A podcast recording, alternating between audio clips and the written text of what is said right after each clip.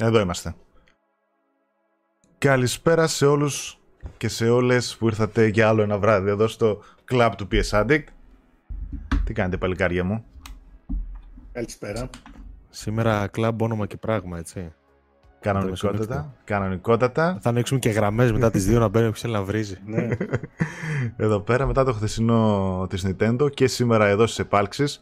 Τι κάνετε; Καλησπέρα καταρχάς όλα τα παιδιά στο chat που μπήκανε από το πρώτο λεπτό και είναι μαζί μας. Ελπίζω να μας ακούτε και να μας βλέπετε καλά. Πείτε μας αν τυχόν κάτι πάει στραβά.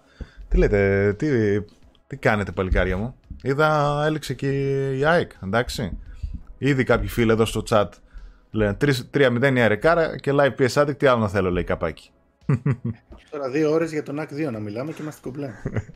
το πόσο, τον ΑΚ2 ο οποίος ο Μαρκ Σέρνη, έτσι, από πίσω, όχι όποιος και όποιος. Ε, ναι, ναι. Έτσι, Εντάξει, και αυτός ε, έχει ε, κάποιες αστοχίες. Η, ιδια, η ιδιοφυΐα του PlayStation. Καλησπέρα παιδιά, τι κάνετε; Ευχαριστούμε που μας θυμάτε για άλλη μια φορά. Live, είχαμε καιρό να κάνουμε live και είχαμε μια πολύ καλή ιδέα μιας και στην ουσία τελείωσε η γενιά του PlayStation 4. Θεωρώ ότι το God of War, το Ragnarok που βγήκε σφράγισε τη γενιά του PlayStation 4. Τουλάχιστον τα αποκλειστικά της Sony, ίσως κάποια άλλα cross-gen να δούμε, αλλά βλέπετε ήδη κόβονται πολλά. Θεωρώ ότι έκλεισε η γενιά του PlayStation 4, δεν έχει πολλά ακόμα να δώσει, ό,τι να δώσει το έδωσε και θέλαμε να κάνουμε έτσι ένα αφιέρωμα στο PlayStation 4. Κάναμε μια μεγάλη δημοσκόπηση για κάποιες εβδομάδες στο site όπου έχει μάσει χιλιάδες ψήφους για να κάνουμε τα 20 καλύτερα παιχνίδια του PlayStation 4. Ε, πολύ τίμια η 20 βγήκε, θα σας αρέσει. Ε, αντικειμενικά δηλαδή είναι πολύ καλή η 20 Προφανώς υποκειμενικά θα έχουν ανέβω κατεβάσματα και τέτοια. Α, θα τα πούμε ε, αναλυτικότερα στη συνέχεια. Θα περάσουμε καλά πιστεύω. Έχουμε εδώ πέρα μαζέψει και με τα παιδιά παιχνίδια, διάφορες εκδόσεις ξέρω έτσι των α, παιχνιδιών που θα πούμε, θα σχολιάσουμε που κυκλοφόρησαν. Και Σκέφτηκα πώς μπορούμε να χαλάσουμε το ρυθμό της εκπομπής και κατέληξα στο ότι μπορούμε να το κάνουμε δείχνοντας τα παιχνίδια που θα λέμε. Ε, Γιατί δεν, έχουμε, δεν τα έχουμε όλα ένας, οπότε πρέπει να κάνουμε λίγο... Ναι, εντάξει. Ε, η αλήθεια είναι ότι και εμένα μου λείπαν κάποια, τώρα δεν θέλω να πω τι και πώς, αλλά ελάχιστα. Λοιπόν, να ξεκινήσουμε, κάτσε να ρίξω λίγο μια ματιά στο chat. Εδώ, εδώ πέρα, καλησπέρα σε όλα τα παιδιά που ήρθατε. ε, τι λέει, Κώστας από Κερατσίνη, Sony είμαι και Nintendo δεν σας ψάχνουμε. Χθες η αλήθεια είναι ότι είχε πάρα πολύ πλάκα το chat που βλέπουμε την Nintendo. Ναι, καλά ήταν. Και εγώ, και εγώ για το chat έκατσα λίγο. Γέλασα πολύ με τα παιδιά. Μετά είχε και πλάκα και στο Twitter ε, εκεί πέρα διάφοροι.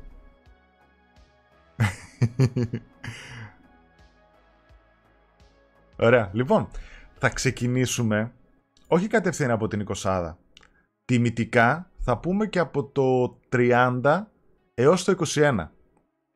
Με πολύ μικρό σχολιασμό, εντάχει, μία δεκάδα γιατί και εκεί υπάρχουν πάρα πολλά καλά παιχνίδια. Δηλαδή... Να ξαναπούμε για όποιον δεν το άκουσε ότι είναι δικές σας επιλογές, οπότε μην βρίζετε εμάς μετά. Α ναι. ψηφίζατε. Α προσέχετε που βάζετε την ψήφο σας. Σωστά, σωστά. Και είμαι σίγουρος ότι και εκατοστάδα να βγάζαμε, το PlayStation 4 έχει τόσο καλή βιβλιοθήκη. Μισό λεπτό. Το PlayStation 4 έχει τόσο καλή βιβλιοθήκη που 100 παιχνίδια θα βγαίνανε άνετα. Άνετα. Σκέψω ότι τα 100 που μπήκαν στη ψηφοφορία εξ αρχής, αν εξαιρέσεις κάποια λίγα τύπου Days Gone, ας πούμε, το οποίο έπρεπε να μπει στην ψηφοφορία, Mm. όλα είχαν Metacritic μέχρι 80. Ναι. 79, κάτι τέτοιο. Δηλαδή και, και παρέλειπα πολύ νης πράγματα ή αθλητικά πράγματα ή θέλω να σου πω ότι έμεινα να παίξω και παιχνίδια τύπου Cyberpunk το οποίο το αφήσαμε γιατί εντάξει δεν υπάρχει στο, δεν, δεν παίζει στο PS, δεν είναι παιχνίδι PS4 ας πούμε ρε παιδί μου. Είναι Αλλά το μόνο ναι. που ενώ βάλαμε cross-gen, γιατί θεωρούμε ε, δικαιωματικά και μερικά cross-gen του PlayStation 3 με το 4 και του 4 με το 5, του ανήκουν. Έτσι, στο 4. Ναι. Βγήκαν στη γενιά του, τρέχανε μια χαρά, τρέχανε super, κάνανε, πουλήσανε, οπότε του ανήκουν δικαιωματικά. Ε, λοιπόν, να ξεκινήσω από το 30, Μμμ. να πούμε σιγά σιγά. το ριόζω. Ε, Έσω έτοιμη. Ποια έκδοση από όλες του Skyrim είναι στο νούμερο 1. Όχι spoiler όλους. Δεν πειράζει. Ε, Hates, ο- hates, hates, hates. Ναι, Εδώ. Α, λοιπόν, στη θέση 30, παιδιά, έχουμε το Hades, η οποία έχουμε τώρα την PS5 έκδοση και εγώ το PS5 έκδοση Ναι. έχω. Αλλά έχει βγει και στο PlayStation 4 κανονικά. Καταπληκτικό παιχνίδι. Εκπληκτικό παιχνίδι, εκπληκτικό. Θα το ήθελα στην 20 αλλά δεν πειράζει. Παίξτε το όλοι για να μπει την επόμενη φορά. το μόνο, Όταν το, θα μόνο κάνουμε- roguelike, το μόνο roguelike που κατάφερα να παίξω και να το ευχαριστώ. Και το μόνο που έχει σωστή αφήγηση. Αφηγηματικά Μμ. δηλαδή στέκει. Τα υπόλοιπα όχι τόσο. Ε, νομίζω γι' αυτό και, Εξαιρετικό. νομίζω γι' αυτό και ξεχώρισε έτσι. Ναι. ναι. Μμ. Και νομίζω η 4 έκδοση του έχει σε φυσική μορφή το soundtrack. Αλλά αυτό δεν πρέπει κάποιος αν το έχει να μας το πει στο chat, ας πούμε. Α, ναι, και γιατί, Γιατί και, η PS5 έχει κωδικό, η, Ναι. νομίζω η 4 έχει CD. και εγώ το PS5 έχω. Α, Resident Evil 7 στη θέση 29. Εδώ. Resident Evil 7. Ε, το πρώτο Resident Evil που έπαιξα να πω. Και παρότι με το franchise έχω τα πάνω μου και τα κάτω μου ρε παιδί μου, το θεωρώ ένα από τα καλύτερα της σειράς ε, και καταπληκτικό ως εισαγωγή στο franchise. Δηλαδή με μένα δούλεψε πάρα πολύ καλά ως πρώτο παιχνίδι το 7. Ναι, δεν ήταν. Κοίτα, είναι για πρώτο σωστά. Εγώ που έχω επαφή με το franchise, ε, ήταν το Resident Evil που πήγε να κάνει ένα reboot έτσι, στη σειρά. Ναι, εννοείται. Και τους βγήκε πάρα πολύ. Και με το FPS, το οποίο ήταν περίεργο, κάποιος δεν τους αρέσει, αλλά εμένα μου άρεσε. Το βρήκα ξανά το horror που είχε, όλο αυτό με την οικογένεια, τα twists που είχε. Ήταν πάρα πολύ ωραίο το 7. Το πλάνο είναι λίγο πιο μοντέρνο στη λογική του από τα υπόλοιπα, γι' αυτό και το θεωρώ καλή εισαγωγή Μμ. σε σχέση με, το- με τα remake. Και ας πούμε. κρατάει όλα τα χαρακτηριστικά που κρατάει το πρώτο Resident Evil ναι, στην ναι, ναι. έπαυλη. Ναι, μπράβο. πολύ Ε, Resident inventory management, ε, ένα χώρο. Εγώ δεν το έχω τερματίσει γιατί φοβάμαι, το λέω ξεκάθαρα. Δεν... Ωραία. Μου προκαλεί πολύ νεύρο, ας πούμε, όλο αυτό που γίνεται με το να σε κυνηγούν και ναι. Ήταν, ήταν, ήταν Τώρα, ωραίο. κάνω τώρα μια προσπάθεια πάλι, ας πούμε. Το έχω προχωρήσει λίγο, θα δούμε. Και να πούμε ότι ήταν και από τα πολύ καλά παιχνίδια του VR. Του πρώτου, έτσι. ναι, ναι, ναι. Με το VR mode που βάλανε. Στη θέση 28, A Plague Tale Innocence. Το οποίο δεν το έχει κανένα σε Ε, retail. το, έχω, το έχω εγώ. Ε, Είμαι σίγουρος ότι το έχω εγώ, αλλά τώρα το έχω ξεχάσει. Και άσε με, δεν θα σηκώθω τώρα το ψάχνω, ρε παιδί μου. Οκ. Αλλά θυμάμαι τότε ότι το είχα παίξει το Innocence. Θυμάμαι ότι μου είχε αρέσει περισσότερο από το Hellblade. Το Innocence. Είχε και κανένα δύο μηχανισμούς παραπάνω στο gameplay. Το Hellblade ήταν λίγο πιο στεγνό. Ε, μου είχε αρέσει το Innocence και όλο αυτό που έκανε με τα αδέρφια, με τους, με τα αρουραίους εδώ, το χαμό που κάνανε ήταν κάτι πολύ καινούριο και πρωτότυπο, ας πούμε τότε και γραφικά πολύ δυνατά, πολύ... Για τη μηχανή Κυριλέ. γραφικών, αυτό είναι το βασικό. Μμ. Ναι, ναι, δικιά της μηχανή γραφικών. Ε, το κάτι ακούστηκε για αναβάθμιση για PS5 που ρωτάει ο Λάζαρος, φαντάζομαι ρωτάει για το Resident Evil 7. Βγήκε ήδη νομίζω. Υπάρχει, υπάρχει. Και μαζί Εγώ με το PS5. Πήρε και το Παίζω. 2 και το 3. Ναι, και ναι, το ναι. 7. Μμ. Ναι, ναι, ναι. Πήρανε Το όλα. έχουν πάρει, ναι. Το έχουν Ναι, ναι. πάρει. Απλά δεν παίζει με το PS Plus Collection η αναβάθμιση του PlayStation 5. Πρέπει να έχεις το δισκάκι ή να το έχεις αγορασμένο. Να, ναι, ναι, ναι. Αν το έχεις Μμμ. το PS Plus Collection δεν Μμμ. βγάζει αναβάθμιση. Οκ. Πάμε παρακάτω. Λοιπόν, θέση 20. Ε, την περίπτωση που είχα μείνει. 27. 27. Μμμ. Batman Arkham Knight. Λοιπόν, εδώ, με αυτή την ωραιότατη την εκδοσούλα Steelbook. Ζηλεύω. Οκ, καταπληκτικό. Ξεκάθαρα. Ε, η πρώτη μου Day One αγορά στο PS4. Ε, εν τω μεταξύ το έχω και στο Arkham Collection και το έχω και ψηφιακό. Τέλος πάντων δεν ξέρω τι γίνεται. Εγώ. Ε, για μένα ένα παιχνίδι ταυτόχρονα υποτιμημένο αλλά και, και προβληματικό σχέση με τα προηγούμενα γιατί σπατάλησε πολλά πράγματα το ίδιο το παιχνίδι. Δηλαδή πυροβόλησε τα πόδια του λίγο. Σπατάλησε villains, σπατάλησε boss fights, σπατάλησε το ending. Ε, σπατάλησε πράγματα. Κατά τα άλλα είναι καταπληκτικό. Λίγο το Batmobile παραπάνω. Το Batman λίγο παραπάνω, αλλά μεταξύ μας είναι φοβερός ο χειρισμός του. Οπότε γι' αυτό σου λέω ότι ενώ έχουν ένα τόσο καλό στοιχείο, το κάψαν κι αυτό.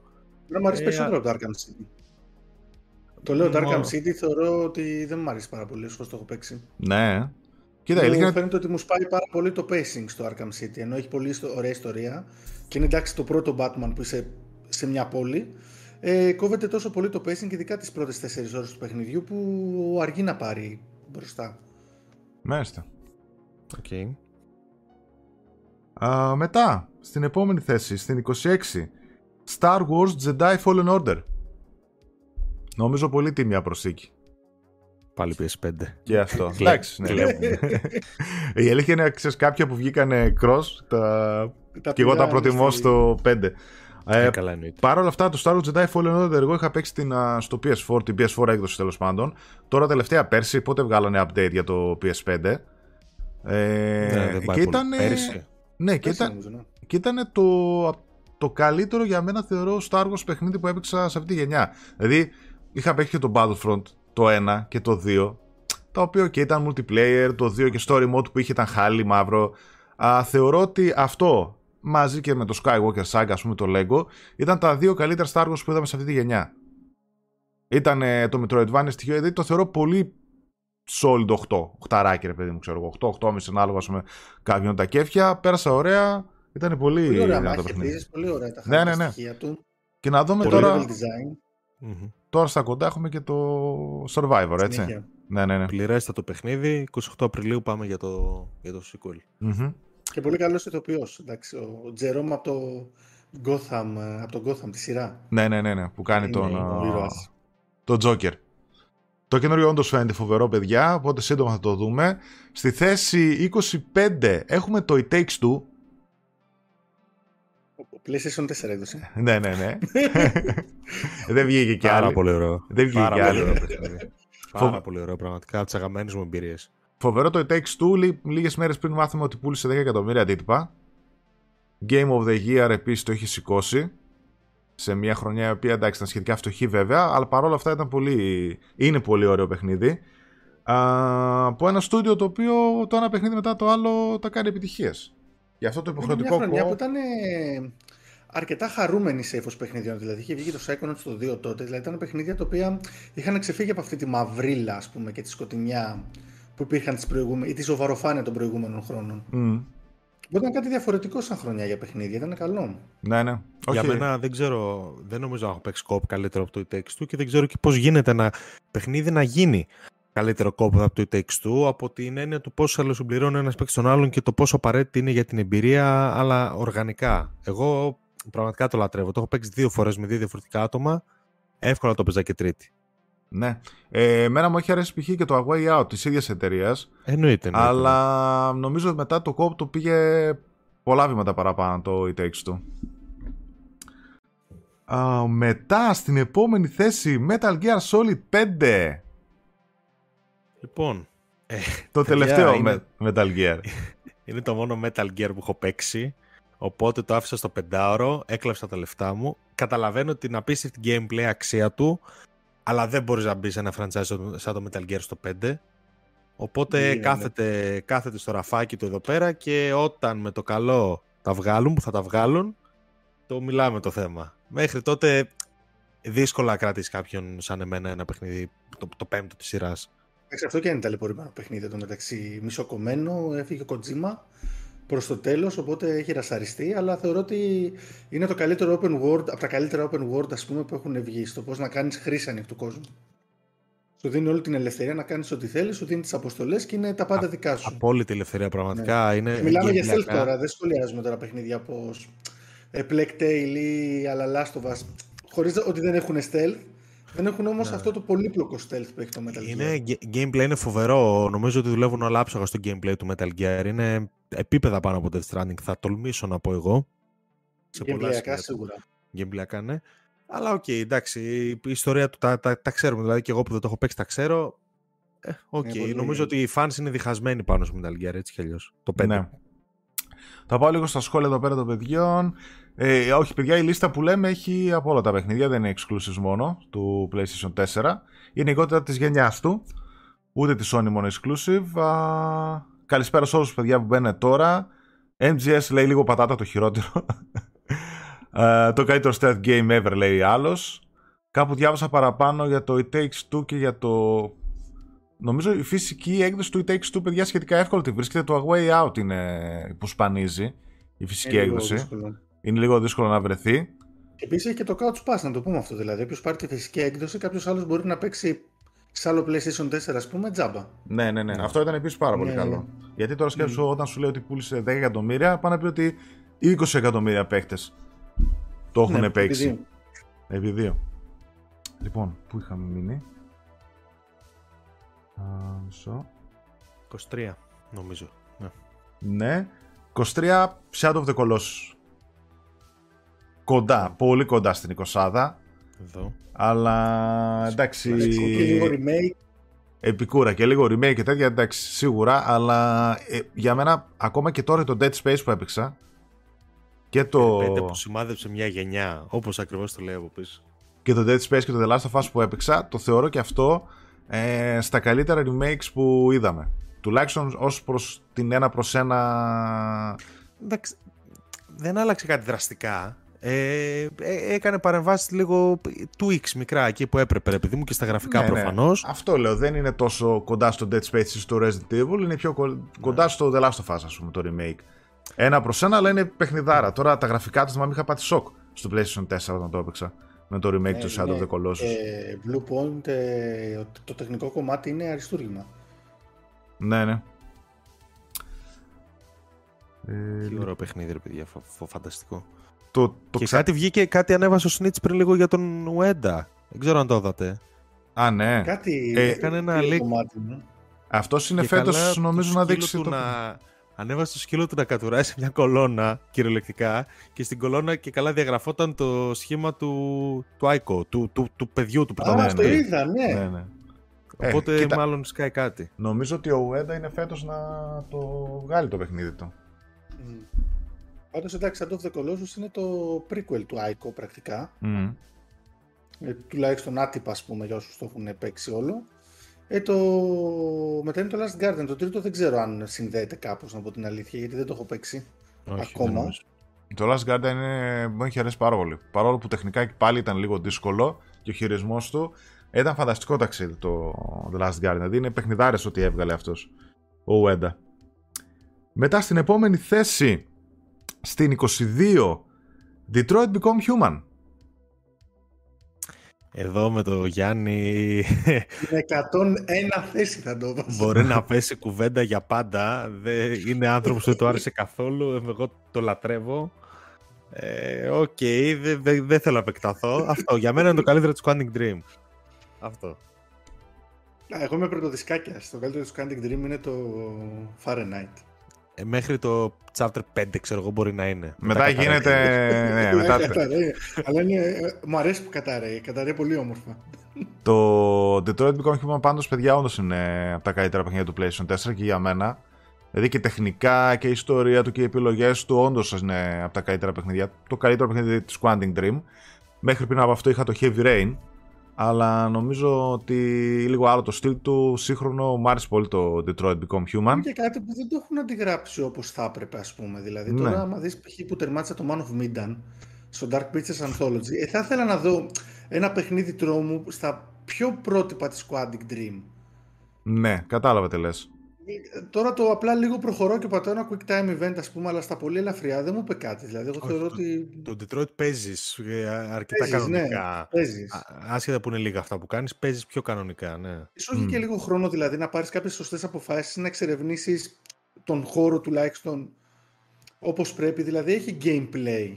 Ε, τε- Δεν είναι στιγμό... τα άλλα της Supermassive είναι roller coaster, ρε παιδί μου. Δε, σε πιάνω από το χέρι Μμ. και από εδώ από εκεί σε πάνε. Δεν είναι. Το Detroit είχε.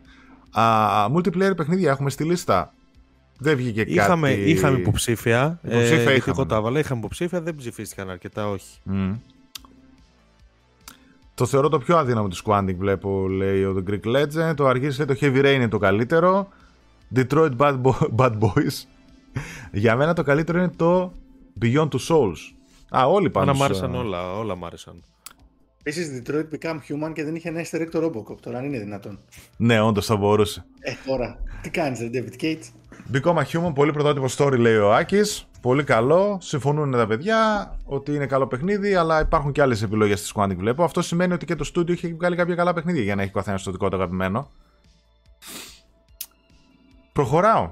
Βλέπω, διαβάζω και άλλα σχόλια, παιδιά. Δεν τα σχολιάζω γιατί μπορεί να είναι για παιχνίδια που θα έρθουν. Ναι, ναι. Γι' αυτό. Α, και στην 21η θέση το Hollow Knight. Το οποίο το βρίσκω πολύ ψηλά, θα έλεγα. Χωρίς όμως αυτό να σημαίνει ότι θέλω να πω κάτι για το παιχνίδι. Ασχο...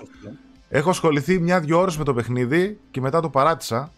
Αλλά επειδή ακούω τα καλύτερα από όλους, περίμενα με ένα, αλλά είναι πολύ ψηλά. Δηλαδή, ακόμα λίγο θα έσπαγε Ακριβώς 20. το ίδιο, ακριβώς το ίδιο έχω κάνει και εγώ, έργα μου, το άφησα νωρίς. Τα άφησα νωρίς και όταν είδα ότι είναι τύπου 40 ώρες για τερματιστή, λέω. Παραπάνω είναι. Ξέρω εγώ, λέω τώρα πάει. Μάλλον το κάψαμε. Έχει βγάλει και μια ωραία έκδοση από ένα αμερικάνικο site όπου είχε μέσα μια καρδούλα, ένα μεταγιόν σε μια πολύ ωραία συσκευασία, αλλά και είναι ακριβό που να το πάρεις και μέχρι να έρθει από εδώ. Βαλάντε, σε ευχαριστούμε, φίλε μου, για τον donate. Είναι από τα παιχνίδια που έχω. Αλλά όλοι λένε τα καλύτερα. Ότι είναι καταρχάς και δύσκολο σαν παιχνίδι. Και μεγάλο και lore πολύ αν θες και πολύ χαμός γίνεται από το Silksong που περιμένει ο κόσμος να βγει. Ναι. Έτσι. Ναι, Είναι ναι. από τα παιχνίδια έτσι με το πιο ωραίο movement set που μπορείς να παίξεις. Δηλαδή η κίνηση είναι τόσο fluid που πραγματικά σου αρέσει να χειρίζεσαι αυτόν τον χαρακτήρα. ναι. Εγώ το έχω παίξει περισσότερο στον υπολογιστή γιατί εκεί το είχα πρώτη φορά. Οπότε τη- το hard copy το πήρα για λόγους συλλογής. ναι. Α, Εγώ το Γρηγόρη, έχω και εγώ, ναι. Γρηγόρη, σε ευχαριστούμε φίλε μου. Θα τα πούμε. Λένε εδώ πάνω παιχνιδάρα τα παιδιά για το Hollow Knight να του δώσουμε μια ευκαιρία. Και είστε έτοιμοι να σπάσουμε και να πάμε 20 Όχι, Λέ- πριν πάμε 20 θα σας πω εγώ. Θα κάνω Ωχ. την ερώτηση ενός εκατομμυρίου, την ετοίμαζα. Αχα. Να οκ. τους... Ωραία, ο Γιάννης απάντησε ήδη. Λοιπόν, η ερώτηση δικιά μου είναι εξής. Ε, ποιο παιχνίδι, επειδή ξέρουμε την 20 εμείς, ποιο παιχνίδι που δεν είναι στην 20 θα βάζατε εσείς τη δικιά σας 20 χωρίς δεύτερη κουβέντα. Για να βοηθήσω ή για να σας δώσω χρόνο να σκεφτείτε, για μένα παρότι θα μπορούσα να είναι 10 Yakuza, είναι το Disco Elysium. Γιατί θεωρώ ότι είναι ένα παιχνίδι μοναδικό, με όλη την έννοια της ε, λέξης, που δεν νομίζω θα ξαναπαίξω ποτέ μου. Και για μένα είναι top 10 μου ever δηλαδή, να σου το πω έτσι. Είναι, είναι αλλού, είναι αλλού το παιχνίδι για μένα. Γι' αυτό θα βάζα Disco Elysium, το οποίο δεν το ψηφίσατε. Το ήξερα βέβαια, εντάξει, και ποιο, ποιος παίζει Disco Elysium, ξέρω, τέσσερα άτομα σε όλη την Ελλάδα. Αλλά ναι, ήθελα να πω τον πόνο μου. Primordial Sun, ευχαριστούμε πάρα πολύ φίλε μου. Έρχεται, έρχεται σύντομα αυτό που λες. Α, λοιπόν, εγώ επειδή ήξερα την ερώτησή σου, κάθισα και σκέφτηκα και ήθελα να βάλω κάτι από τις αρχές του PlayStation 4. Τα πέτρινα χρόνια, ρε Infamous παιδί θα μου. βάλεις. Infamous θα Ε, βάλεις. Αυτό πιστεύω ε, και εγώ. Ήμουνα πολύ κοντά, ήμουνα πολύ κοντά και μάλιστα το Infamous, α, πού το, πού το, πού το, πού το, είναι εδώ κάπου η τέτοια του. Ναι. Η Special Edition με το jacket που είχε για να μην κρύωνε το κουτάκι. Διάλεξα αυτό. Until Dawn. Μμ. Οκ. Το οποίο θα το έβαζα. Εντάξει, χαμηλά στην 20 μεν, 20 θέση 19 σε σχέση με αυτά που βγάλαμε. Αλλά το θεωρώ από τα καλύτερα παιχνίδια που είδαμε στις αρχές του PlayStation 4. Καταρχάς, δεν έχει ξεπεραστεί ακόμα από την α, Supermassive. Ε, γραφικάρες για τότε, το animation, το facial animation με γνωστούς ηθοποιούς, πολλαπλά τέλη ιστορία, θυμάμαι ότι είχε αρέσει πάρα πολύ ε, σε πολύ κόσμο και συγκεκριμένη έκδοση μάλιστα που έχω είναι και η Steelbook ε, η οποία νομίζω ότι δύσκολα πλέον να βρίσκει κανείς στα αρχικά παιχνίδια του PlayStation 4. Ναι. Πού να Και τη είχε μια βρεις. αντίστοιχη το Killzone. Ναι, και το Killzone έχω, το οποίο είχε ένα Steelbook α, νομίζω μόνο UK ήτανε. Το είχα πάρει από εξωτερικό. Και το Infamous ας πούμε τη Special, κάποια αυτά δύσκολα τώρα να βρεθούν. Δίνουν Until ωραίες Dawn. επιλογές στο, στο chat. Days Gone, εντάξει, θα τα πούμε. Oxenfree, ναι, παιχνιδάρα, Mafia Ναι, είναι Remake, πολύ καλό. λατρεύω. Το και Ox- στα δύο, ναι, Και τα το, δέχομαι. και το Oxenfree για μένα θα ήταν πολύ ψηλά. Πολλά θα ήταν πολύ ψηλά. Ναι, ναι, Γι' ναι, αυτό ναι. σου Εγώ- είπα πες ένα και προχωράμε. Δεν έχει. Δεν, δεν Δεν, έχει δεν θα νόημα. βάλω το καλύτερο remake για μένα όλων των εποχών μέχρι στιγμής. Που είναι το Crash Team Racing, το Nitro Fueled. Α, Έχει κατα- είναι, το- είναι ένα παιχνίδι εντάξει. πρώτα απ' όλα. Multiplayer. Το καλύτερο card game που υπάρχει. Είναι. δεν, δεν βγήκαν, Δεν ψη- θα, δεν βγήκαν Δεν θα ψηλά βάλεις αυτό. τα crash Δεν στην θα βάλω ψηφοφορία πάντως έτσι. δεν βγήκαν. Δυστυχώς είναι. Ναι, δεν ξέρω. Είναι νέο το κοινό. Ξέχασε από πού ξεκίνησε το PlayStation. Δεν ξέρω. Είμαι στεναχωρημένος. Είναι για τη Microsoft Μαθήματα. τέτοιο, ρε. Το κάνω επίτηδες Είναι, για IP ναι, είναι, είναι, μποϊκοτάζ. είναι πλέον είναι μασκό της Microsoft. Γάμο. το. Μποϊκο- Μποϊκοτάζ. Όχι, εγώ θα πω αυτό. Το Devil May Cry 5. Οκ. Ναι, ναι. Ναι, για μένα. Για μένα είναι το καλύτερο Devil May Cry που έχει βγει. Ξεκάθαρα, το περιμέναμε κοντά στα 10 χρόνια. Σαν sequel, θεωρώ ότι έδωσε ακριβώς αυτά που ήταν να δώσει. Εντάξει, τα τοπήματα έχουν όλα τα παιχνίδια, αλλά θεωρώ ότι είναι ένα παιχνίδι που μπαίνει στην 20 για μένα με τα καλύτερα του Α, PlayStation Kingdom Come. 4. Πω. Μ' Λένε- αρέσουν πολύ επιλογές. Είναι μερακλείδες. ε, στο Ναι, chat. ναι, ναι. Α, Knack 1, Days Gone, Oxenfree, Mafia Remake. Ε, Mafia επίσης, ξανά δεύτερος. Crying Α, 4. Οκ. Kid- Kingdom Come Deliverance. Kingdom έτσι. Come. Αριστούργημα. Ναι. Εντάξει, αυτά που είναι λίγο πιο νοοτροπία στις PC, δεν μπο- το, του PC, δεν μπορώ να τα βάλω εύκολα στο PlayStation δηλαδή. Νιώθω την ανάγκη να έχω ένα πληκτρολόγιο και ένα ποντίκι γι' αυτό. Οπότε λίγο. Mankind Divided θα, θα βάζα επίσης Deus Ex. Σίγουρα. What Remains of Edith Finch. Ε, ναι, είναι μέσα στο top 3 επιλογές μου θα ήταν. Ε, top, top 10 μου θα ήταν σίγουρα. Το ψήφισα δηλαδή και στην ψηφοφορία ψήφισα και εγώ κάτι τέτοια περίεργα indie. Μπας και βγουν. Titanfall 2. Άλλη παιχνιδάρα. Ναι, εντάξει, Γι' αυτό σου λέω είναι να δεις τι μένει απ' έξω και να τραβάς τα, μυα- τα μαλλιά σου, ρε φίλε, τι μένει έξω από την τριαντάδα. Titanfall 2 το μεταξύ ανέλπιστα καλό campaign. ναι. Ανέλπιστα καλό. Λοιπόν, είστε έτοιμοι να πάμε στο 20. Να Είμαστε. σπάσουμε. Θα έχω βάλει και τρέιλεράκια εδώ έτσι να, να παίζουν όταν θα ξεκινάμε έτσι να παίξει ένα-δύο λεπτά το τρέιλεράκι πριν ξεκινάμε το, το σχολιασμό. Το δίνω. Δώσ' το, ναι, ναι. Πάμε. Νη ερωτώματα. Το οποίο νη ερωτώματα, παιδιά, το είχα παρατήσει την πρώτη φορά που το έπαιξα και νομίζω αρκετοί. Ε, έχω ακούσει αρκετές παρόμοιες ιστορίες. Αλλά ευτυχώς το ξανά έβαλα να το παίξω. Για μένα θα ήταν πεντάδα μου. Ε, χαίρομαι πολύ που το ψηφίσατε πραγματικά. Ε, ένα αριστούργημα, ε, ίσως το καλύτερο δείγμα storytelling ε, που έχω, που έχω αμοιβεί στο PS4. Ε, καταπληκτική ιστορία, καταπληκτικό σενάριο, αδιανόητη αφήγηση. Ωραία. ένα, ένα, για μένα αριστούργημα από κάθε άποψη. Δηλαδή από τα παιχνίδια που θα έβαζα 10 χωρίς να το σκεφτώ ιδιαίτερα και σε έχει ελαττώματα που έχει. Ε, ε, ας πούμε σχεδιαστικά ίσως κάποια.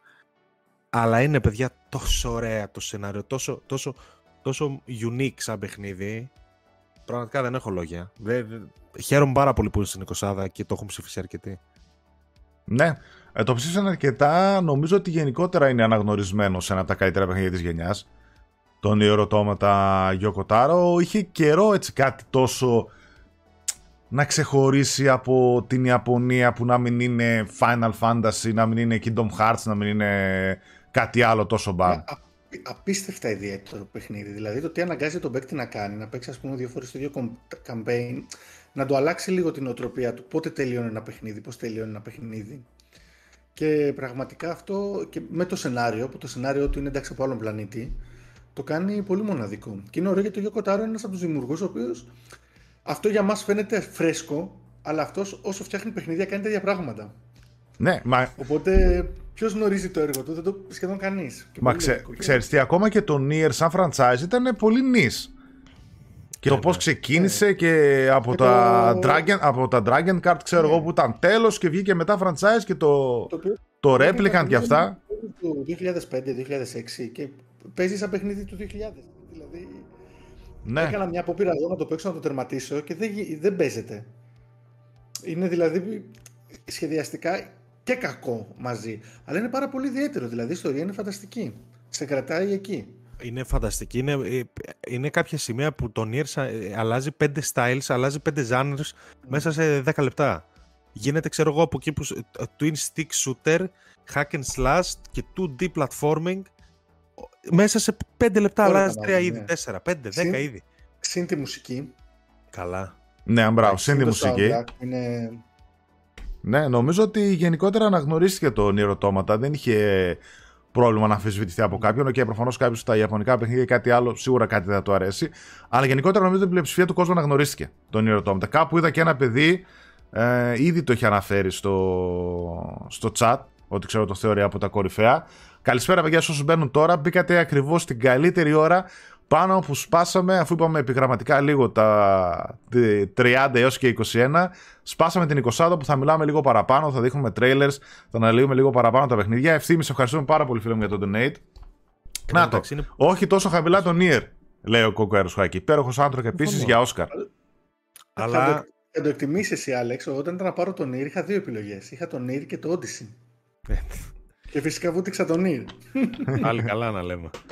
το πήρα το Odyssey μετά όμως. Εν τω μεταξύ, θα τα πούμε. Εν τω μεταξύ, το παράδοξο με το Nier είναι το εξής. Ανοίξει μια κατηγορία παιχνιδιών που βγήκαν το 17, είναι όλα ιαπωνικά και όλα αναγνωρίστηκαν χρόνια μετά. Αναφέρομαι στα Nier Automata, στο Yakuza 0, που πλέον μνημονεύεται ως το καλύτερο της σειράς, και στο Persona 5. Τα οποία εκεί, ε, τότε δεν τα έπαιξε πολλοί κόσμος, θεωρώ εγώ. Απέκτησαν η στερεοφημία και τα τρία. Ναι. Και ως franchises, δηλαδή ως ιαπωνικά franchises που πλέον έχουν φήμη και άρχισαν να έρχονται και τα Yakuza, τα remake όλα και τον Nier Replicant και αυτά τα οποία είχαν μείνει ξέρω στην Ανατολή πόσα χρόνια, έτσι. Μπράβο, μπράβο, σωστά. Καλά τα λες, ναι. Είναι ένα κοινό στοιχείο. 5 βγήκε στο PlayStation 3, φανταστικό. Ναι. Το, Μπράβο, εσύ, ναι. το, Persona, Δηλαδή, το Persona 5 ήταν όντως ναι, cross-gen στο PlayStation 3 και παίζανε και σπάνιο στο PlayStation 3.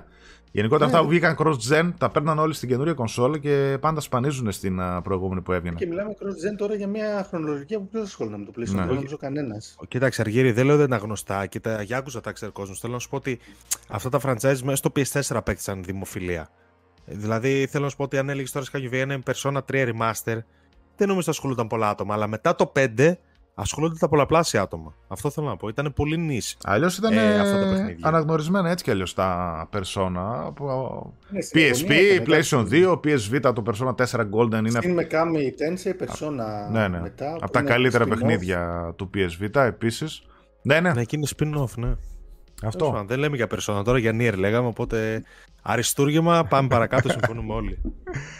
Ε, θέλεις να ρίξεις το επόμενο; Να το ρίξω, γιατί να μην το ρίξω. Λοιπόν, εδώ τώρα είναι περίεργο που δείχνω εγώ αυτά τα πράγματα του Να τα ρίξω διαόλου. εγώ που τα έχω εδώ. για Εγώ, σένα, να τα εγώ δεν, το, κάνουμε. πε- δεν το περίμενα αυτό να μπει μέσα στην 20 και να περάσει σε άλλα παιχνίδια τόσο εύκολα. Αφού έχουν ξαμολυθεί ρε, η φα- μετά το Elden Ring είναι παντού. Έχουν βγει οι φανατικοί και μας τρέχουν στα στενά. Δεν είναι, είναι... Είναι το αστείο. Έλα Γιάννη, δείξου κι εσύ. Εγώ είμαι εδώ. Ναι, εγώ εδώ είμαι. Α, έχουμε γίνει Αλλά συλλογή, μιλάμε για συγκεκριμένα εντάξει, δεν, δεν φαίνεται καν, αλλά μιλάμε για το Ναι. Dark Souls 3. Dark Souls 3, ναι. Το μόνο... Α, ωραία έκδοση. Ω, η Fire απίστευτη. Fage. Πολύ, Ναι. έκδοση, πολύ ωραία έκδοση. Η Apocalypse Firefage είναι το. η Απόκαλυψη, Gothic ναι. Apocalypse Ναι, ναι, ναι, uh, Edition, την οποία την είχα πάρει τότε από το game, το αγγλικό, του Α, στυλ, πριν. ε, ναι, ναι, προ κορονοϊού, του στυλ κάτω από 20 μεταχειρισμένο. Έτσι, steelbook, φανταστικό. Θα το δείξω και μετά που θα βγούμε σε μεγαλύτερο παράθυρο. Ε, πες μας λίγο για τον Dark Souls 3. Εγώ δεν περίμενα να βγει τόσο ψηλά. Να σου πω την αλήθεια. Είναι... Το αγαπάει ο κόσμος τόσο πολύ, ας πούμε, από τα τρία Dark Και Souls. μετά από ένα χλιαρό Dark Souls 2, το οποίο δεν το έχεις σκηνοθετήσει και ο Μiyazaki, περιμένανε πώς και πώς τη συνέχεια του. Οπότε το Dark Souls 3 ήταν αυτό που έκλεισε την τριλογία. Ε, και μάλιστα όχι αυτό καθ' αυτό σαν παιχνίδι. Στα DLC του ήταν που έκλεισε η ιστορία, ας πούμε, καλά και ικανοποιητικά. Τα οποία Πράγμα DLC, στα οποία DLC κάποιοι μιλάνε για τα καλύτερα Καλύτερα, ναι. της σειράς, ολόκληρης, όχι απλά. Είναι δύο DLC τα οποία είναι απίστευτα σε σχεδιασμό. Ε, εμένα να ρωτήσεις προσωπικά, το βάζω κάτω από το Dark Souls το 2 και κάτω από το Dark Souls το 1. Άντε ρε. Αλλά ε, έχω πολύ συγκεκριμένη επιχειρηματολογία. Παίζει καλύτερα από το Dark Souls το 2. Έχει καλύτερα boss fight από το Dark Souls το 2. Αλλά δεν έχει αυτό το level design που έχει το Dark Souls το 1, το οποίο μου άρεσε πάρα πολύ. Είναι λίγο πιο γραμμικό. Είναι πιο action. Έχει πάρει δηλαδή τα στοιχεία του και από το Bloodborne. Αλλά σε κάθε περίπτωση είναι ένα παιχνίδι το οποίο. Μιλάς τώρα για παιχνίδια που αγγίζουν το 10 και το χειρότερο φτάνει σε ένα 9 για παράδειγμα. Οπότε πας να κάνεις μια κατάταξη 9 με 10. Δεν έχει ιδιαίτερο νόημα. Κατάλαβα, ναι. Αλλά Οκ. είναι φαντα... και μπορούν όλοι να παίξουν βασικά. Έχει κάποιες ιδιαίτερες προσθήκες όπως ξανά το mana από το Demon Souls για τα spells. Ε, τα weapon arts σε ένα πιο προηγούμενο επίπεδο σε σχέση με το Elden Ring. Ήταν ε, cool. Ναι. Ε, κάτσε να σας δείξω εδώ πέρα λίγο και στα παιδιά. Εδώ νομίζω τώρα έτσι πως το χτυπάει το φως φαίνεται. Μιλάμε για φοβερό steelbook. Από τα καλύτερα μαζί με, το, Ανάγλυφο, ε. μαζί με το Shadow of uh, Mordor νομίζω. Ναι. Ένα που έχω που Αυτό είναι ήταν ανάγλυφο. τη φάτσα full ανάγλυφη και τα μάτια λαμπυρίζουν. Αυτό ανάγλυφο έχει εδώ πέρα έτσι το σπαθί με το φωτιά το bonfire από πίσω και μέσα τι είχε; Α, μέσα έχει. ε, Δηλαδή τώρα αυτά δεν βγαίνουν έτσι. Δες εδώ. Το παιχνίδι, sound, το soundtrack. soundtrack κανονικά, Σε δίσκο. σε Θα δίσκο. αυτά, ρε; 20 24 κομμάτια και, και bonus track έχει ε, το debut trailer της ε3 2015. Έτσι. Και δίπλα ακριβώς πέρα από ένα φυλάδιο που είχε έχει Prima Starter Guide για Dark Souls 3. Εντάξει, υπέροχο. Έτσι. Και σου δείχνει εδώ πέρα, ξέρω εγώ, tips και τέτοια. Δηλαδή πλέον αυτά δεν έχουν καταργηθεί. Δεν... Επειδή βλέπω πάντως και κάτι σχόλια, είναι, η κοσάδα αυτή είναι όπως την ψηφίσατε εσείς από το site, το κοινό δηλαδή. Ναι, ναι. Δεν την έχουμε επιλέξει εμείς την εικοσάδα για να βάλουμε ας πούμε, μια σχέση ποιότητας, τι δώσανε στην ιστορία. Δεν έχουμε κάνει τέτοια ζήμωση. Είναι τι παίξατε, τι σας άρεσε, τι βγήκε στην ψηφοφορία. Ε, ναι, δεν, δεν γίνει τίποτα. Δεν είναι rigged. Δεν έχουμε κάνει τίποτα. Εμείς είναι τα αποτελέσματα όπως βγήκαν. Η δημοκρατία. Αυτή την 20 δεν υπάρχει τίποτα αντικειμενικό. ναι, ναι. Ισχύει και αυτό. τίποτα αντικειμενικό. Έχει πολύ From Software ακόμα, παιδιά. Αράξτε. Αράξτε. Αράξτε πίσω. Μην μας δίνετε ακόμα. Φτιάξει ίσω το πιο αντικειμενικό στοιχείο της Κοσάδα. Συνεχίζουμε. Α, ωραία. λοιπόν, να συνεχίσουμε. Βεβαίως.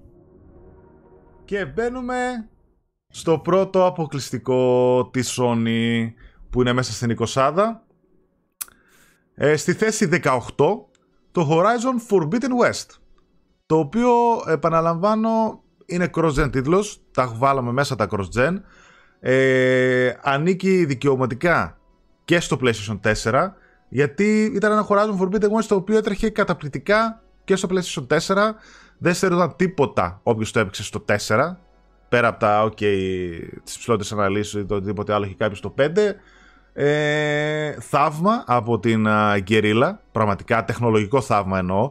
Τόσο το πως έτρεχε στο 4 αλλά όπως έτρεχε και στο 5 ε, αυτή τη στιγμή που μιλάμε θεωρείται αντικειμενικά θεωρώ το πιο όμορφο παιχνίδι σε γραφικά που έχει βγει.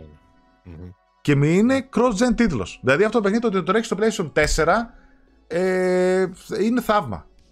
Δηλαδή δείχνει τι κονσολάρα είναι το PlayStation 4 και πώς το τρέχει, έτσι.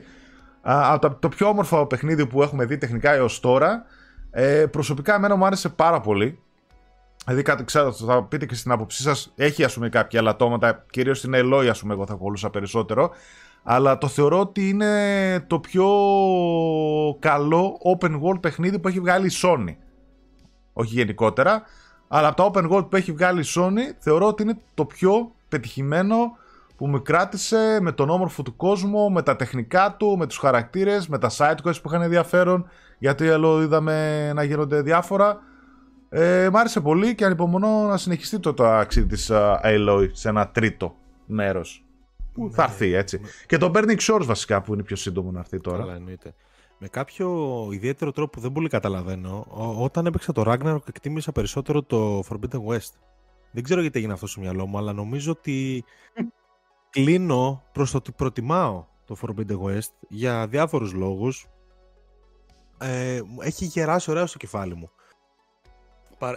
Ε, γεράσει. Ε, εντάξει, ένα χρόνο παιχνίδι, αλλά καταλάβατε τι εννοώ. Ναι, ναι. Στην αρχή είχα περισσότερα προβλήματα απ- από όσα θ- σκέφτομαι αυτή τη στιγμή ότι έχουμε το παιχνίδι. Νομίζω ότι πολύ εύκολα θα το ξανάπαιζα, να σου πω την αλήθεια, σε σχέση π.χ. με το Ragnarok. Ε, δεν ξέρω ποιανού Horizon είμαι περισσότερο φαν, θα τα πούμε και στη συνέχεια, αλλά θεωρώ ότι είναι ένα φανταστικό sequel. Και ένα φανταστικό open world γενικότερα. Η δομή του είναι safe, ε, ο, ο σχεδιασμός του είναι safe, αλλά οκ. Ναι, είναι Δεν safe. χρειάζεται, όλα, ο- δεν χρειάζεται όλα να πρωτοτυπούν και το ε, Breath ε, και το τέτοιο, το Tears of the Kingdom που θα βγει τον ε, Μάιο μπορεί να είναι και αυτό ένα safe sequel για το προηγούμενο. Ναι, φαίνεται θα, ότι είναι θα, όμως, είναι safe. θα μπορεί ναι. να είναι όμως ένα αριστούργημα, ναι, Μμ. γιατί μοιάζουν πολύ και τα παιχνίδια, έτσι. Μμ. Προφανώς μοιά- θα μοιάζει με το προηγούμενο όπως έμοιαζε και το Forbidden West με το Ναι, Zero Dawn. Και, και τον Ragnarok με τον God of War. Το, τέτοιο. Εννοείται, ναι, ναι. sequels είναι. Ε, Κάποιοι, εννοείται θα έχουν κοινά σημεία. Τέλος πάντων, Μμ. για μένα είναι ένα πάρα πολύ ωραίο παιχνίδι. Εννοείται ότι είναι το πιο όμορφο τεχνικά και. Τι να πω, δεν, δεν ξέρω. Α, πολύ πολύ καλό παιχνίδι. Α, βλέπω και τα παιδιά εδώ πέρα που λένε τα καλύτερα. Καταρχάς, Κοκοέρο Χάκη, ευχαριστούμε πάρα πολύ φίλε μου με τον donate. Α, για να δω. Π- Παιδιά, μερικά λένε ότι περίμεναν να είναι στη δεκάδα. Ε, το καταλαβαίνω, Είναι δύσκολο αλλά. τώρα, Για ένα παιχνίδι που έχει βγει σε ένα χρόνο. Ναι, αν μπράβο. Αυτό. Θα δείτε ότι είναι, Είναι λίγο δύσκολο, πιο μεστομένα παιχνίδια Μμ. όσο πλησιάζουμε στην α, κορυφή. Εγώ το συζητούσα σήμερα το Forbidden West με ένα φίλο μου Μμ. και σκεφτόμασταν ότι μας λείπει λίγο. Όσο περίεργο και αν φαίνεται. Ήταν ένα παιχνίδι που εντάξει, το τερματίσαμε πολύ γρήγορα για να πούμε στο Elder Ring που έβγαινε πρακτικά σε μια, βδο- μια εβδομάδα μετά. Τους στήχησε, έτσι. Εν Το τέλει. στήχησε δεύτερη φορά, δύο στα δύο το μεταξύ. Μμ. Δηλαδή αυτό το release program που έχει κάνει η Guerrilla και η Sony είναι... δεν έχει πέσει καλά για αυτό το παιχνίδι. Και ουσιαστικά σκεφτόμασταν ότι πολλά αρνητικά που του βρίσκαμε ήταν επειδή το ρασάραμε για να μπορούμε να βγάλουμε να παίξουμε και το Elden Ring που θα βγει. Οπότε τώρα που είμαστε πολύ πιο χαλαρά να ξαναπιάσουμε ένα παιχνίδι σαν το Forbidden West, το οποίο αυτό είναι σημαντικό γιατί θα υποθεί και σε ένα άλλο παιχνίδι που είναι μες στη λίστα, ε, μας έκανε πάρα πολύ να θέλουμε να επιστρέψουμε να, να δούμε τον κόσμο έτσι όπως είναι. Και με τα γραφικά του, με την ατμόσφαιρά του, με τα διάφορα side quest που είχε, γιατί είχε πάρα πολλά όμορφα πράγματα. Εγώ θεωρώ ότι, άμα κάποιος το ράσερ το παιχνίδι, ότι ήταν κάτι το οποίο το έλεγα μετά ξανά και στο Ragnarok. Ότι χάνεις πολλά αν δεν ασχοληθείς λίγο με τα sides του Forbidden West. Δηλαδή τις φυλές, κάποιες επιλογές που σου δίνει, τα ωραία side quests που ομολογουμένως είχε, έτσι. Που ήταν έτσι και λίγο αλυσίδα τα γεγονότα. Το να πας στα Qualdrons που ελευθερώνει, σου δείχνει κάτι φοβερές σκηνές. Και να πω ότι έχει και μία από τις αγαπημένες μου σκηνές ever, των τελευταίων χρόνων τέλος πάντων, να, να, το πω έτσι, όταν πας στο Las Vegas. Ναι, Εκεί πέρα όλα τα quest που κάνει και το εμφανίζει είναι από τις πιο όμορφες σκηνές και περιοχές, τέλος πάντων, να το πούμε έτσι, τον τελευταίο χρόνο στα video games. Φανταστικό και τεχνικά εντάξει, έδωσε ρέστα. Mm. Δεν είναι. Απλά έχει ένα τόσο μεγάλο χάρτη που κάποια στιγμή το main quest δηλαδή σωθεί απλά να προχωρήσει το χάρτη σε μια ευθεία, να μην τον ανοίξει δηλαδή συμμετρικά παντού, να πας δηλαδή σε κάποιες περιοχές λίγο πιο ανεξερεύνητες. Οπότε, άμα ξεκινήσεις να παίζεις το main quest, θα χάσεις σίγουρα πάρα πολλά πράγματα. Mm. Θα δεις δηλαδή σημεία που θα λες γιατί υπάρχει αυτός ο χάρτης, γιατί υπάρχει το άλλο, γιατί υπάρχει εκείνο. Α, για να δω. Τι δεν τους άρεσε στην ιστορία, λέει, που κάνανε παράπονο πολύ, δεν κατάλαβα. Εγώ το γούσταρα, λέει, και αν δεν Εντάξει, η ιστορία όντως ήταν πολύ ωραία. Εμένα μου άρεσε πολύ. Ναι, ναι, ναι, cool. Να, Άλεξ, λέει εσύ δεν έλεγες πως η Αλό ήταν πολύ σωτήρας και give me favor στο ναι. Forbidden West. Ναι. Και πάτησα, ναι. Εγώ θεωρώ ότι μια καλή πρωταγωνίστρια θα τον mm. έβαζε τουλάχιστον μισό βαθμό το παιχνίδι. Ε, καλά, ξεκάθαρα. Η Αλόη δεν ήταν, ήταν στο ίδιο επίπεδο με τη Lara Croft στην τριλογία Tomb Raider. Που στο δεύτερο και τρίτο παιχνίδι απλά δεν είναι πρωταγωνίστρια. Είναι... Δεν έχει χαρακτήρα αυτό. Έπρεπε να την κάνουν λίγο πιο τρισδιάστατη, αν με καταλαβαίνετε. Γιατί δεν έχει ένα αρκ. Δεν έχει ένα αρκ. Δεν δεχόταν. Έχει γεννηθεί από το πρώτο παιχνίδι, έτσι κινείται στο δεύτερο χωρίς να την δοκιμάζει κανείς και τίποτα. Ναι, ναι. Δεν δεχόταν πουθενά βοήθεια. Τους πάντες mm. επίσης ταυτόχρονα αυτοί που βοηθούσαν. Εντάξει, ναι, τα ναι. πάντα δηλαδή. Λες και αυτή δεν έχει πάει να κάνει κάποιο μπάφο, ας πούμε, για παράδειγμα. Άλλος σου λέγε ήπια και λέει γιατί ήπια. Δεν πει. Κάτσω να σε βοηθήσω, αλλά δεν πίνουν κανονικά. Δηλαδή, εντάξει, άλλο, το καταλάβαμε, εντάξει. Είναι, appreciation εκπομπή, μην βγάλουμε hate. ε, πάντως, Ακόμα. Ο, ο Χρήστος λέει ότι ήταν μία από τις μασκότ που γεννήθηκαν στο PlayStation 4. Ναι. ναι. Ένα PlayStation 4 το οποίο έβγαλε πολλά ε, νέα IP για τη Sony, πετυχημένα νέα IP και πολλές μασκότ. Και η Ελό είναι μία από αυτές. Είναι και γυναίκα, θηλυκός χαρακτήρας που είναι δύσκολο να κάνεις μασκότ θηλυκό χαρακτήρα και το πέτυχε. Και ένα παιχνίδι, ειδικά το πρώτο παιχνίδι, εμένα το έχω στην καρδιά μου πάρα πολύ. Αγαπώ το χάρτη του, την ιστορία του. Mm. Μετά, μετά, ηρέμηση. Θα, δίνει, θα, γίνει τριλο... ναι. θα, γίνει, θα γίνει τριλογία, παιδιά, το Horizon, να ξέρετε, στάνταρ και online θα δούμε και παίζει και, και στα κινητά κάτι να το δούμε. Ε, θα σας πάω στο επόμενο. Μισό.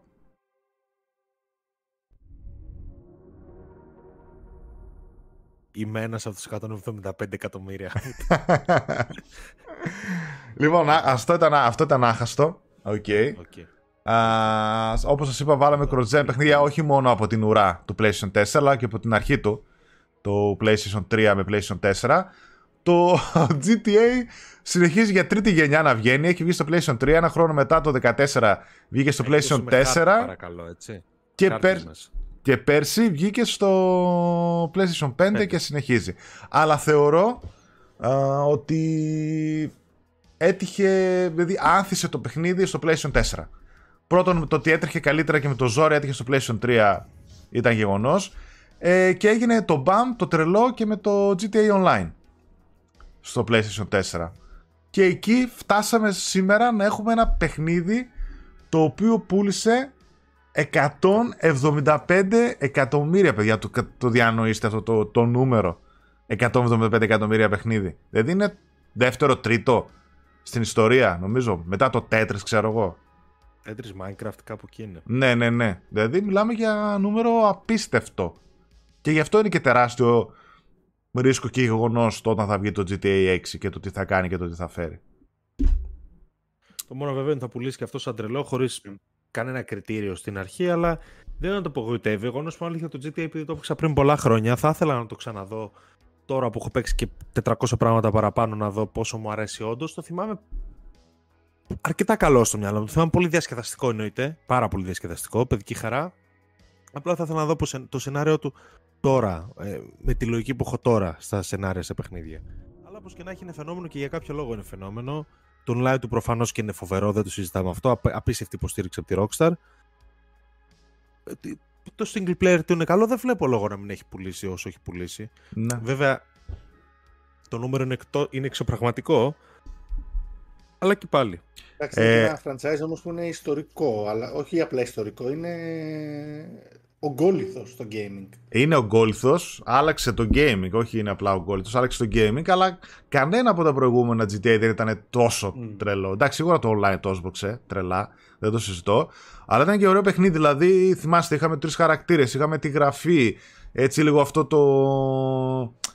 Ε, το ηρωνικό που σα, σατήριζε πολλές έτσι κοινωνικές καταστάσεις στην Αμερική ε, οι τρεις χαρακτήρες ήταν πολύ καλογραμμένοι. Αυτό με την κάμερα που άλλαζες ε, σε πολλές αποστολές, πώς χρησιμοποιούσες, τι έκανες. Εννοείται ο χάρτης του φανταστικός. Δηλαδή, ακόμα και σήμερα κάποια άλλα παρόμοια παιχνίδια που παίζουν, που έχουν πόλεις κτλ. δεν το φτάνουν το χάρτη του GTA 5. Που έχει τα πάντα. Θάλασσα, ποτάμια, βουνά. Ε, μονάχα η Rockstar, ας πούμε, το επανέλαβε μετά μια τελείως διαφορετική λογική στο open world από όλα τα υπόλοιπα παιχνίδια που έχουμε συνηθίσει. Δηλαδή, η Rockstar είναι αυτή που κρατάει το open world, ας πούμε, όσο πιο σωστό γίνεται σε ένα action adventure. Ναι, ναι, ναι, ναι, ναι, ναι, ναι. Το στηρίζει, γιατί βλέπεις πώς μπορεί να χτίσει αυτή μια ιστορία πάνω εκεί. Η οποία να σε αφήνει και έκπληκτο, δηλαδή. Γιατί καλώς κακό στα πιο Ubisoft φάση καταλαβαίνεις τι θα γίνει. Ξέρεις ποιοι δίνουν τα side quests, ξέρεις ποιοι δεν πρόκειται να πεθάνουν ποτέ, ξέρεις τι μπορείς και τι δεν μπορείς να ολοκληρώσεις. Ενώ η Rockstar το κρατάει σε ένα πάρα πολύ καλό βαθμό. Mm. για να το, το παίρνετε τα παιδιά. Εντάξει, η Rockstar δημιουργεί τεχνολογία και στάνταρ στα games κάθε φορά. Ισχύει. Βέβαια, όταν λέμε Rockstar, παιδιά, η Rockstar είναι 10 studios σε όλη τη γη, έτσι. Δεν είναι ένα στουντιάκι μικρό 50, 100, 200, 300 άτομα. Είναι 2.000-3.000 άτομα, ξέρω. Ε, το Milk που κάνανε είναι άρρωστο. Προφανώς, παιδιά, γιατί είναι ζόρι να βγάλεις ένα τόσο πετυχημένο παιχνίδι sequel γρήγορα. Και ειδικά αν ο online το σου φέρνει τόσα λεφτά. Αν βάλεις και ότι περίμενε ο κόσμος καλό GTA από το San Andreas του PlayStation 2, λογικό μου φαίνεται. Ε, και, όχι, ούτε καν αυτό διαφωνώ. Και το 4 ήταν φανταστικό. Το 4 είναι από τα πιο όρημα παιχνίδια ναι. που έχουν γραφτεί. Ναι, ναι. Θα ήθελα πολύ να το παίξω. Θα ήθελα πάρα πολύ να το παίξω. Ναι, ναι. Καλησπέρα, παιδιά, όσους μπαίνουν τώρα. Ε, να πάμε στο επόμενο. Πάμε. Φυσικά. Πάμε. Πού το, α, δεν το έχω βγάλει αυτό. Είναι από τα λίγα που δεν έβγαλα. Μην φοβάσαι, τα έχω εγώ όλα εδώ από εδώ και πέρα. Τι, τι, τι, τι, σε πρόλαβα. Εδώ.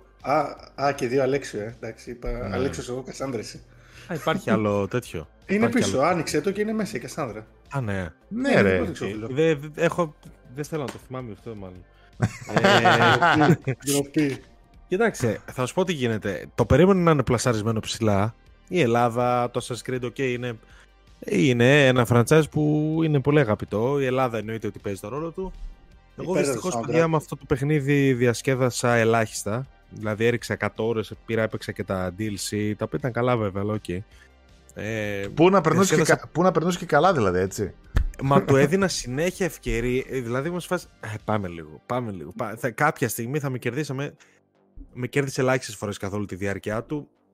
Δεν δηλώνω φαν. Ε, μου άρεσε περισσότερο το Origins και μου άρεσε περισσότερο ακόμα και το Valhalla. Mm. Ε, δεν ξέρω γιατί. Λάτρευα να χαζεύω τον κόσμο του, να πηγαίνω βόλτες, να, να βλέπω την αρχαία Ελλάδα, τους χαρακτήρες, να γνωρίζω, ξέρεις, όλους τους σπουδαίους εποχής. Ε, δεν είμαι κανένας φανατικός με, με την ιστορία, αλλά το εκτιμούσα, ρε παιδί μου, γιατί δύο-τρία πράγματα ξέρω. Οκ, okay. δεν μπορείς να είσαι τελείως άσχετος σε αυτά τα πράγματα. Ε, αλλά τι να σας πω, gameplay ακά το παιχνίδι δεν το ευχαριστιόμουν. Λίγο τα forts συνέχεια, λίγο τα... το combat που δεν μου δούλευε, λίγο η πρωταγωνίστρια που δεν μου δούλευε. Ε, δεν ξέρω. Δεν ξέρω. Για εμένα μου έχει αφήσει πικρή γεύση και Παρότι είναι τα παιχνίδια που έχω αφήσει περισσότερες ώρες ζωής μου. Δεν δίνω εύκολα 100 ώρες σε παιχνίδι. Αλλά είναι προσωπικό. Καταλαβαίνω απόλυτα τους λόγους που έχει λατρευτεί τόσο. Είναι, είναι, είναι τέρμα θυμητό. Είναι ένα παιχνίδι φτιαγμένο με μεράκι, καλοφτιαγμένο κτλ. Εντάξει, εμένα η τακτική του Ubisoft πλέον ήταν το σημείο που είπα ότι τέλος. Δηλαδή πολύ δύσκολα. Το Valhalla όμως μετά το έπαιξα πιο ευχάριστα, δεν ξέρω γιατί. Παρότι δεν το θεωρώ ε, απαραίτητα καλύτερο. Εμένα Απλά εγώ περισσότερο. Το Valhalla, να σου πω, ήταν και δεν μου πολύ άρεσε. Αλλά το Odyssey μου άρεσε, μου άρεσε πάρα πολύ ο χάρτης, μου άρεσε πάρα πολύ η Ελλάδα. Αλλά το, θεωρούσα, το θεωρώ δηλαδή πάρα πολύ μεγάλο. Ε, κούραζε από ένα σημείο και μετά είχε και μερικά, ξέρεις, αναγκαστικά σου βάζει να ψάχνεις για να προχωρήσεις παρακάτω, έτσι, λίγο gating έκανε στο level. Εγώ στη θέση του πολύ εύκολα θα έβαζα το Origins, που το θεωρώ την ιδανική διάρκεια, πανέμορφο χάρτη, ήταν το, το, το, πρώτο reboot που κάνανε, ωραία ιστορία. Μπάγεκ ναι, είναι πολύ συμπαθής χαρακτήρας και χαρακτήρας δηλαδή. Ο Μπάγεκ ναι. είναι ο πρώτο.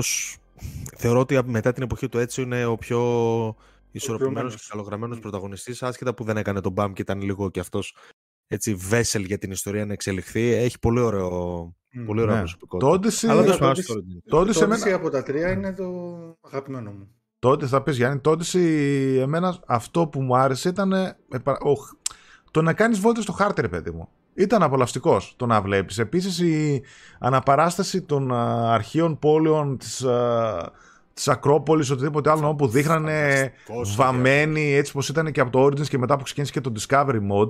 Ε, ήταν φανταστικά το να κάνεις βόλτα στην Ελλάδα για να τα βλέπεις όλα αυτά. Ε, πες Γιάννη, πες εσύ που είναι και το αγαπημένος σου έτσι. Εγώ θεωρώ ότι είναι το καλύτερο 7 που υπάρχει στον κόσμο. Δεν υπάρχει καλύτερο 7. Καλύτερο 7.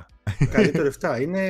Το ακούω. Εγώ το, έπαιξα, το, το, το στην καραντίνα, πέρασα απίστευτα υπέροχα. Το παίζα πολύ αργά. Δηλαδή το ευχαριστήθηκα. Δεν βιάστηκα να κάνω ιστορία. Δεν βιάστηκα να κάνω side quest. Οπότε για μένα δεν υπήρχε gating. Δεν βιάστηκα να κάνω κάτι. Και αυτό που μου άρεσε πάρα πολύ ήταν ότι μου άρεσε πάρα πολύ οι δύο χαρακτήρες και ο Αλέξος και η Κασάνδρα. Μ' άρεσε το voice acting. Αυτό το ψευτοελληνικό, αγγλικό, το... Σ' άρεσε αυτό το πράγμα. Ναι, ρε, είχε. Δεν θέλω να το βλέπω ζωή μου, ρε. Είχε χτίσει ένα τόσο ωραίο χιούμορ. Εγώ γελούσα πάρα πολύ με αυτό το παιχνίδι. Με ό,τι γινότανε. με τα side quest, με τον Σοκράτη, με τον Αλκιβιάδη. Α, ναι, ναι, ναι, ναι, ναι. Με το Σουπίντεο. Το, το, το, καλύτερο side quest που έχω παίξει. Και άλλο αυτό. Και το Season Pass είναι ωραίο. Που ήταν, εντάξει, το Season Pass ήταν και καλό τεχνικά. Ήταν όντως αναβάθμιση. Αυτό όμως που μου άρεσε πάρα πολύ ήταν είναι το μοναδικό Assassin's Creed που έχει σωστά RPG στοιχεία. Σου δίνει δηλαδή τα skill points και δεν απαιτούσε από σένα να πάρεις όλα τα skills. Μπορούσες να χτίσεις συγκεκριμένα build, να βάλεις δηλαδή μετά τα points σου στο δεύτερο τρίπο άνοιγε και να φτιάξεις κάτι σπασμένα πράγματα με πανοπλίες τα οποία μπορεί να σου 70 level και να σου βάζει 99 αν μπορούσες λίγο να το επεξεργαστείς πώς παίζεται. Και αυτό είναι από τα ελάχιστα παιχνίδια που με έχουν βάλει να το κάνω αυτό και να σκεφτώ έτσι να φτιάξω ένα χαρακτήρα με συγκεκριμένες δυνάμεις και αδυναμίες. Και να μην έχω πέντε δέντρα και όλα τα skill points να πάνε σε όλα τα abilities. Οπότε μπορούσα να παίξω με τρία passives και τέσσερα active abilities με, πολλά πράγματα και με, πολλές, με πάρα πολύ loot. Και μου άρεσε αυτό. Εμένα ένα από τα βασικά προβλήματα που έχουμε με το παιχνίδι είναι ότι αφαίρεσε πολλά στοιχεία από αυτό που μου άρεσε Assassin's Creed. Πέραν το ότι okay, και το Origins αρχίζει να το κάνει, αλλά το Origins συνέχισε να κρατά ένα μυστικιστικό χαρακτήρα. Ε, το Odyssey ξέφυγε και ξέφυγε σε πολλά πράγματα. Α πούμε, έχασε τελείως την καθετότητά του. Πλέον μπορούσε να πέσεις από παντού, να πας παντού, να ανέβεις παντού. Έχασε το, το, το, να σε βάζει σε σημείο να σκέφτεσαι πώς θα ανέβω εκεί, πώς θα πάω εκεί. Έχασε την καθετότητα, έχασε την λογική των Assassins, τα Assassinations, τα οποία ήταν πλέον σε δεύτερη μοίρα. Εντάξει, υπάρχουν, λειτουργούν, ναι, οκ. Okay. Ε, εμένα εκεί, εκεί με έχασε. Ε, στον τρόπο που επέλεξε να χειριστεί το υλικό του. Τέλος πάντων, θα μπορούσε, να, θα μπορούσε να μην το λέγανε Assassins και να ήταν ένα.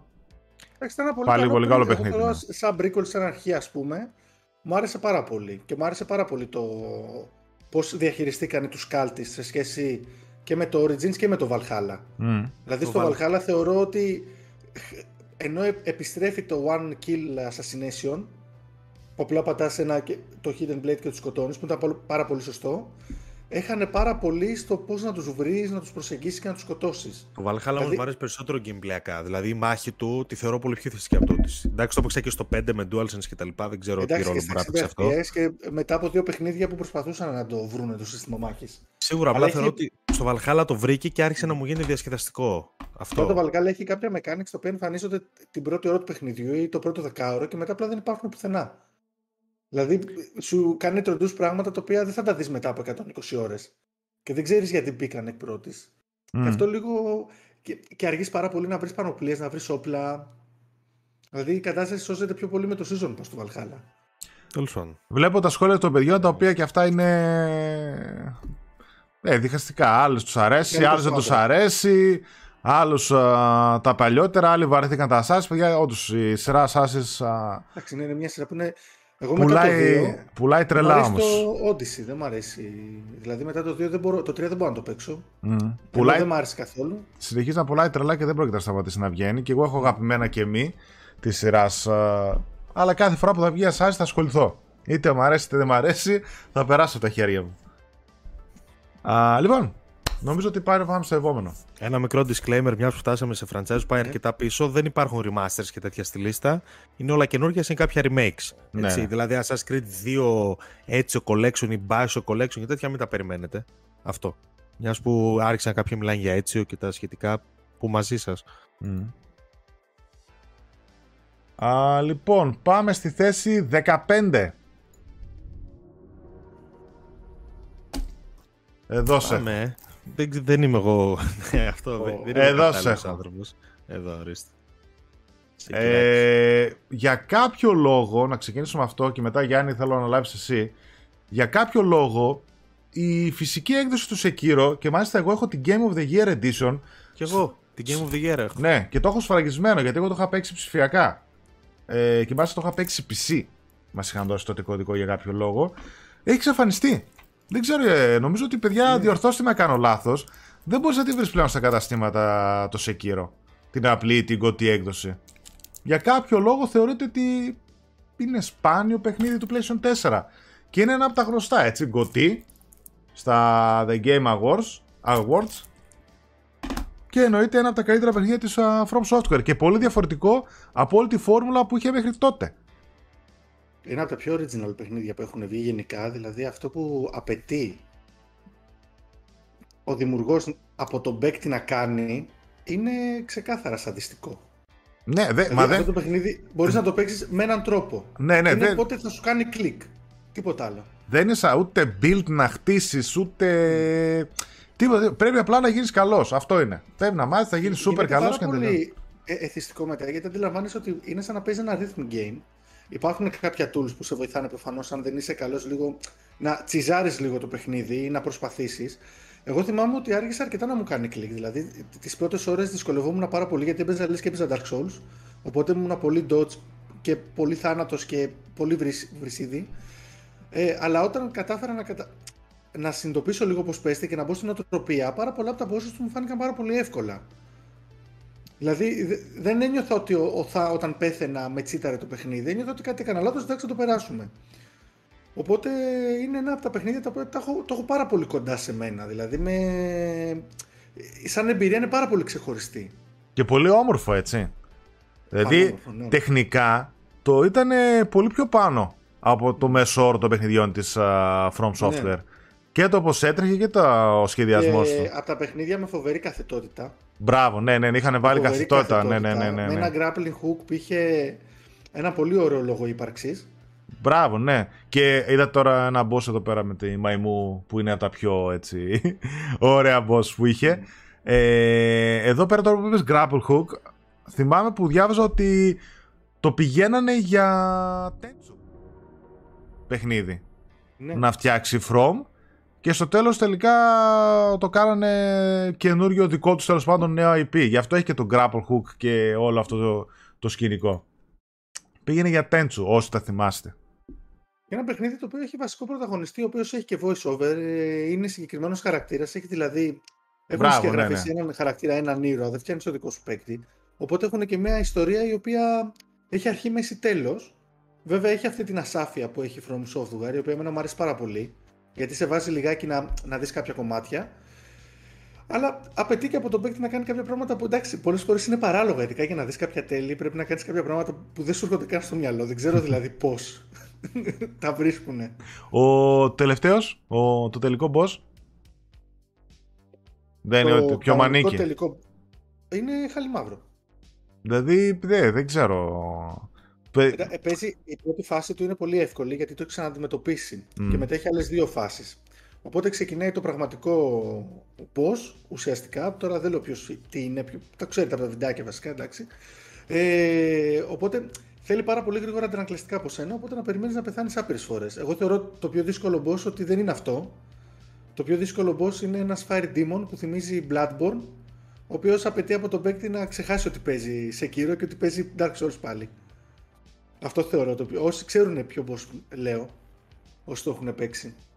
Πάνω σου λένε τα παιδιά τα καλύτερα για το Sekiro, έτσι. Α, εδώ λέει το τελευταίο boss προκαλεί απόγνωση, λέει ο George. Παιχνιδάρα, πήρε πολλές ιδέες, λέει. Ε, αν θέλετε, το anime πήρε ε, πολλές ιδέες από το Sword of the Stranger. Α, τι άλλο, το καλύτερο της From, είναι πανέμορφο το Sekiro κτλ. Το απίστευτο που έκανε το Sekiro ήταν ότι έκανε την κάθε μάχη προσωπική υπόθεση. Υπέροχο soundtrack επίσης. Δυσκολότερο boss και για μένα Γιάννη ο Demon of Hatred. Αυτό έλεγε. Είναι αυτός, ναι. αυτός είναι, ναι. Ε, το Cleric Beast είναι το Bloodborne πρακτικά. Με άλλο skin και Ναι, ναι. άλλα mechanics. Τέντσο, Τέντσο. Θέλω ένα Τέντσο τώρα έτσι. Εδώ. Ε, νομίζω το τελευταίο Τέντσο πού βγήκε; Ε, το Tenchu 3 ήταν στο PlayStation 2, δεν ήταν. Ναι, είχε Στην εποχή βγει. PlayStation 2 και στο Ναι. original Xbox. ε, δεν θυμάμαι τώρα, Μμ. εδώ πέρα κάπου Το έχω. οποίο επίσης, Εγώ τώρα ένα που μιλήσαμε λίγο για From Software, ε, στην πρώτη, στα πρώτα, στους πρώτους launch τίτλους, η From Software είχε φτιάξει το, ε, πώς το λέγανε, είχε ring στο τίτλο, Magic Ring, ε, Old Ring, κάπως έτσι. Ε, ένα RPG πρώτου προσώπου που ήταν για το PlayStation 2 και είχε κυκλοφορήσει το 2000. Α, ναι. Δεν... Ήταν της From Software. Καλά, η From Software έχει βγάλει ό,τι παιχνίδι μπορείς να φανταστείς. Δεν... Ναι. Έχει βγάλει σε όλα τα, στα είδη. Α, λοιπόν, να πάμε παρακάτω. Πάμε να πούμε για κάνα καλό παιχνίδι, ναι. Όχι, εννοώ που να έχω παίξει. Πάμε σε ακόμη ένα αποκλειστικό, το δεύτερο αποκλειστικό. Στη 14η θέση, Εδώ. ε, σε PlayStation 4, PC και Μπορώ να πρόσφατα, δείξω το πίσω. και πρόσφατα σε PlayStation 5 με την uh, Director's Cut. Μιλάμε για το Death Stranding του Kojima. Πούντο, πούντο, πούντο, πούντο. Άκι. Δεν, ε, δεν έβλεπε. Ε, Spe- Special Edition δείξατε; ναι, ναι, ναι, όλοι. Ω, ε, Καλά ρε. Αφού είχε καλές special edition τότε, τις τιμούσαμε. ναι ρε, ναι ρε, βγαίναν καλές ε, Special Edition. Α, Ε, πες, πες Άλεξ. πω εγώ για το Death Stranding ότι ένα παιχνίδι πολύ ιδιαίτερο και αυτό το βάζω σε κατηγορία των, των πολύ ιδιαίτερων παιχνιδιών όπως το Nier π.χ. α, παρότι έχει την blockbusterική υφή των ε, αποκλειστικών της Sony το οποίο συνήθως δεν είναι τόσο ιδιαίτερα ε, αυτό εδώ πέρα κάνει κάτι μοναδικό για μένα εντάξει πολλοί το παράτησαν, το καταλαβαίνω και εγώ το έπαιξα μισό-μισό να σου πω την αλήθεια. Είχε βγει και το Jedi Fallen Order τότε, οπότε είχα παίξει το μισό Death Stranding, το Jedi και μετά το μισό Death Stranding. Οπότε και το είχα βγάλει λίγο πιο άνετος. Από εκεί και πέρα, πολύ ιδιαίτερη εμπειρία. Πολύ κινηματογραφική με απίστευτες ερμηνείες, απίστευτη μουσική, rip κιόλας. Ε, και ένα φοβερό σενάριο για μένα. Ένα καταπληκτικό σενάριο, το οποίο βέβαια για να το δεις ως το τέλος πρέπει να κάνεις λίγη υπομονή, να περάσεις κάποια σημεία τα οποία είναι δύσκολα αντικειμενικά να τα περάσεις, κουραστικά ίσως, βαρετά ίσως για κάποιους το καταλαβαίνω και για μένα ανασημεία, ας πούμε θυμάμαι ποιο chapter ήταν το 3 ή το 4, διαβόητο, το οποίο κρατάει πολλή ώρα και κάνεις αποστάσεις και αποστάσεις, ρε παιδί μου, που εκεί έσπασαν πολύ. Και είναι κατανοητό. Αλλά παρόλα αυτά θεωρώ ότι αν κάτσεις στο Death Stranding θα ανταμυφθείς. Να πω ότι ένα πράγμα θέλω καλύτερο από το sequel και αυτό είναι η μάχη του, την οποία βρίσκω τραγική. Ε, από εκεί και πέρα αξίζει θεωρώ να παιχτεί από όλους έστω να δοκιμαστεί. Και βλέπουμε ρε παιδί μου ποια είναι τα ωραία του καθενός. Όσο αντέξει ελπίζω πως οι ηθοποιοί θα τους κρατήσουν μέσα γιατί οι ερμηνείες τους είναι ίσως οι καλύτερες που έχουμε δει. Ίσως Ναι. λέω δεν ξέρω στο PlayStation 4 Εγώ αυτά που θέλω να συμπληρώσω είναι Decima Engine φανταστική εδώ πέρα δηλαδή το οι παιδιάδες, ε, τα βράχια όλα αυτά τέλος πάντων ο σχηματισμός των α, περιοχών των ανοιχτών περιοχών είναι φανταστικές δηλαδή είχα πάθει σοκ με τη γεωμετρία τους με τα βουνά, με όλα, με τα χιόνια που έχει, με τα ριάκια, με τον καταράχτη, λιβάει, όλα που περνάς, είχα πάθει σοκ με τη γεωμετρία τους. Δεν πίστευα ότι το PlayStation 4 τρέχει αυτό εδώ πέρα το παιχνίδι. Ήταν, όταν είχε βγει, ήταν από τα πιο όμορφα παιχνίδια που έχουμε δει. Φανταστικό. Ε, μ' άρεσε πάρα πολύ. Πραγματικά είναι πολύ ιδιαίτερη εμπειρία, πολύ ξεχωριστή. Είναι αυτό που το έχω ξαναπεί ότι το παίζεις μια φορά και δύσκολα μετά το ξαναπέζεις. Το συγκεκριμένο. Α, Ναι, όντως, δεν- κάνει δεν λίγο, γυρνάς εύκολα, ρε. ναι, κάνει λίγο dragging εκεί πέρα στο chapter 3, αλλά μετά ανοίγει το παιχνίδι. Φανταστική εμπειρία. Έτσι για την ιστορία να πούμε ότι ήταν ε, το πρώτο παιχνίδι του Kojima αφού έφυγε από την Konami ε, και ίδρυσε την Kojima Productions με έναν τότε Andrew House, ο οποίος ήταν ο πρόεδρος του, της Sony εκείνη την περίοδο που θυμάστε είχε βγάλει ένα βιντεάκι έκπληξη, σοκ τότε είχε προκαλέσει με τον Andrew House να μιλάει άπτεστα ιαπωνικά έτσι κι αλλιώς ο άνθρωπος, ήταν φανταστικός τύπος με τον Kojima να χαιρετιούνται και να λένε ότι το πρώτο σου παιχνίδι θα βγει αποκλειστικά στο PlayStation 4. Ήταν κάτι ανεπανάληπτο για το τότε. Ο Kojima είχε τεράστιο όνομα και τώρα βέβαια, αλλά τότε ήταν full hypeαρισμένος και μιλημένος μετά το Metal Gear Solid 5, μετά το διώγμο από την Konami, έτσι, με τα Silent Hits και όλα αυτά που ήταν ε, φανταστικό. Και παρέδωσε αυτό. Και το οποίο το παρέδωσε και αρκετά γρήγορα. Έστησε στούντιο, εντάξει, έτοιμη μηχανή γραφικών και παρέδωσε ένα τέτοιο αποτέλεσμα. Το οποίο είχε και ελληνικές φωνές, θα θυμίσω. Ναι.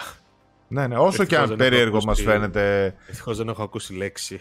Α, το έχω ακούσει εγώ. Εννοώ στο συγκεκριμένο παιχνίδι που έχει αυτούς τους οποίους με αυτά τα performances, έτσι, δεν ε, το λέω υποτιμητικά. Ναι, αλλά ήταν ε, πάρα πολύ ιδιαίτερο παιχνίδι. Μ' άρεσε πάρα πολύ. Και είχε μέσα τελείως κοτζιμίστικα στοιχεία. Αυτά τα like που πατούσες, κάτι άλλα άκυρα, τα 45 λεπτά τα βίντεο, ξέρω εγώ έτσι, για να κάθεσαι εκεί πέρα να βλέπεις. Ήταν. Kojima Unshackled. Ναι, ναι, ναι, τελείως, τελείως. Ελεύθερος Να κάνει ό,τι θέλει. και τώρα έρχεται και το 2, έτσι που εγώ δεν περίμενα ας πούμε, να δούμε Ναι. sequel. Το οποίο είναι και working title, δηλαδή μπορεί να το λένε ένα άλλο παιχνίδι, ας πούμε. Και απλά Ναι, να ναι. είναι ένα spiritual successor του Death Stranding που το κάνει και αυτό πολύ ενδιαφέρον. Ναι. Ε, Ε, γενικά από τις αγαπημένες μου εμπειρίες και εμένα.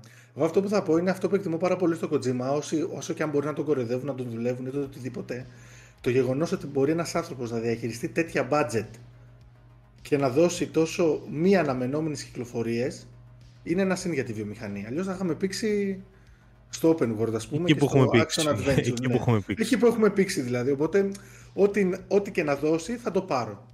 Αυτό. Ναι. Χριστός, σε ευχαριστούμε πάρα πολύ, φίλε μου. Καλησπέρα κιόλας.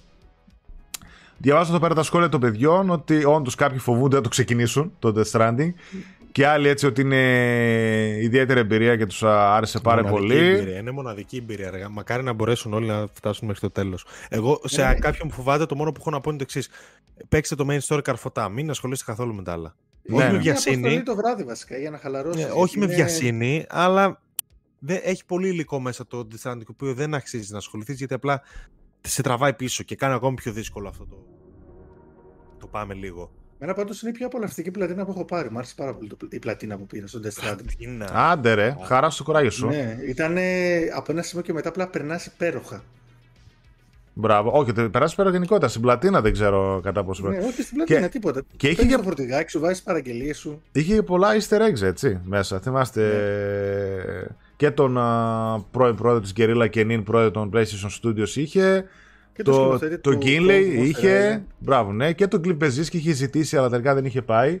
Και σε Αυτός- ταινίες και σειρές είχε πολλά. Εγώ θυμάμαι το Christine του Carpenter είχε ένα συγκεκριμένο. Τέλος πάντων, έχει πολλά τέτοια. Ναι, ναι. Όπως το- και να έχει. Μοναδική εμπειρία. Α, ηλία, όχι, έχω την συλλεκτική κονσόλα του Metal Gear Solid 5. Όχι του Death Stranding. Α, 150 ώρες έχω στο παιχνίδι, λέει και δεν το βρέθηκα στιγμή. Το έπαιζα σε ρί, δεν με κούρασε καθόλου, λέει ο Νίκος ή ο Χρήστος. Αυτό το Death Stranding δεν θέλει βιασύνη, το παίζεις χαλαρά. Αν δεν τρέξεις να το τερματίσεις, τότε ευχαριστίες πραγματικά. Ανυπομονώ για το 2. Εντάξει, είναι... ήταν ιδιαίτερο παιχνίδι, αλλά θεωρώ ότι και αναγνωρίστηκε από τα παιδιά και γι' αυτό συγκέντρωσε τόσες ψήφους και ήταν τόσο ψηλά, έτσι. Ήταν στην 14η Η τραγική θέση. ηρωνία είναι ότι ήρθε και ο COVID δηλαδή και μετά έκανε ένα μπαμ το παιχνίδι. Μπράβο, ναι, ναι, ναι, ναι. Με τον COVID. Ήταν πολύ κακή συγκυρία αυτό. Ήταν αυτό τώρα που, που ήταν στα The Game Awards που έλεγε για το επόμενο παιχνίδι και λέει ελπίζω το επόμενο παιχνίδι Κρατήθηκαν. Ναι, να μην προ- Λέει, είπε κρατήθηκε. κάτι, να μην προβλέψω λέει ελπίζω να μην βγει λέει προφητικό όπως βγήκε αυτό. Ναι, ναι, φανταστικό τότε όντως, καλά και αυτό. Σαββατογεννημένος αυτό. Σαββατογεννημένος Kojima. Για να πάω λίγο μέχρι τέρμα στα σχόλια. Οκ, okay, λένε τα παιδιά εδώ πέρα διάφορα και για τον Kojima. Πάμε στο επόμενο. Πάμε. Yeah.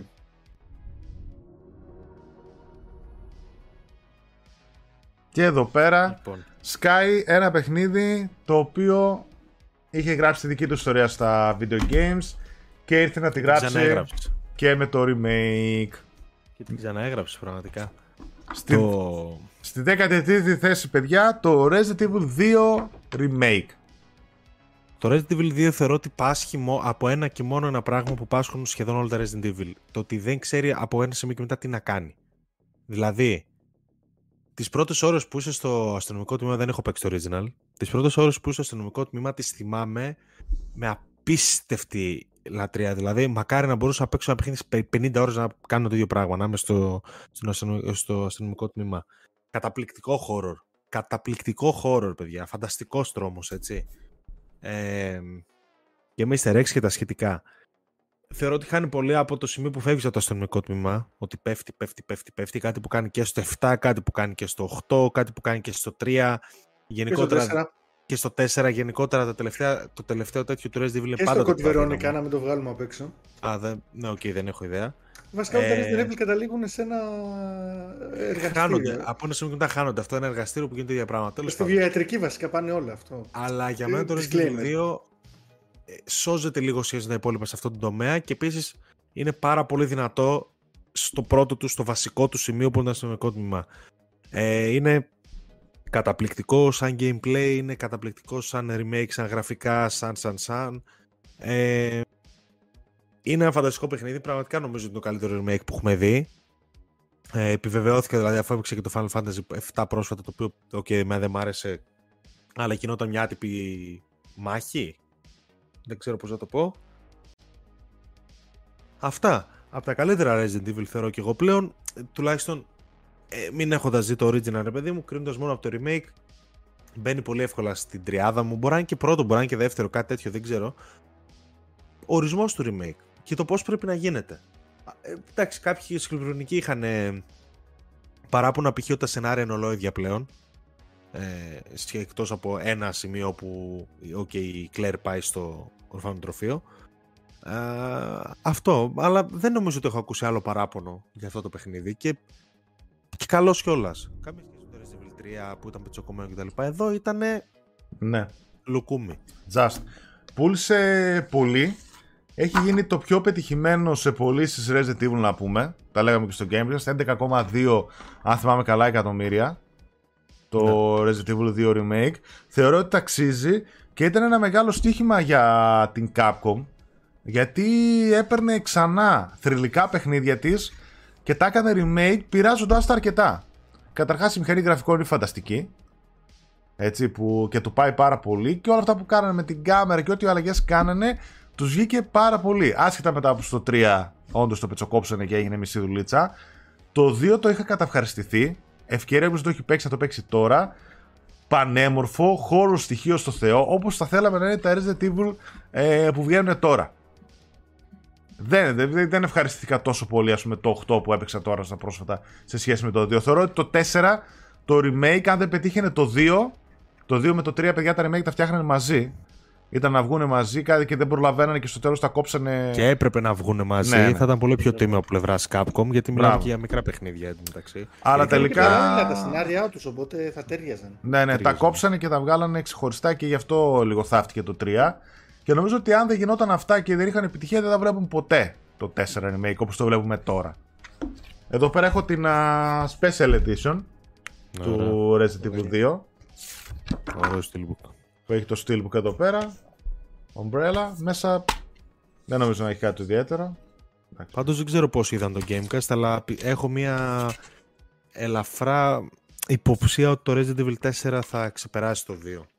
Πολύ πιθανό, ναι. Ή θα το φτάσει τουλάχιστον, ρε παιδί μου, γιατί τα μιλάει για παιχνίδι του 90 μετακρίτη, ξέρω εγώ. Ε, θεωρώ ότι έχει τα φόντα το Resident Evil 4 ως μεγαλύτερο παιχνίδι με, περισσότερο, πιο, με περισσότερες δυνατότητες εξ αρχής να το ξεπεράσει. Και το περιμένω πώς και πώς μετά από αυτά τα remakes που έκανε η Capcom. Είναι ένα παιχνίδι το οποίο το 4 είναι από τα καλύτερα παιχνίδια που έχουν βγει γενικά. Δηλαδή και αυτό που έκανε τότε σαν reboot πάλι τον Resident Evil και το ουσιαστικά έφερε την επανάσταση σε όλα τα third person action παιχνίδια. Δηλαδή Καλά, μετά το Resident Evil 4 όλα παίζουν σαν το Resident Evil 4. Δεν υπάρχει. Μα και το Resident Evil 2 remake πάνω στη λογική Είναι του 4. στο 4. Απλά ε, ε, καταφέρανε και διαχωρίσαν ας πούμε την αξιονίλα του 5 και του 6 που ήταν αστεία εισαγωγικά παιχνίδια και καταφέραν να βάλουν το χώρο πάλι στο Resident Evil. Α, θα πάω λίγο στα σχόλια των παιδιών. Εδώ πέρα καλησπέρα όσοι μπαίνετε τώρα παιδιά. Α, πού είχα πάει; Ανυπομονούν για το Resident Evil 4 Remake. Το remake του 3 αξίζει το 20 που είναι. Εντάξει, ένα 20 για το 3, εκεί 20-15. Κάπου εκεί πέρα. Τώρα, τώρα έχει το bundle με 15 ευρώ και τα δύο Resident Evil. Και το 2 και το 3 με 15 ευρώ. Το Α, ναι. αξίζει πάρα πολύ, ναι. Δεν ξέρω αν τρέχει τώρα, αλλά γενικότερα παίζει. Ε, νομίζω τρέχει. Α, να, να, τώρα το έχεις στο δεκάρικο λέει το 3 ο Αργύρι. Οπότε είναι 15 τα 2, μου ακούγεται σωστό. Ναι, είναι 10 το 2, 10 το 3 και έχει και ένα bundle που είναι στα 15. 15. Ναι. Ε, θα μας έρθει παιδιά PlayStation VR 2 αύριο, μεθαύριο. Σήμερα πήραν οι Αθηναίοι. Η επαρχία εμείς θα φτάσει αύριο μεθαύριο. Ε, λοιπόν, πάμε στο επόμενο. Ε, ναι, ναι, πάμε, πάμε, πάμε. Πάμε, πάμε. το επόμενο είναι... Στο επόμενο είναι το τρίτο. Το παιχνίδι της χρονιάς. το τρίτο παιχνίδι της From Software που έχουμε μέσα στην 20 έτσι τραβάω βραδιά. Και δεν, και δεν τελειώσαμε και ακόμα, έτσι να πω. Έχει και, και, και, έτοιμο κείμενο γιατί είναι τόσο τέλειο παιχνίδι. Ο Σονούπο. Ο Σονούπο, ναι, ναι, θα βγάλουμε κείμενο και ναι. βίντεο. Γι' αυτό. Εδώ. Εγώ μπορώ να πω ότι είναι το, το καλύτερο παιχνίδι που έπαιξα φέτος. Χαλαρά το καλύτερο. Πέρυσι το έπαιξες, να ξέρεις. Πέρυσι το έπαιξα, ναι. ναι. Νομίζω ότι το μου το πήρα μετά την πρωτοχρονιά. Δεν ξέρω. Α, ναι. να, ναι, να μετρήσει αυτό, τότε αυτό. αυτό. Ε, λοιπόν, μετρήσει, ναι. όσο τυχόν ε, δεν το ξέρετε, μιλάμε, δεν το καταλάβατε τέλος πάντων, ε, μιλάμε για το Elden Ring, mm. το Game of the Year στα The Game Awards του 2022. Οι πωλήσεις τελευταίο νούμερο παίζει να είναι γύρω στα 17 εκατομμύρια, μπορεί να έχει φτάσει στα 20 τώρα. Σε λίγες μέρες πλησιάζει η επέτειος ενός χρόνου θα έχουν και κάποιο event, λένε ότι ετοιμάζεται και κάποιος expansion, κάποιο DLC, έτσι κλασικά στα πρότυπα των Dark Souls. Ένα παιχνίδι το οποίο ήρθε, ε, σάρωσε και σε βαθμολογίες εννοείται και σε πωλήσεις και είναι θεωρώ το Souls παιχνίδι της From Software που έκανε το bump στο mainstream. Γιατί όσο καλά και να ήταν τα Dark Souls και τα τρία μαζί τα Dark Souls αν θυμάμαι καλά παίζει να έχουν πουλήσει 15 εκατομμύρια. Αυτό τα πούλησε μέσα στο χρόνο ούτε. Έτσι, τόσα. Δηλαδή έκανε το μπαμ και έβλεπα κόσμο που δεν είχε επαφή να παίζει Elden Ring. Χωρίς να έχει παίξει κανένα από τα προηγούμενα. Ή να λέει, θέλω να παίξω Elden Ring, μήπως θα ξεκινήσω με ποιο να ξεκινήσω, ξέρω εγώ να μπω στον κόσμο το Souls. Ή μετά το Elden Ring να θέλουν να πιάσουν τα υπόλοιπα Souls. Είναι ένα παιχνίδι το οποίο αφού το πιάσεις και ξεκινήσεις να παίζεις καμία συζήτηση γύρω από αυτό το παιχνίδι δεν περιστρέφεται ούτε από τα τεχνικά χαρακτηριστικά του, ούτε από το τι θα μπορούσε να κάνει καλά κακά. Όλα περιστρέφονται από το τι έκανε ο παίκτης, τι ανακάλυψες, τι βρήκαν οι υπόλοιποι, τι χαρακτήρα παίζεις, πώς παίζεις, σαν να βρήκες στο τάδε boss. Δηλαδή είναι ένα από τα παιχνίδια που μιλάς γι' αυτό, αλλά μιλάς σαν ένα παιχνίδι. Δεν είναι δηλαδή, δεν είναι η συζήτηση του αν μου άρεσε τάδε πίστα για παράδειγμα. Είναι η συζήτηση ότι πήγας σε εκείνο το βουνό, βρήκα αυτό, Μπήκα στην τάδε σπηλιά, με κυνήγησε η αρκούδα, ας πούμε. Βγήκα με ένα φλάσκ έξω και όλο σου λέει: Εγώ πήγα στην άλλη σπηλιά, ας πούμε, και κατέβηκα κάτω και έχει και άλλο χάρτη τεράστιο. Ναι. Οπότε αλλάζει, ε, έχει αυτό το φαν στοιχείο ότι μπορούν όλοι να το παίξουν. Είναι το πιο προσβάσιμο παιχνίδι From Software. Ε, θέλει πραγματικά συγχαρητήρια γιατί καταλαβαίνει και ρυθμίζει τη δυσκολία χωρίς επιλογή δυσκολίας Πολύ απλά, όντας open world, μπορείς απλά να φύγεις και να πας κάπου αλλού που είναι πιο εύκολο για σένα. Είναι τόσα, τόσοι πολλοί χαρακτήρες και τα όπλα που βρίσκεις και το τι μπορείς να φτιάξεις, που κάποια σημεία που θα δυσκολέψουν κάποιον άλλον για σένα μπορεί να φανούν εύκολα και vice versa. Και είναι το στοιχείο της εξερεύνησης τόσο αγνό που αποδεικνύει αυτό το παιχνίδι ότι δεν χρειάζεται να έχεις 15 κονίδια για να καταλάβει ο παίκτης τι πρέπει να κάνει. Ξέρει ο παίκτης, μπορεί να καταλάβει τι πρέπει να κάνει. Μπράβο, αυτό. Το διαβάζω και στο σχόλιο τώρα Conqueror Χάκη που λέει απλά το Elden Ring έδειξε πως είναι σωστά η εξερεύνηση, απλά δεν υποτιμάει την νοημοσύνη του gamer, ειδικά στο open world κομμάτι. Και νομίζω ότι εκεί κέρδισε το στοίχημα. Και, και το open world κομμάτι δεν κάνει κάτι πρωτότυπο. Κάνει αυτό που έκανε το Oblivion ή το Morrowind. Ναι, οκ. Okay. Αυτοί που τα, τα θυμούνται τότε, εκείνη την εποχή. Τα θυμούνται, ναι. οπότε, εντάξει, για μένα οι συγκρίσει με το Breath of the Wild είναι άκυρες γενικά. Γιατί μιλάμε για δύο τελείως διαφορετικά παιχνίδια που έχουν κάποιες κοινές νοοτροπίες. Πιο πολύ θα έλεγα ότι μοιάζει με ένα δυτικό RPG, ας πούμε, της ε, Bethesda, όπως τα έφτιαχνε τότε. Mm. Που τα εικονίδια που έβρισκες είναι τα αντίστοιχα εικονίδια του Elder Ring και φυσικά έβρισκες επαναλαμβανόμενα μοτίβα. Αλλά μιλάμε και για ένα παιχνίδι. Εντάξει, υπάρχουν μοτίβα επαναλαμβανόμενα. Δεν μπορείς να το αποφύγεις εύκολα. Εδώ έχω την, το... τη Launch Edition, η οποία ήταν πάρα πολύ δυνατή. Ναι. Και έχει μέσα και έχει... το παιχνίδι, α, patch, πώς το λένε στα ελληνικά, ξέρω μπαλώματα αυτά έτσι με τα σχέδια ένα του παιχνιδιού. Ένα μπάλωμα, ναι, για το jacket, το metal jacket. Ε, τρία art cards, ένα poster και ένα set από τρία αυτοκόλλητα. Δηλαδή, πολύ καλή έκδοση. Ήταν μια που πουλήθηκε στα 50 ευρώ περίπου όταν πρωτοκυκλοφόρησε νομίζω, μέσα από. Νομίζω, ναι, ναι, ναι, ναι, ναι, ναι, ναι, ναι, ναι, ναι, ναι. Και, και ένα steelbook. Αν έκανες ένα pre-order ή αν το προλάμβανε. Α, ναι, το έχω, το έχω, το έχω και το Steelbook. Ναι. Το έχω στη βιβλιοθήκη, ναι, ναι. Ήταν μαζί με ένα Steelbook, αν μπράβο, δίνανε λίγα. Πολύ καλή έκδοση. Πολύ καλή. Γενικότερα και η CD Projekt Red, ας πούμε, και η From, αυτά που βγάλανε στο PlayStation 4, βγάλανε πολύ καλές εκδόσεις για τα παιχνίδια. Πάρα πολύ, ναι. Σεβάστηκαν πολύ. Είναι επιφύλακτα σε όλου αυτό το παιχνίδι. Πιστεύω ότι όποιος το πιάσει έχει κάτι καλό να πει και έχει κάτι να δει για τον εαυτό του και να, να το ευχαριστηθεί κάπως. Ναι. Ε, νομίζω ότι λίγο ο κόσμος είχε βαρεθεί, λίγο και τα media μαζί και όλο το gaming, όλο αυτό την ubisoftίαση. Οπότε mm. το ότι στην ουσία σε αφήνει να κάνεις ό,τι θες φάνηκε τόσο φρέσκο. Που όπως έτσι και εσύ, ναι, δεν το ναι. έχουμε δει πρώτη φορά. Κάποτε θεωρούνταν αυτό αυτονόητο. Το ότι σε πετάω, σε... να χαθεί. σε πετάω σε ένα χάρτη και απλά τρώ 100 ώρες μέχρι να βρεθείς που θα κάνεις και τι. Μα ναι, μπορώ να καταλάβω ότι εντάξει, δεν υπάρχει ο χρόνος για να μπορούμε όλα τα, να παίξουμε όλα τα παιχνίδια, να χαθούμε σε όλα τα παιχνίδια. Mm. Αλλά δεν γίνεται και όλα τα παιχνίδια να παίζονται ε, έτσι ώστε να, να σου λένε έλα τερμάτισε με όσο πιο γρήγορα μπορείς. Θα στα δώσω όλα και επέλεξε. Με κάποια παιχνίδια δυστυχώς ή ευτυχώς ε, πρέπει να αφήσουν λίγο τον παίκτη να χαθεί, να εξερευνήσει, να δει κάτι για τον εαυτό του, να νιώσει βραδερφό ότι ξεφεύγει. Mm. Δηλαδή, ναι. δεν γίνεται να χτυπάει ένα ξυπνητήρι το πρωί για να πας στη δουλειά και να χτυπάνε 10 ξυπνητήρια το βράδυ να ανοίξεις το PlayStation, ας πούμε, για, τη... για τα site που έχεις να κάνεις στο Odyssey. Ε, εγώ αυτό που θα πω είναι ότι ακόμα δεν έχει φανεί, αλλά θεωρώ θα επηρεάσει πολλά παιχνίδια το Elden Ring. Mm. Πολλά παιχνίδια ανοιχτού κόσμου. Ό,τι έκανε το Souls και δημιούργησε ένα καινούριο είδος και βλέπουμε να βγαίνουν πολλά Souls-like παιχνίδια, θεωρώ ότι θα επηρεάσει αρκετά open world μελλοντικά αυτό που έκανε το Elden Ring. Νομίζω θα το δούμε κιόλα έτσι από πιο ευρωπαϊκά στούντιο. Μπράβο, ναι, ναι, ναι, ναι. Ευρωπαϊκά κινέζικα στούντιο, λίγο πιο double A παραγωγές. Εγώ γελάω για την τεράστια διαφορά του Elden Ring με του Open World, του Elden Ring με τα επόμενα Open World που έρχονται τώρα και πρέπει Τώρα, τώρα. Είναι όχι, τελείως διαφορετικά. Όχι έρχονται. Τώρα πάω σε παιχνίδι το οποίο το πατάει, στο, πατάει στο λαιμό το Elden Ring και όχι, και όχι μόνο έτσι. Μιλάει η κοινότητα καθαρά και πραγματικά κάνει μπαμ γιατί η κοινότητα το αγάπησε αυτό το παιχνίδι. Α... το αγάπησε αυτό το παιχνίδι και του λέγανε να το παίξει γιατί δεν σ' αρέσει. Ορίστε. και το αγάπησε. Εδώ, Εδώ σε έχω. Και ωραία εκδοσούλα. Ακόμα και εγώ έχω αυτή την έκδοση. Πολύ ωραία εκδοσούλα, φίλε. Days Gone, παιδιά. Το μέσα. Το Days Gone ε, πάνω από το Elden Ring. Βασικά τώρα, ναι, οκ. Okay. το Days Gone πάνω από το Elden Ring. Πάνω από το Elden Ring. Α, και δεν είναι τυχαίο. Εγώ εκεί ήθελα να καταλήξω. Γιατί ό,τι και να... όσο και mainstream να έγινε το Elden Ring, δεν θα γίνει ποτέ τόσο mainstream καρφωτό που ήταν το Days Gone. Το Days Gone ήταν ό,τι πιο mainstream μπορούσε να φτιάξει η Sony με την Bend και πολύ, ό,τι πιο κοντά μπορούσε να φτάσει σε ένα τύπου Ubisoft παιχνίδι. Πραγματικά, έτσι. Καλό είναι αυτό.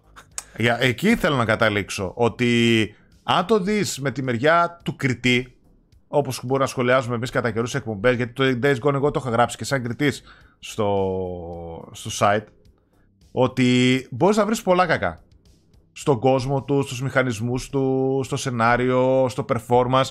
Είχε πολλά κακά το παιχνίδι. Εν τέλει όμως αποδεικνύεται γιατί πολλά open world π.χ. της Ubisoft έχουν την επιτυχία που έχουν. Ο κόσμος το αγάπησε το Days Gone πολύ περισσότερο από ό,τι αγαπήθηκε κριτικά. Έτσι. φαίνεται ότι έκανε πολλά πράγματα τα οποία ο κόσμος τα βρήκε τα σκεδαστικά, του άρεσε, το έπαιξε και το ευχαριστήθηκε χωρίς να χρειάζεται να μπαίνει σε βαθύς μηχανισμούς, σε ψαγμένα πράγματα ή διαλόγους ή σενάρια κτλ. που θα θέλω να το βάλω να σκεφτεί. Είχε ένα σενάριο μιας blockbuster σειράς, είχε κάτι πολύ πρωτότυπο το οποίο ήταν τα, τα hordes, έτσι, και το πόσο ωραία αυτά δουλεύανε και μάλιστα θεωρώ ότι αργήσανε πολύ να τα εμφανίσουν στο παιχνίδι, τα hordes. Α, πολύ ωραία γραφικά από την Unreal Engine, άσχετα που είχε θεματάκια αρκετά στο frame rate, στο PlayStation 4, ευτυχώς μετά με ένα patch στο PS5 τρέχει νερό. Και μου άρεσε πάρα πολύ και ο φυσικός του χάρτης. Και μια band η οποία ήταν μικρή, έτσι. Μικρή ομάδα, διέλεγε ένα άτομο, έχει κάνει πόσα πράγματα μόνος του στο Dead Gone. Αλλά ναι, έφερε ό,τι έφερε. Φύγαν μετά τα δύο μεγάλα κεφάλια από, το, από την band που ήταν χρόνια. Και τώρα από ό,τι ξέρω φτιάχνουν ένα καινούριο IP σε πάλι open world. Και όχι Days Gone 2 ας πούμε. Το Days Gone στην 10η θέση παρακαλώ. Ναι. Ε, δεν θέλω να μείνω πολύ. Εντάξει, περνάει και η ώρα, ρε παιδί μου. Έχουμε να πούμε πολλά. Αλλά να, την περισσότερο είναι στο group τουλάχιστον ξέρω την άποψή μου για τον Days Gone. Καταρχάς δεν θα το συνέκρινα με παιχνίδια της Ubisoft γιατί θεωρώ ότι το Days Gone έχει πολύ περισσότερη ψυχή από τα παιχνίδια της Ubisoft. Ε, είναι πιο καλοδουλεμένο, περισσότερο μεράκι, με περισσότερη αγάπη, οι οποίοι είναι όροι μπορεί να μην κολλάνε σε ένα κατασκεύασμα, σε ένα προϊόν, αλλά νομίζω ότι μεταξύ μας μπορούμε να το χρησιμοποιούμε, καταλαβαίνουμε, καταλαβαίνόμαστε. Mm. Ε, απλά έχω θέματα με τον Days Gone το οποίο ένα θέμα είναι ότι θεωρώ ότι όλη η στερεοφημία του πηγάζει, όχι όλη, μέρος της στερεοφημίας του πηγάζει από το γεγονός ότι παίχτηκε από την τεράστια πλειοψηφία του κόσμου σε πολύ χαμηλή τιμή. Ε, οπότε αξιολογήθηκε για, με βάση τα λεφτά που έχει δώσει ο καθένας. Και στο Plus, στο Collection plus. Μπήκε, Αυτό βέβαια είναι προσωπική εκτίμηση. Απλά θεωρώ ότι αν μέχρι ο Days Gone δεν, full price δεν θεωρώ ότι βγάζει τα λεφτά του. Ό,τι σημαίνει το βγάζει τα λεφτά του. Και αφετέρου έχω παρα, πραγματικά πολλά παράπονα από τον τρόπο που χειρίζεται το σενάριο και τους χαρακτήρες του.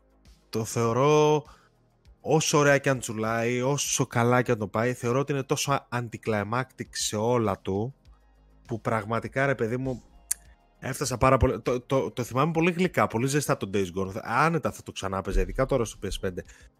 Αλλά η ιστορία του και χαρακτήρα του παιδιά για μένα είναι όχι, είναι μεγάλο red flag δυστυχώς. Δηλαδή η μεγάλη στιγμή του παιχνιδιού που δεν θα πω ποια είναι, είναι ό,τι πιο anticlimactic έχω ζήσει όσα χρόνια παίζω.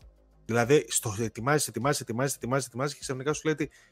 Α, ναι. Ωραία, πήγαινε φέρει μου τώρα τρία βότανα. γιατί πρέπει να πας να μου φέρεις τρία βότανα.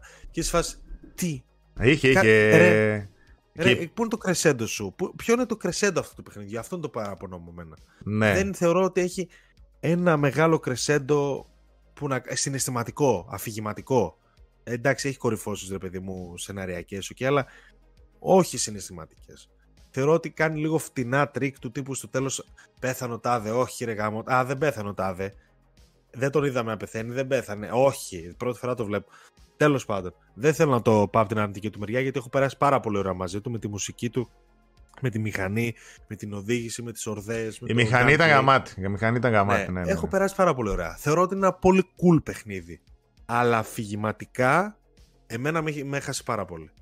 Όσο ώρα με πήγαινε μέχρι να κατέβει το κάτω μισό του χάρτη, από εκεί και πέρα για μένα μηδένεις στο πηλίκο δυστυχώς στο Days Gone. Αλλά παρόλα αυτά θα το προτιμήσω any day από ένα παιχνίδι, ένα ακόμα παιχνίδι της uh, Ubisoft ή, της, ή ένα Just Cause, δεν ξέρω εγώ τι. Και είναι παιχνίδι και... ψυχή. Ωραία μουσική επίσης, έτσι, και με τον... έχει ψυχή, έχει ψυχή, έχει χαρακτήρα και με τον Μπούμερ, το λένε το, το φίλο του. Ναι, Μπούζερ, Μπούζερ. Όχι Μπούμερ. Μπούμερ. Με τον Μπούζερ μαζί, ας πούμε, την ωραία σχέση που είχαν, βόταν με τη μηχανή, μουσικάρες από πίσω να παίζουν. Πολύ του Όρεγκον ο χάρτης, ο φυσικός μου είχε αρέσει με τη μηχανή πώς το κάνεις. Θεωρώ ότι με δύο-τρεις κινήσεις θα μπορούσε να έχει εκτοξευτεί πολύ εύκολα αυτό το παιχνίδι. Γιατί και το σενάριο του έδωσε μια καλή βάση. Είχε και ένα secret ending κάπου το εδώ πήρε το μάτι μου σε ένα σχόλιο εδώ πέρα. Ναι, ε, ναι. και κάποια easter eggs είχε με το σύγχρονο filter με τα προηγούμενα παιχνίδια της uh, Band. Νομίζω ότι μπορούσε να θέσει ένα καλό κόσμο στο πρώτο του παιχνίδι και με ένα sequel να, να εκτοξευτεί. Έτσι ήταν και το Uncharted έτσι ήταν. Το Uncharted 1 ας πούμε είναι ένα απλά καλό παιχνίδι και με το 2 εκτοξεύτηκε. Α πούμε κατάλαβες. Δηλαδή... Ε, είναι ένα καλό, είναι διασκεδαστικό παιχνίδι που ξέρει τι θέλει να είναι Απλά ξαναλέω, αυτά τα πράγματα που με πέταξαν εμένα έξω ήταν οι κορυφώσεις του και τα, τα τύπου πλότους, τα τύπου... Α πούμε εκεί που συναντιέται τέλος πάντων, OK, κάνει ό,τι κάνει, δεν θέλω να πω τι, δεν θεωρείται, επειδή βλέπω ότι μεγάλο μέρος του ότι διαφωνεί, δεν θεωρείται ότι γίνεται τελείως λάθος. Τελείως λάθος. Δηλαδή, βλέπει, α, okay, ωραία, πάω να κάνω side quest δεν λειτουργούν έτσι τα παιχνίδια ναι, αφηγηματικά. Ναι. Αυτό δεν, δεν μου άρεσε και ο δεύτερος χάρτης καθόλου. Μου άρεσε πάρα πολύ ο πρώτο. Στον πρώτο πέρασε είναι διεκπαιρεωτικός. Εγώ είχα μεγάλο πρόβλημα με το sound design και το πώς ε, οι φωνές πέφτανε μία πάνω στην άλλη. Δηλαδή πέρα από τον ήχο της μηχανής που ήταν πολύ καλός και το ρεαλιστικό το ότι όταν ήταν πάνω στη μηχανή φώναζε ο ήρωας γιατί ήταν πάνω στη μηχανή. Α, ναι, ναι, ωραίο. Πολύ λογικό. Ε, όλα τα υπόλοιπα, ειδικά όταν έκανε μονολόγους ο Ντίκον, ήταν πολύ εκνευριστικό. Δηλαδή απλά ε, θέλω να φτιάξουν ένα χαρακτήρα ο οποίος προσπαθούσε να πάει προς Τζόελ ή προς νευρωσικό τυπά βετεράνο πολέμου, αλλά δεν μου βγαίνει... Σαν ζωβάναρκη. Ναι, ήταν χάλι, τελείως. Δεν, δεν μου βγαίνει. Δεν το θεωρώ χάλι τον Τίκον. Θεωρώ ότι είναι πολύ κλεισέ οι σχέσεις, οι σχέσεις που αναπτύσσουν όλες, ναι, όλες, όλες, όλες. Έχω ένα cool κολλητό το μπροστά. Ε, δεν δεν μ' άρεσε. Το τέλο μου άρεσε. Θεωρώ το τέλος δεν μου προσέφερε τίποτα. Δηλαδή θα μπορούσαν να είχαν γίνει χιλιάδε πράγματα. Το τέλος μου ήταν κάτι, ένα flat πράγμα. Αυτά. Ε, εκεί έγκυται και εμένα που. Ναι. Εκεί, ε, είναι Ήταν Days Gone δηλαδή για να το τερματίσω. Πραγματικά χάλασα μέρες.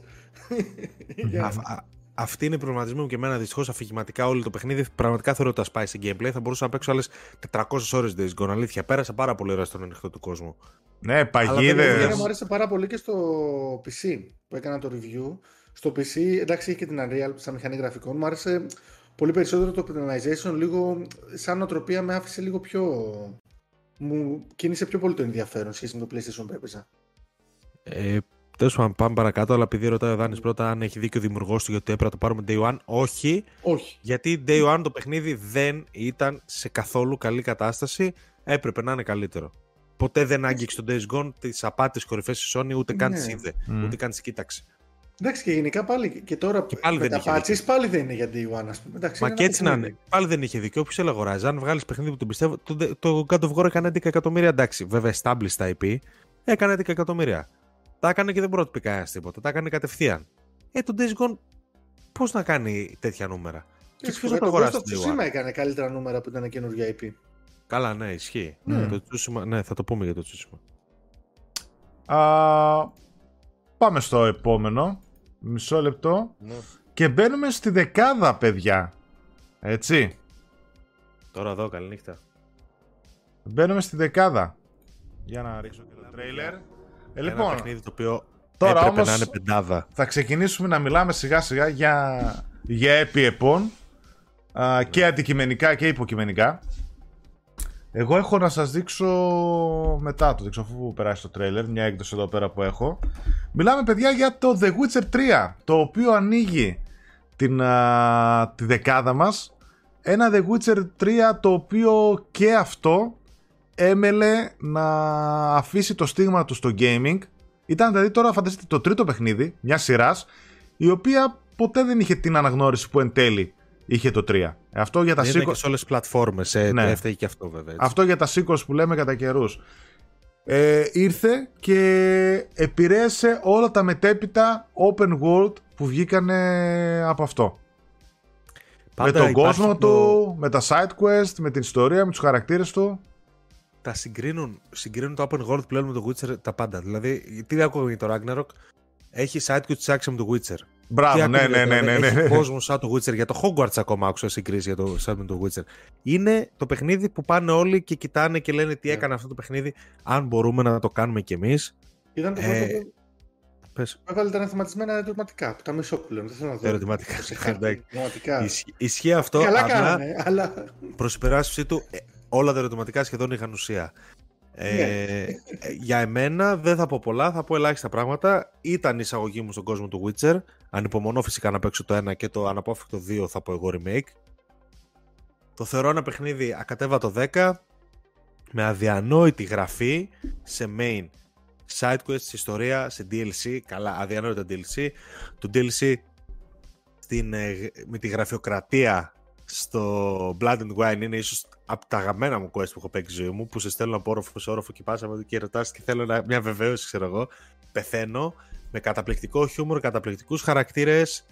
Ε, δεν θέλω να πω κάτι άλλο. Για μένα το Witcher είναι 10. Είναι 10 στα 10 τέλος. Και μακάρι να βρω χρόνο φέτος, το έχω πει, το έχω προσχεθεί στον εαυτό μου, καλοκαίρι λογικά, να κάτσω να το ξαναπέξω όπως το αρμόζει στο PS5. Αριστούργημα. Ε, προσωπική τριάδα μου, νομίζω, ever, του ναι. Witcher. Και ένα The Witcher το οποίο ε, είδαμε πρώτον μια υποδειγματική υποστήριξη. Καλά, στην αρχή εγώ θυμάμαι όταν το πρωτεύουσα το The Witcher 3 αρχές τότε του PlayStation 4 μιλάμε βούιζε η κονσόλα έτσι, γονάτιζε, ήταν με 20 FPS πήγαινε. Μιλάμε για ζόρια μεγάλα. Παρ' όλα αυτά ήρθαν πολλά patches για η CD Projekt Red κλασικά. Ήρθαμε υποδειγματική υποστήριξη με το πώς παραδίδονται τα expansions ή τα DLC. Φανταστικό όλο. Ε, είδαμε μέχρι και πρόσφατα, όπως λες και εσύ, το Next Gen Patch που βγήκε στις κονσόλες και ήταν σαν να έγινε ένα remaster το παιχνίδι. Και το δώσανε δωρεάν. Βέβαια όλο αυτό, εντάξει, προφανώς λίγο και να ξεπλύνουν την εικόνα τους με αυτό που έγινε με το, με, τη, με το Cyberpunk. Το οποίο Cyberpunk δανείζεται στοιχεία της γραφής του Witcher όμως και θα πω ότι είναι το μόνο παιχνίδι που φτάνει κοντά στο να κάνει τόσο καλά establish στον κόσμο του. Φτάνει, όχι, δεν ξέρω αν φτάνει κοντά, κάνει ίδιες κινήσεις. Αυτό θα πω εγώ. Παίξτε το Cyberpunk πλέον. Εδώ έχω, έχω την Coty Edition ε, κάπου πίσω, αλλά επέλεξα να φέρω το μπροστά αυτό. Hearts of Stone. Το ένα από τα δύο, το Hearts of Stone, το οποίο ήταν, παιδιά, έχει την τιμή εδώ πέρα πάνω 20 ευρώ, 19,90 και σου έχει μέσα το DLC και σου έχει μέσα και δύο Gwen ε, card decks. 154 κάρτες και game tokens.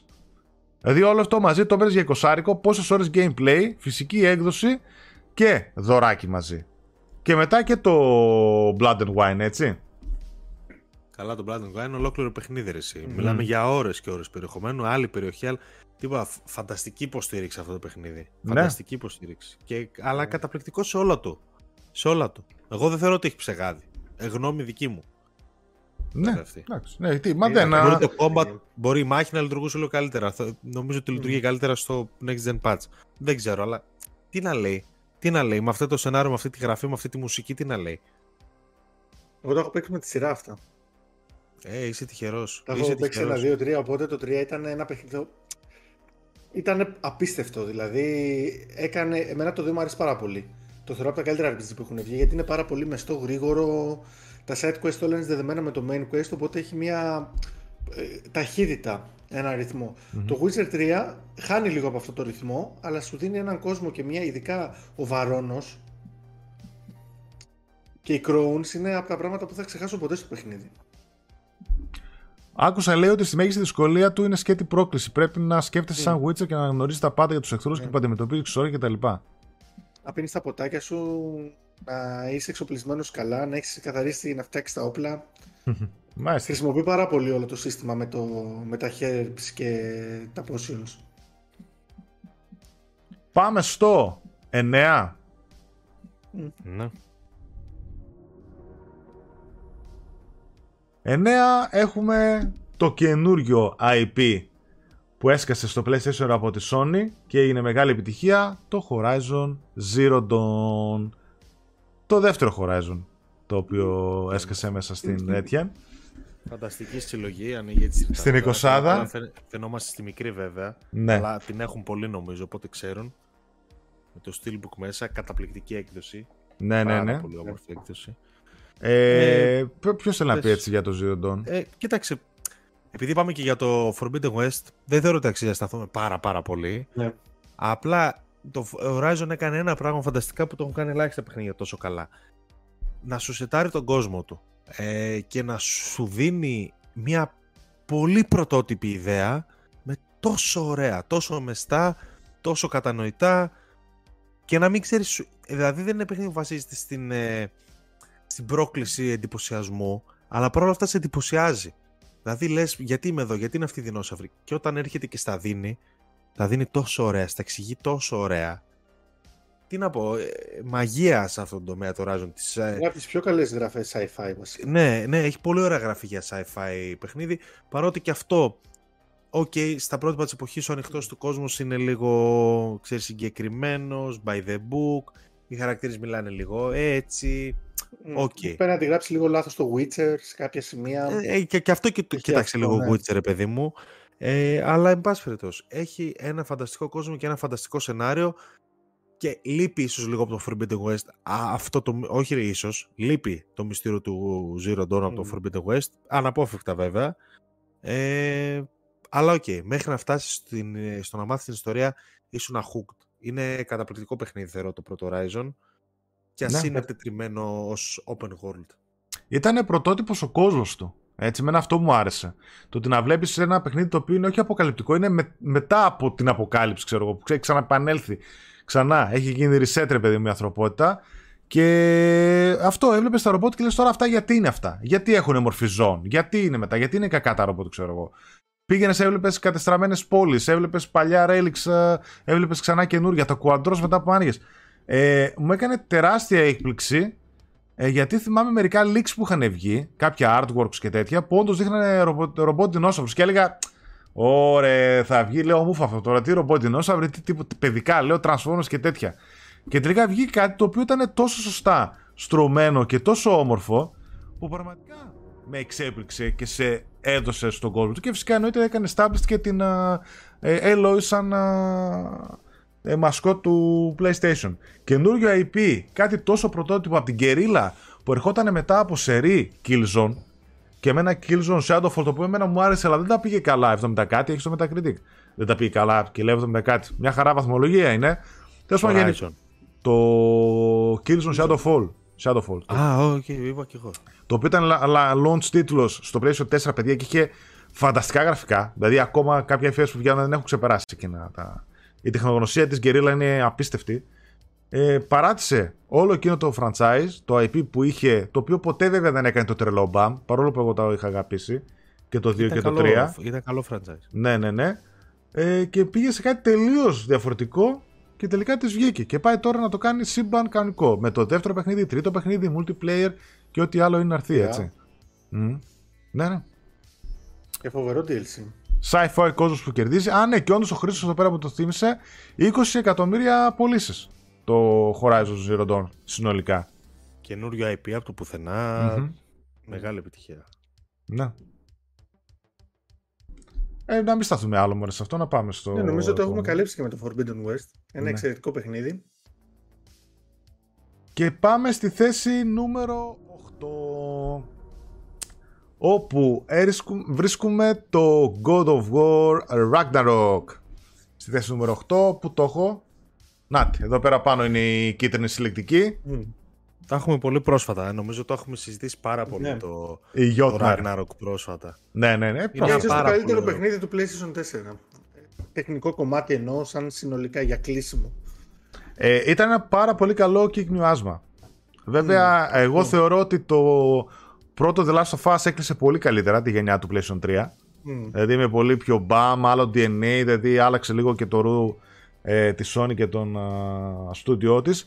Παρ' όλα αυτά, το να έχεις μια κονσόλα σαν το PlayStation 4, το οποίο βγήκε το 14, έτσι, 13, το 13 Νοέμβριο του 13 αν θυμάμαι καλά, έτσι, αλλά ας πούμε ότι είναι το 14, και να παραδίδει τέτοιο παιχνίδι 8 χρόνια μετά, το Ragnarok, όπως και το Forbidden West, 8 χρόνια μετά, ε, λες, τι μηχάνημα είναι αυτό, ρε παιδί μου, το οποίο έχει Jaguar επεξεργαστεί; Yeah. 8 χρόνια μετά το έδωσα 3 εκατοστάρικα πόσο έκανε τότε και μου παίζει όλα αυτά τα παιχνίδια χωρίς να έχω δώσει ούτε φράγκο παραπάνω. Μιλάμε για φανταστικό. Από εκεί και πέρα το God of War Ragnarok, παιδιά, είναι ένα direct sequel του πρώτου God of War. Γι' αυτό και έμοιαζε τόσο πολύ ε, σε όλα του, στον κόσμο.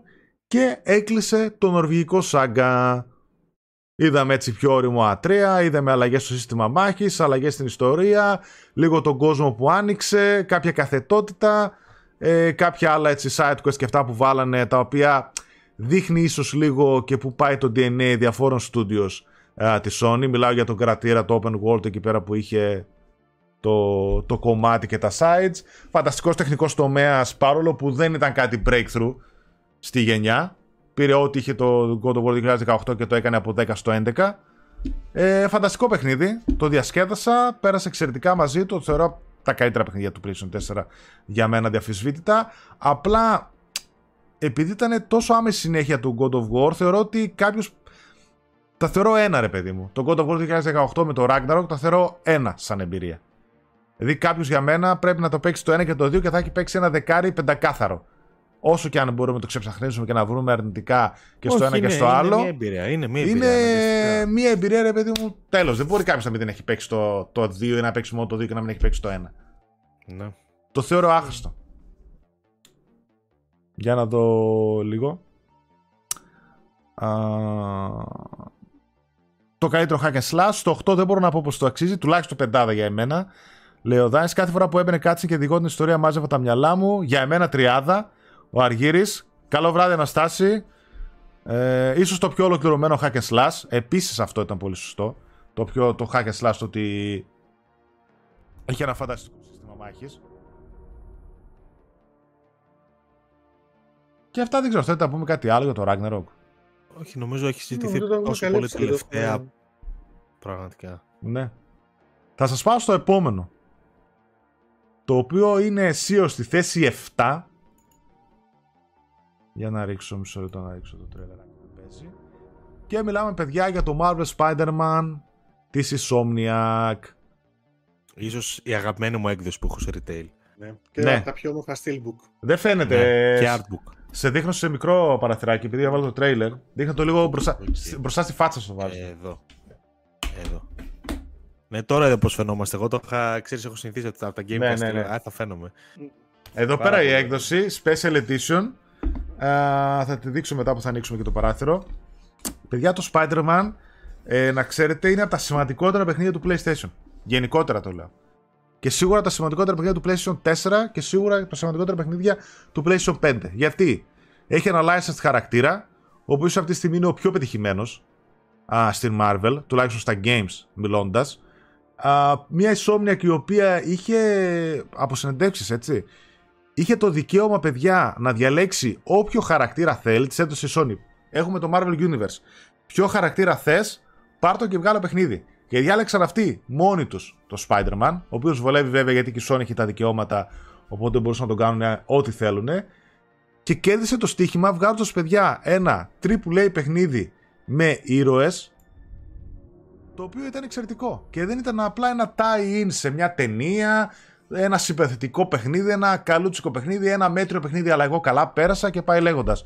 Είχε ένα πολύ τίμιο open world κομμάτι, ένα πολύ όμορφο Manhattan.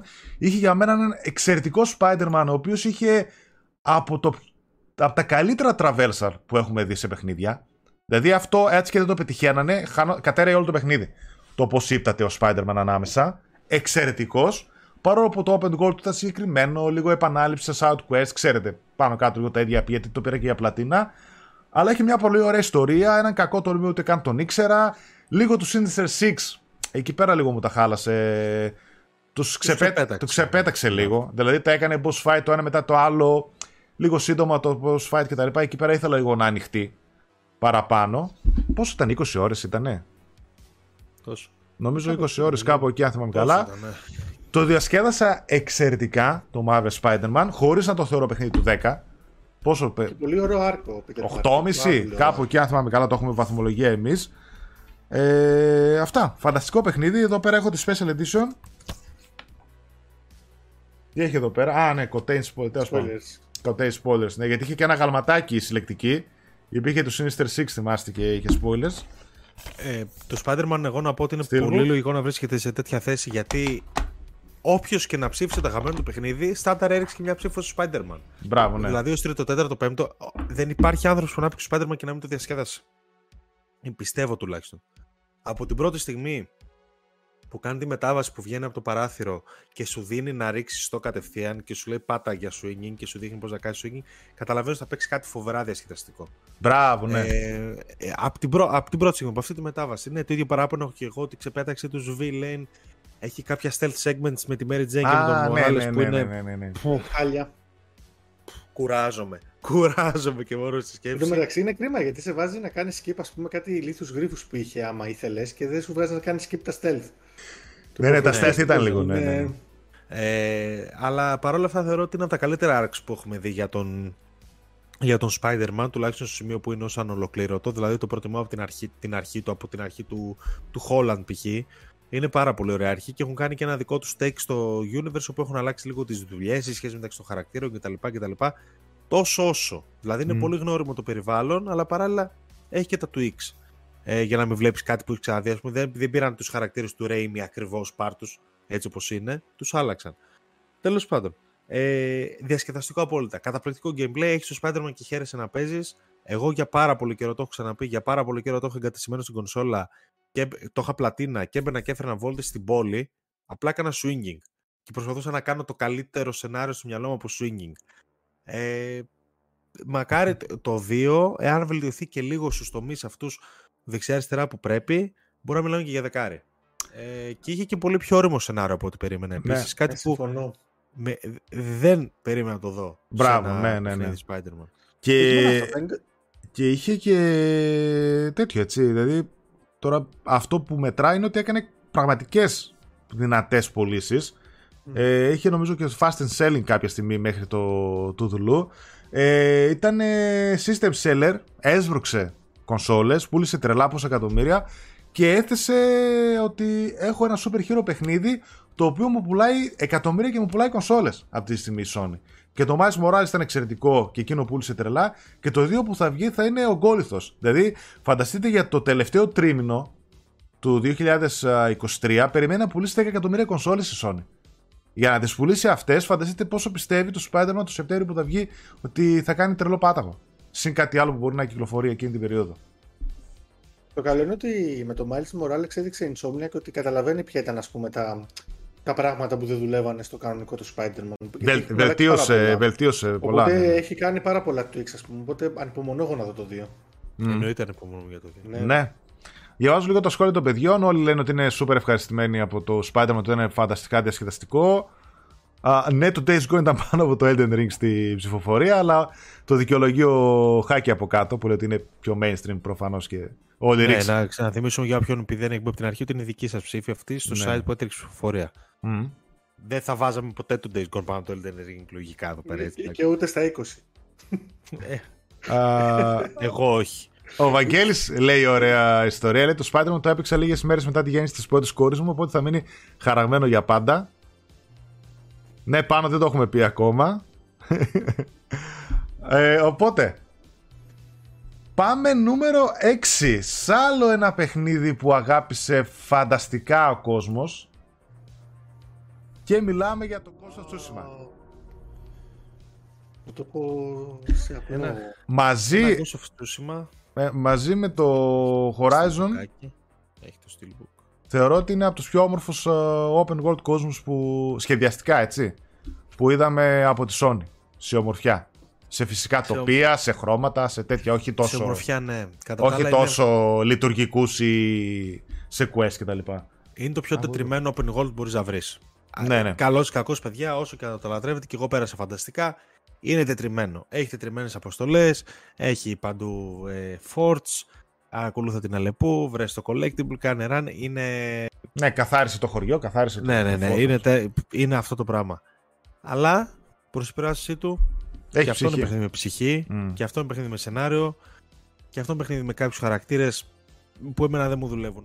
Βρήκα λίγο πολύ μελό, αν και κολλάει στο Japanese ε, στοιχείο φανταστικό gameplay και αυτό. Είναι μια κατηγορία Days Gone στο λίγο καλύτερο θεωρώ εγώ. Δηλαδή έχει φανταστικό gameplay, έχει μια ιστορία ok που σε κρατάει. Θεωρώ ότι έχουν κοινά στοιχεία αυτά τα δύο παιχνίδια αρκετά. Ε, και αυτό με soundtrack και αυτό με πολύ ψηλά production values. Τεχνικά ήταν πολύ καλύτερο. Πώς έτρεχε. Τεχνικά νομίζω το καλύτερο του Sony. Ναι, ναι, ναι. Το καλύτερο του Sony Direction. Εκπληκτικό σύστημα μάχης. Μπα, ναι. Πολύ δηλαδή, ωραίο. Πολύ ωραίο σύστημα μάχη. Συνέχεια σε boss fight και και, και σε μάχες και όλο, ο τρόπος που το διαχειριστήκανε δηλαδή γιατί ήταν από τη μία δύσκολο δηλαδή ήσουν λίγα hit για να πεθάνεις αλλά αντίστοιχα και οι αντίπαλοι θέλανε ακριβώς λίγα χτυπήματα. Οπότε σου δίνει αυτή την αίσθηση Αυτό, του risk reward. Πολλοί κόσμοι είχε τσατιστεί στην αρχή με το σύστημα μάχη. Αλλά έτσι και το μάθεις, γίνεται φοβερά εθιστικό, φοβερά έξυπνο. Ε, εκπληκτικό art direction, δηλαδή ακόμα και οι μονομαχίες όταν συναντάς που κάνεις, που κάθε μία είναι διαφορετικά, background από πίσω, τα χρώματα, οι φωτισμοί, οι σκιές, τα λιβάδια, τα λουλούδια. Ήταν μαγευτικά το να ταξιδέψεις από το. Δηλαδή δεν, δεν ήθελες να κάνεις fast travel. Σκέψου τώρα yeah. Ναι. ένα Assassin's Creed που να μην θες να κάνεις ε, fast travel. Δεν θα βρεις. Yeah, yeah. Σε, αυτό, σε αυτό ρε παιδί μου δεν ήθελες να κάνεις. Ανέβει πάνω στο άλογο και πήγαινες. Ιστορία Είναι πολύ καλά ωραία. όμως, Μερικές αυτό. σκηνές φανταστικές. Το Iki Island που βάλανε μετά το expansion επίσης πάρα πολύ ωραίο. Δεν Ε, είχε UI. UI, μπράβο, αυτό με τον άνεμο που έκανε. Μουσικάρες. Φανταστικό παιχνίδι παρόλες τις αδυναμίες του. Θεωρώ δηλαδή ότι το πρώτο arc ήταν πολύ αδύναμο. Αυτό μέχρι να πάρεις κάποια ε, λίγο χάρτη κενό. Για μένα ένα βασικό πρόβλημα που έχει Πολύ είναι ότι είναι- τετριμένα. ότι είναι πολύ by the book σεναριακά και αφηγηματικά, δηλαδή βλέπεις τι θα γίνει παρακάτω, το ξέρεις, ο- οριακά προβλέπεις την κατάληξη των χαρακτήρων που συναντάς. Ε, το οποίο και αφαιρεί λίγο από το suspense, από, τη, από το άγχος που μπορεί να έχεις για την ιστορία, δηλαδή ξέρεις ότι παίζει κάτι πολύ flat. Και Μμ. για μένα το Tsushima είναι flat, επίσης έχει κάποιες πολύ κακές αποστολές. π.χ. ακολούθα αυτόν, αλλά αν σε δει, trial and error. Γυρνάμε πίσω, ξανακολούθα Α, τον. ναι, τα θυμάμαι, τα θυμάμαι. Ναι, ναι. Αυτά είναι παιχνίδια που δείχνουν ότι δεν είναι όλοι rockstar, ας πούμε, θα πω. Εγώ βέβαια και η Υποχρεωτικά rockstar έχει stealth θέμα σημεία αυτό. για παράδειγμα. Υποχρεωτικά Ο- stealth Από σημεία μόνο του ήταν stealth το παιχνίδι, δηλαδή. Μπράβο, ναι, ναι, ναι. και ένα ψευτο, μια ψευτοεπιλογή στο τέλος που εμένα μου έκατσε άσχημα γιατί όταν το παιχνίδι με οχθεί προς μια επιλογή στο τέλος δεν θέλω να μου δίνει. Είναι ακριβώς αντίστοιχο με αυτό που γκρινιάζουν με το The Last of Us. Εγώ γκρινιάζω για την επιλογή που μου δίνουν. Δεν θέλω επιλογή. Όταν το παιχνίδι έχει ένα όραμα και με καθοδηγεί κάπου, πάρ το πάνω σου. Θες να Ναι. με κάνεις αυτό. Μην μου πεις είσαι τέτοιο ή τέτοιο. Είμαι αυτό που με έκανες να είσαι. Ναι, γιατί να είμαι. ουσιαστικά ε, σε- σε κάνει force το, το παιχνίδι. Ναι, Μπράβο. Έτσι, με και κάνεις. ναι, οπότε Δηλαδή- με βγάζεις. Σιγά σου δίνει μια επιλογή που δεν έχει νόημα και αυτό το σημείο είναι πολύ εκνευριστικό. Εγώ Όντως, θα- δηλαδή, είναι- Ναι, ναι, σε όντως. βγάζει έξω. Συμφωνώ σε αυτά που λέτε. Γι' αυτό και ίσως το παιχνίδι, αν ήθελα να το πάει ένα βήμα παρακάτω, θα έπρεπε να ήταν δύο διαφορετικά παιχνίδια. Δηλαδή, στο ένα ή θα έσφαζες, ξέρω εγώ, τους πάντες, θα ήσουν, δεν ξέρω εγώ, ή σε ένα θα ήσουν super stealth. Και θα ήσουν θα ο μπορούσε να boss κάνουν και να στο άλλο δει- θα ήταν Μμ. άλλος χαρακτήρας. Δηλαδή, τελείως διαφορετικά. Τώρα, είτε κάνεις το ένα είτε κάνεις το άλλο. Ναι. Δεν έχει σύστημα όπως έχουν πολλά παιχνίδια το πώς αντιλαμβάνεται ο κόσμος. Α, είσαι ήρωας, α, είσαι. Ναι, δεν κακός, αλλάζει ας πούμε. κάτι. Ακούνε... Ναι. Και επίσης, ε, όταν η επιλογή γίνεται στο τελευταίο τρίλεπτο κυριολεκτικά και μου δίνει το διαφορετικό. Είναι, είναι φτηνό διαφορετικό ending. Το κάνω Mm. πάρα πολλά παιχνίδια αυτό. Άσε το ending να το επηρεάζω εγώ με αυτό που παίζω. Μην μου λες στο τέλος, ε, θα πας δεξιά-αριστερά. Όπου θα πάω όπου πάω, πάω τόση ώρα. Με Μμ. όλο το παιχνίδι Ε, με στέλνει δεν δεξιά, θα πάω μας- δεξιά. Δεν αλλάζει αυτό. Τέλος πάντων, εντάξει, αυτό τώρα οκ, δεν έχει να λέει. Η όλη εμπειρία Ήταν Βρίσκω πα- πάρα πολύ καλή και εγώ ναι, την, ναι, όλη, ναι. την όλη εμπειρία. Δεν είναι από τα αγαπημένα παιχνίδια, δεν είναι ένα παιχνίδι που θα βάζα πάνω από 8 π.χ. Ε, για να καταλάβουμε που κυμαινόμαστε. Δηλαδή, θεωρώ ότι σίγουρα έχουμε περάσει καλύτερα παιχνίδια από το Tsushima στην ε, 20 Πολύ καλύτερα κάποια. Ε, αλλά οκ. Ναι. Γι' αυτό καταλαβαίνω Όχι, εγώ γιατί είναι το- εδώ μαζί με το Spider-Man. Εγώ το έχω ψηλά. Δηλαδή, σε σχέση με το Spider-Man, το έχω πολύ κοντά, να σου πω την αλήθεια. Ειδικά άμα βάλω μέσα το Iki Island και την PS5 έκδοση έτσι πως τρέχει. Δηλαδή, εκεί πέρα το έχω πιο πάνω το Spider-Man, σίγουρα.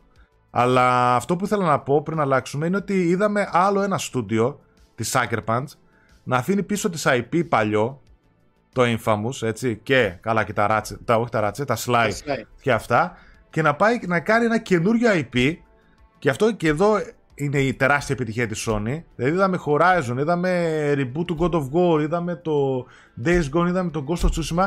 Καινούρια IP από studios που αφήνουν πίσω τα παλιά τους IP και δοκιμάζουν κάτι καινούριο και πετυχαίνει. Ειδικά ας πούμε στο Ghost of Tsushima είναι επιβεβαιωμένο το sequel, είναι και ταινία νομίζω να βγει ή σειρά. Ταινία. κάτι τέτοιο αν θυμάμαι καλά. Ταινία. από την uh, Sucker Punch. Δυνατό στούντιο Κοίταξε, επειδή λένε κάποιοι γιατί κόλλησα με την αφήγηση, γιατί, γιατί ρε παιδιά θέλω να παίζω ένα παιχνίδι που δεν θέλω από το πρώτο μέχρι το τελευταίο λεπτό να ξέρω ακριβώς τι θα παίξω. Ε, το βαριέμαι αυτό το πράγμα. Πώς να σου το πω, δεν, αν το παιχνίδι δεν έχει μια έκπληξη, ένα κάτι παραπάνω, να κάνει κάτι διαφορετικό. Γι' αυτό όταν το Days Gone με το. Δεν δεν θέλω να ομογενοποιούνται τόσο πολλά παιχνίδια, να είναι όλα μια ευθεία γραμμή. Κάτι που δυστυχώς πάει να κάνει η Sony σε κάποιο βαθμό. Βέβαια παραμένουν απίστευτα διασκεδαστικά τα παιχνίδια της όλα. Το Ragnarok, το Tsushima, το Horizon, το τέτοιο. Αλλά δεν θέλω. Εγώ είμαι τύπος του Nier, του, του Red Dead, του The Last of Us. Που έχουν Ναι, ναι, κάτι θες- θες διαφορετικό κάτι να δώσουν παραπάνω αφήγηση. στην Επίσης, αφήγηση, πάντα ναι. κοιτάω την ιστορία. Το Forspoken, ας πούμε, που κράζω τόσο καιρό και μου λέγατε το κράζεις είναι διασκεδαστικό. Ναι, ωραία, είναι διασκεδαστικό. Έχει απαράδεκτη ιστορία και απαράδεκτους χαρακτήρες. Για μένα τελείωσε το παιχνίδι. εκεί. ναι μετράει Είναι εσένα τι για, κοιτάει ο καθένας. για σένα μετράει η ιστορία στα παιχνίδια Κάποιοι κοιτάνε το gameplay. Το Tsushima έχει φανταστικό gameplay. Επίσης, εγώ ρίξα πάρα πολλές ώρες και στο co-op του Tsushima. Ε, Α, που ναι, έκαναν ρε, μετά, εγώ- που έβαλαν. Πολύ ωραία Μαζί, υποστήριξη. είχαμε παίξει και μαζί σωστά. Καλά που το θυμήθηκες. Είχε Ναι, φανταστικό. τετραπλό co-op. τέτοιο. Πάρα πολύ ωραίο. Εγώ Μμ. έριξα ώρες και ώρες. Ναι, ναι. Αλλά, οκ, τι να λέει. δεν- Εντάξει, ήξερα πώς θα πάει η ιστορία. Τέλος πάντων. Τέλος πάντων. οκ. Εγώ λέω να σπάσουμε την πεντάδα. Ναι, πρέπει να τη σπάσουμε γιατί. Πήγε και μία ώρα, ναι. Ναι. Λοιπόν, σπάμε την πεντάδα με Blood and Gore Violence. Αμά, Japan Studio. From Software, τέταρτη φορά. Πού θα πάει αυτή η κατάσταση; Τέταρτη, τέταρτη φορά στην 20 νούμερο 5 παιδιά στα top 20 του PlayStation 4 όπως τα ψήφισε η κοινότητά μας, το Bloodborne. Ε, νομίζω δικαιωματικά είναι στα. Κατά κοινή παραδοχή. Είναι Κατά κοινή παραδοχή. Και θα Καθαρό και... δεκάρι για μένα, το top ίσως μου. Νομίζω ότι και σε πολλά προσωπικά top 10, top 20, whatever, παίζει να είναι 3-2-1 σε πάρα πολύ κόσμο. Ε, δηλαδή υπάρχει πολλοί κόσμος που θεωρώ ότι το προτιμάει και από το Elden Ring και από τα υπόλοιπα έτσι. Πέρα από το ότι δουλεύει πολύ καλά με τη φόρμουλα της Forum, είναι το μοναδικό παιχνίδι που μπορεί να κάνει Lovecraftian horror. Γιατί καταλαβαίνει τι, τι είδους, τρο, τι, τι είδους φόβος είναι ο κοσμικός τρόμος, ας πούμε. Γιατί υπάρχει, τι, τι δίνει στον παίκτη. Οπότε από μόνο του, δηλαδή παίρνεις ένα παιχνίδι που ξεκινάει σαν ένα κυνήγι μαγισσών, πλασμάτων, τέλος πάντων, λικαθρόπων, τεράτων και όλα αυτά, και στο παίρνει και στο πηγαίνει στο Lovecraft, τελείως πεδίο. Και εκεί παθαίνεις ένα σοκ. Και όντως μπορεί να σε τρομάξει. Δηλαδή, έχει μια αποπνικτική ατμόσφαιρα, έχει ένα πάρα πολύ καλό level design, έχει πολύ μυστήριο στην τοποθεσία του, ας πούμε, και στους NPC που συναντάς. Mm. Και το, το γεγονός ότι είναι ένα παιχνίδι που τρέχει ούτε καν στα 30 FPS, τρέχει κάπου στα 26-27. Ναι, ναι, ναι, ναι. το κάνει και ούτε καν 1080p. Είναι και το μόνιμο παράπονο ότι δεν βγάλανε ένα patch, ναι. ρε παιδί μου, κάτι να διορθώσουν να το κάνει. Τόσο παιχνίδι Για κρίμα. είναι το, ένα παιχνίδι που θέλει ένα remake, αλλά Demon Souls είναι αυτό, δεν υπάρχει κάποιο άλλο. Για μένα αυτό είναι το παιχνίδι, γιατί αυτό το παιχνίδι ήδη όπως παίζεται είναι υπέροχο. Αν το φτιάξουν λίγο παραπάνω, απλά θα, θα δείξει ότι ακόμα και 10, 10 εντάξει, πολλά είπα, 8 χρόνια μετά περίπου ή 7 είναι ακόμα παρόν. Έχει κάτι να δώσει.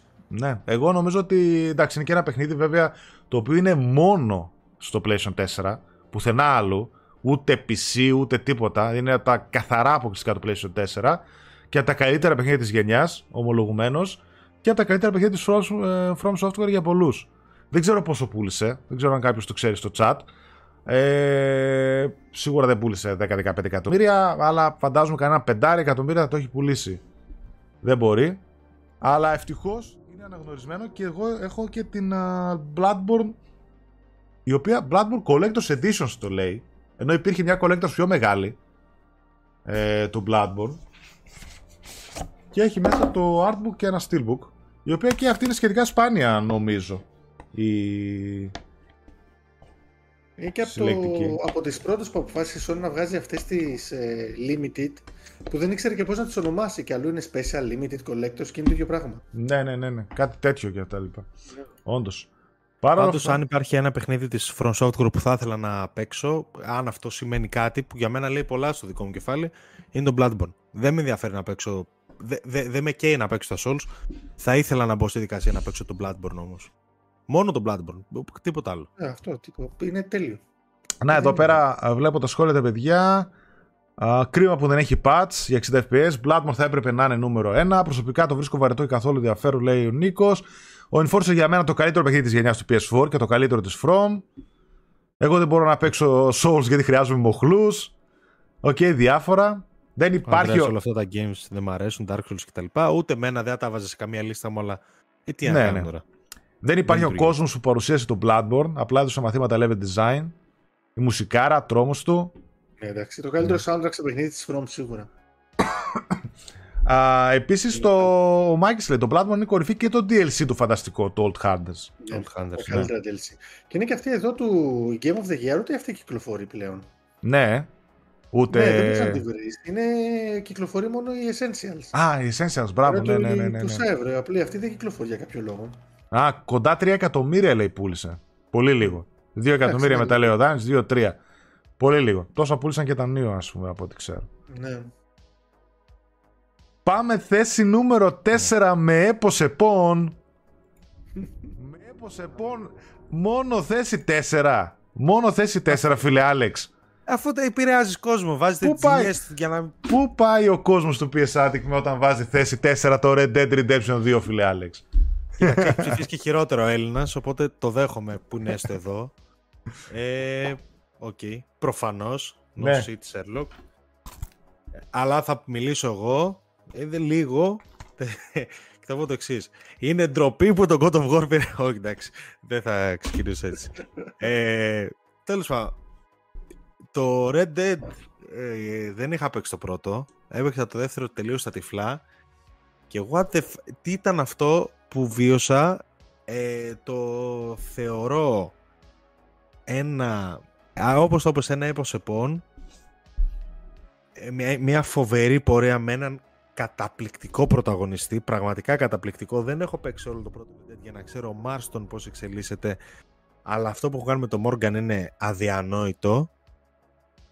Με έναν ανοιχτό κόσμο, με πραγματική ουσία, ε, χωρίς 400 σημαδάκια στο open goal και τα λοιπά, αλλά δηλαδή συναντάς πράγματα τα οποία δεν πιστεύεις ότι είναι εκεί και δεν ξέρεις καν ότι είναι εκεί. Πέφτεις πάνω σε συγκέντρωση Ku Klux και ναι, ναι, ναι, ναι. τέτοιο και σε φάση τι, γιατί, πώς, πώς έγινε αυτό; Ε, δεν έχω να πω κακό λόγο για το Red Dead, δεν με χαλάει τίποτα, δεν με χαλάνε οι πρώτες ώρες που πολύ βαριούνται, ας πούμε κατανοητό που δεν είναι κατανοητό για μένα.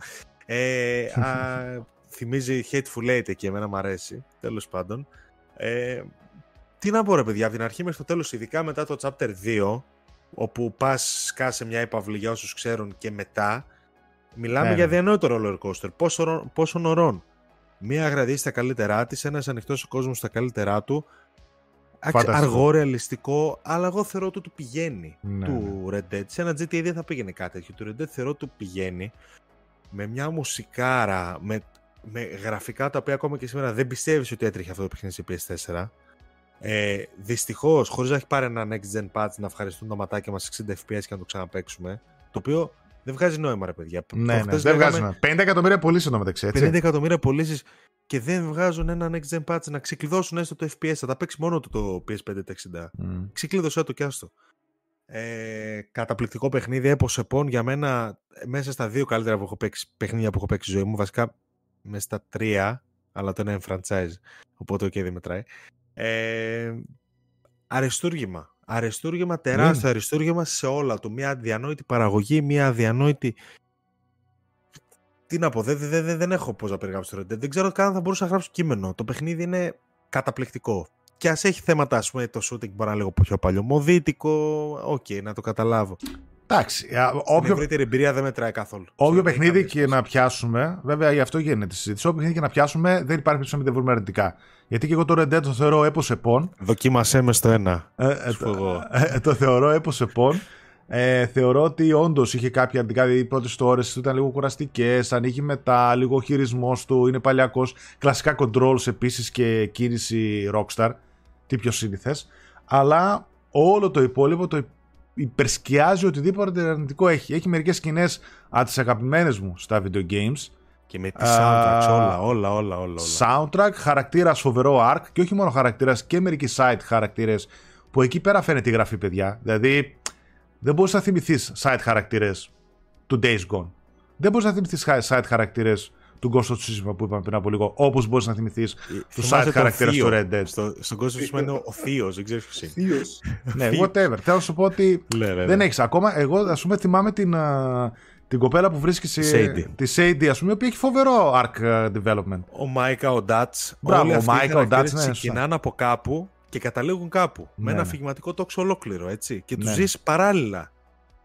Χάρτης απίστευτος, γραφικά απίστευτα, λεπτομέρεια ε, mini games, side quest, κρυφά μυστικά στη Rockstar. Είναι, είναι όλο μελετημένο στο χέρι ρε παιδί μου, έτσι το, το πλέξανε το παιχνίδι. Είναι φανταστικό, ό,τι και να το κάνουμε, γι' αυτό και έχει πουλήσει 5 εκατομμύρια δικαιωματικά, έχει βγει και σε όλες τις πλατφόρμες. να δω λίγο τα σχόλια των παιδιών. Λάτρεψα τα πάντα εγώ και αυτά τα αργά που λένε τις μικρές, τις καθημερινές συνήθειες. Εμένα μου άρεσε και να τον ξυρίσω, μου άρεσε και να τον ταΐσω, μου άρεσε και να τον πλύνω, μου άρεσε και να mm. συνεισφέρω στο ταμείο του, του πώ της. Ναι, ναι, ναι. Πώς το λένε, του, της ομάδας τέλος πάντων μου άρεσε. Εγώ εκεί θεωρώ ότι βρίσκονται. Οι λεπτομέρειες ξέρεις που βρίσκονται. Στον τύπο που ψάχνει έναν άλλο που δεν θυμάμαι τώρα πώς το λένε που γίνει και meme. Θυμάστε που είναι σε μια πόλη ένας και ψάχνει, φωνάζει τον τάδε και του λέει: Μήπως τον τάδε; Και έχει γίνει μήμα ακόμα τόσα χρόνια μετά. και δεν ξέρει κανένας. Ε; Τον, τον Λένι. Όχι το Λένι. Είναι ένας άκυρος που ψάχνει έναν άκυρο. Δεν, δεν, το, δεν μου λέει κάτι. Ή ας πούμε η σκηνή που βρίσκουν το Λένι στο σαλούν. Και και γίνονται κόκαλο και αρχίζουν και, και φάση θα σου δείξω και αρχίζουν και χορεύουν. Παιδιά είναι το πιο αστείο πράγμα που έχω δει στη ζωή μου. Έτσι. Πάνω και ξεκινάει και χορεύω. Καταπληκτικό.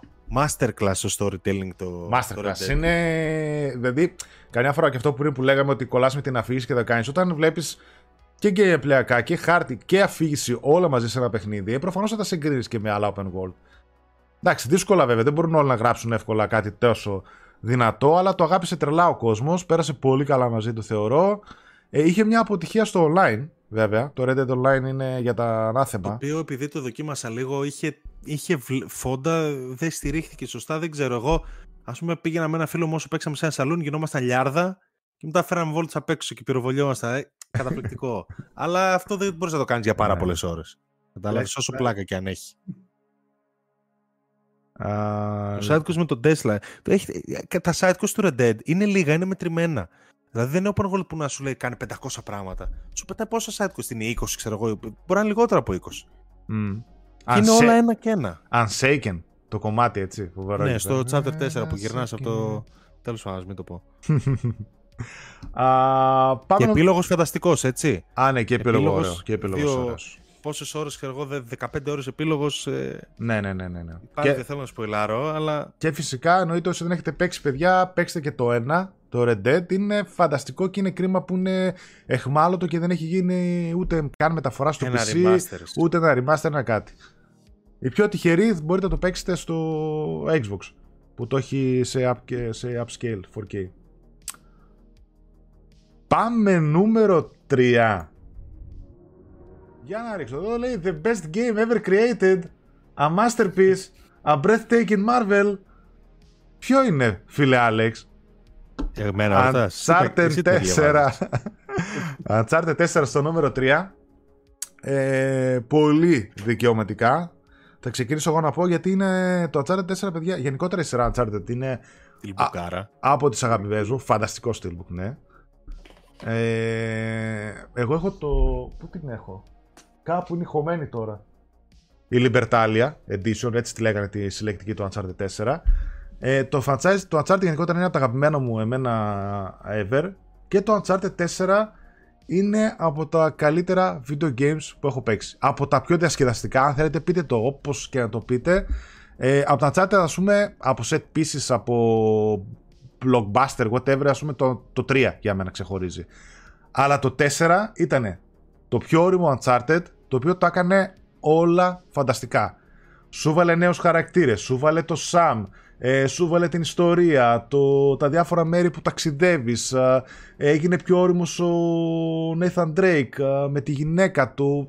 Όλοι, όλοι οι χαρακτήρες ορίμασαν, μας έδωσαν μια πάρα πολύ ωραία ιστορία, μια πολύ καλύτερη γραφή στο διάλογο και όλο αυτό ακόμα και το ελαφρο, ε, το ελαφρολαϊκό στοιχείο που έχει ρε παιδί μου το Uncharted με τα αστιάκια του, με τις στιγμές του κτλ. Ε, το ένωσαν και έδωσαν μια φανταστική περιπέτεια η οποία όταν την παίξει κάποιος αποκλείεται να μην κλείσει το PlayStation ή το παιχνίδι με ένα χαμόγελο. Είτε το παίξει μια-δυο ώρες, είτε το τερματίσει όλο, δεν υπάρχει περίπτωση να τερματίσει το Uncharted 4 και να μην χαμογελάς. Ε, Nathan Drake από τους πιο εμβληματικούς χαρακτήρες στο gaming για μένα. Από τους καλύτερους χαρακτήρες που έχει βγάλει το PlayStation. Και από τους καλύτερους χαρακτήρες ε, που ήρθαν, ξεκίνησαν, έφτασαν στο μέσο τους και τελείωσαν ε, υποδειγματικά. Δηλαδή το τέλος του Uncharted 4 και το κλείσιμο του Ark του Nathan Drake είναι υποδειγματικό για μένα. Δεν θα πω μην τυχόν και το χαλάσω για κάποιον, αλλά όσοι το έχετε παίξει, πείτε μου αν κάνω λάθος. Γιάννη, θες να πεις κάτι; Υπέροχο τέλος. Αυτό. Δηλαδή, εντάξει, το Uncharted 3 ήταν ωραίο, αλλά ήταν χλιαρό. Δηλαδή, είχε μια ιστορία που κάπου πήγε να καταλήξει, δεν πολύ κατέληγε, είχε πολύ ναι. ωραίες αλλά το 4 ήταν το κλείσιμο που ήθελε θα σε, διακο... θα σε διακόψω, θα σου πω γιατί, γιατί έχω διαβάσει για το Uncharted. Το Uncharted 3, ξέρεις τι κάνανε; Ε, βγάλανε το μυαλό τους διάφορες σκηνές που θα φαίνονται εντυπωσιακές, διάφορα set pieces, φτιάξαν τα set pieces και μετά έπρεπε κάπως να τα ενώσουν μια ιστορία. Γι' αυτό φαίνεται λίγο η ιστορία, ότι να είναι. Ανάποδα, ναι. Αλλά τα set pieces είναι, ας πούμε, και γάμο. Το κάνω ανάποδα, ναι. Έχει και πάρα πολύ καλό shooting γενικά. Έχει και πολύ ωραίο stealth στοιχείο. Παίζει, παίζει έχει... ωραία το Uncharted. Παίζει πάρα πολύ όμορφα και έχει αυτό το. Θέλω να δω Naughty Dog να κάνει ένα open world. Ακριβώς όπως το έχει κάνει, ας πούμε, και, στο Uncharted. όχι, το θέλω με συγκεκριμένο τρόπο. Με τον τρόπο που το έχει κάνει στο Uncharted και στο Lost Legacy και στο Last of Us 2. Θα σου έρθει. Θα έρθει. Εγώ... Δεν θέλω ένα τεράστιο κόσμο, θέλω λίγα πράγματα. Και συνεντεύξεις και τέτοια που διάβασα, διάβασα ότι και από το Elden Ring θα επηρεαστούν και θα κάνουν το και τέτοια. Το 4 θα... για μένα είναι το πιο. Καταρχάς το νιώθει, το βιώνεις πλήρως αν έχεις παίξει τα προηγούμενα. Mm. Πρέπει να τα έχεις παίξει τα προηγούμενα. Έχει φοβερά callbacks στο Uncharted 1, 2, 3. Ε, είναι ένα φοβερό κλείσιμο χαρακτήρα όντως ε, του Nathan. Για μένα ξεπερνιέται μόνο από το κύριο, από τα Yakuza, αλλά δεν έχει σημασία, άλλη κουβέντα. Μόνο καλά λόγια έχω να πω. Ε, θυμάμαι κάποια chapters, νομίζω ότι μπορώ να τα παίξω και τώρα. Δηλαδή, τη, τη φλόζα μου βάλει στα μάτια τέτοιο. Θα τα παίξω. Ε, πραγματικά το παιχνίδι είναι ε, φοβερό. Ε, για μένα είναι το καλύτερο Uncharted. Σχε, ίσως και με διαφορά. Ε, μπορεί να μην είναι όσο. Μπορεί να μην έχει την περιπέτεια του 2, ξέρω εγώ, ή τα set pieces του 3, δεν ξέρω εγώ τι, αλλά για μένα είναι το πιο όριμο παιχνίδι. Είναι μια Naughty Dog που έρχεται μετά το The Last of Us, έχει πάρει μαθήματα από το The Last of Us και παραδίδει ένα Uncharted με καλύτερη, με πιο όρημη γραφή, με διαφορετική γραφή από τα προηγούμενα. μένα με πιάνει πλήρως, μου τικάρει όλα τα κουτάκια.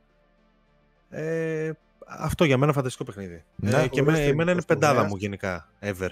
Το ένα multiplayer που πήγε πάρα πολύ καλά επίσης. Και ωραίο multi, ναι. Μπράβο, ναι, και ωραίο multi. Ήταν από τα λίγα πετυχημένα multi που είχαμε στο 4. Από τη Sony στα παιχνίδια εννοώ, έτσι. Στο 3 ας πούμε είχαμε. Ήταν αυτό και το. Περισσότερο στο Spice, αυτό και το Factions. Στο το Factions, The ναι. Last of Us. Δεν είχαμε το κάτι. Το Factions ακόμα και τώρα με βάλεις στο Remaster βρίσκεις παιχνίδια πολύ γρήγορα. Βρίσκεις τώρα με τη σειρά ξανά έχει γεμίσει το Factions. Mm. Ναι, ναι. ναι. Έχει ώρα να πάρω αυτό το Platinum μάλλον στο Remaster. Πάντως για Uncharted, ρε παιδιά, δηλαδή, α πούμε, συγκεκριμένα τώρα τελευταίο που θα πούμε, η σκηνή με το Jeep που καταδιώκει που, ναι, που ναι. σέρνει από πίσω. Τι set pieces είναι αυτά; Ναι, ναι, τι, ναι, ναι, τι set pieces είναι αυτά; Τι, τι, τι Hollywood και τι. Ε, αδιανόητη περιπέτεια. Ε, εμένα ξέρεις τι μου λείπει; Γι' αυτό κάνει αφορά όταν κάνουμε συζητήσεις και στις εκπομπές το αν θέλω καινούριο Uncharted ή όχι και θέλω και δεν θέλω. Θες να παίξεις, αλλά φοβάσαι που τι. Ναι. ναι, ένα είναι αυτό. Και ένα άλλο που μου λείπει είναι αυτή η μπλοκαστεριά. Κατάλαβες; Καλό το open world του Horizon Forbidden West, του Ghost of Tsushima. Ε, το ένα άλλο Θέλω αυτή την πλοπαστεριά που ήταν, επειδή μου ξέρεις, είχε λίγο semi-open world, κάποια πραγματάκια, αλλά δεν έχει αυτά τα set pieces, επειδή μου πω πολλέ και εσύ φωνάζουν ναι. Hollywood. Δεν είναι μόνο αυτό. Τα set pieces, ειδικά της Naughty Dog, είναι δυνατά γιατί η Naughty Dog είναι η μοναδική από τα PlayStation Studios που γονατίζει τους χαρακτήρες της. Δηλαδή, όταν θα έρθει μια λύτρωση, ένα καλό set piece, ας πούμε, και θα δεις τον άλλο να βγαίνει από την έκρηξη, ε, θα, θα, θα, χαρείς πάρα πολύ. Mm δεν, το, δεν μπορούν να το πετύχουν τόσο πολύ τα υπόλοιπα στούντιο. Δηλαδή με την Alloy δεν, δεν μπορείς να το βιώσεις το ίδιο για παράδειγμα. Ναι, και στο Ragnarok και με τον κράτο πάλι δεν μπορείς να το βιώσεις. Γιατί είναι δηλαδή, πιο άθραυστος εκείνος. Δεν... Για, για, ναι, γιατί το, το κράτο αντί να του βάλουν έτσι μια ωραία σκηνούλα να ξεφεύγει λίγο, ξέρεις, να, να, να επιστρέφει λίγο στον κακό του εαυτό για να κάνει το redeem του. Δεν το έχει. Οπότε εσύ το περιμένεις, το περιμένεις, το περιμένεις με αποτέλεσμα να μην σου κάνει κλιμάκωση. Ναι. Να μην σου γονατίζει, να μην τον δεις δηλαδή στα πολύ χαμηλά να έχει ξεφύγει από τον έλεγχο. Ενώ είναι ότι το καυτό του, του, του διαλύει. Ναι. Παιχνιδάρα, παιδιά. Παιχνιδάρα αυτά τα 4. Αριστούργημα. Uh... Και πάρα πολύ ωραίο χτίσιμο για το παρελθόν του Drake, για τη σχέση με τους γύρω του. Πρώτη ναι, φορά ναι, ναι, είναι ναι. τόσο ευάλωτος και είναι καλό αυτό. Διάβασα ένα σχόλιο που ε, για μένα είναι καλό αυτό. Ναι, ναι, Επιτέλους δείχνει να προβληματίζεται από κάποια πράγματα και από το μέλλον του. Εντάξει, είναι και πιο. Μα, μα έτσι είναι ο χαρακτήρα. Αν δεν είχε δηλαδή άσχημες στιγμές δεν είναι και είναι απλά μόνο cool. Ναι, ναι, ναι. Ξέρεις τι θα γίνει μετά, δεν, δεν σε κλείσει κάτι. Αυτό είναι γιατί έτσι ξεκίνησε. Ο Νάθαν Drake ξεκίνησε, ήταν παιδί μου έτσι λίγο σαν μια καρικατούρα. Έτσι, αυτά το, ναι. το, το, το, light, το action ρε παιδί μου, το παιχνίδι. Σε... Ναι, ακόμα και ο Indiana Jones, το τρίτο Indiana Jones αρχίζει και βλέπει με τον πατέρα του, ξέρω εγώ, και μπράβο, μπράβο, άλλες σκέψεις πώς θα πάει και στο 4. Ναι. Δεν, ε, δεν γίνεται να μείνουν οι χαρακτήρες όπως ήταν στο ναι. πρώτο που κυνηγάνε θησαυρούς. Αυτό και εδώ τώρα ας πούμε βλέπεις και στο γάμο του θέματα από εδώ, από εκεί, τα ψέματα που κάνει. Έτσι ωρίμασε γενικότερα. Και νομίζω ότι επηρεάστηκε πάρα πολύ και από το DNA της Naughty Dog, το οποίο και εκείνο ωρίμαζε με τα The Last of Us και πάει λέγοντας. Πάμε νούμερο 2. Ναι. OK, okay, βασικά φαντάζομαι ότι έχετε μαντέψει όλοι ποια είναι τα... στη θέση 2 και στη θέση νούμερο 1 που, ψη... που ψηφίσατε. Στη θέση νούμερο 2 βρίσκεται το God of War του 2018. Ε, ό,τι πιο άχαστο ήταν, θα μπορούσε να ήταν νούμερο 1, θα μπορούσε να ήταν οτιδήποτε. Δηλαδή, δεν ξέρω αν θα μπορούσε να είναι πιο κάτω από το 1 ή το 2. Προσωπικά. Προσωπικά για μένα. Κρίμα που το Ragnarok δεν έχει αντίστοιχη, αυτό που λέγαμε και πριν. Ναι, ναι, ναι. Κρίμα που δεν βγάλανε. Το είναι καθαρό δεκάρι, Special. αυτό, παιδιά, το God of War του 2018, όσο και ξεψαχνίσω και το Ragnarok που μπορώ να το βρω και εκείνο ελαττωματικά, στο God of War θα δυσκολευτώ πολύ περισσότερο σε αυτό. Μπορεί να μην είχε τόσο πολύ την κλίμακα ή ένα άλλο του Ragnarok, OK, okay, αλλά πρώτον, ε, πήρε ένα τεράστιο ρίσκο η Santa Monica αφού ακύρωσε ένα καινούργιο IP που πήγε να φτιάξει και ξαναέβγαλε ένα ε, God of War. Πήρα ένα τεράστιο ρίσκο μαζί με τη Sony να επαναπροσδιορίσουν και να αναγεννήσουν ένα franchise το οποίο ήταν ήδη πετυχημένο, είχε μια καμπή στην πορεία του και πήγανε να το θάψουν. Και καταφέρανε να το φέρουν στο τώρα ένα χαρακτήρα ο οποίος ήταν χάρτινος στην ουσία στα προηγούμενα God of War, όσο και αν είναι υπεραγαπημένα παιχνίδια και το 3 είναι τα καλύτερα παιχνίδια όλων των εποχών για μένα, το God of War.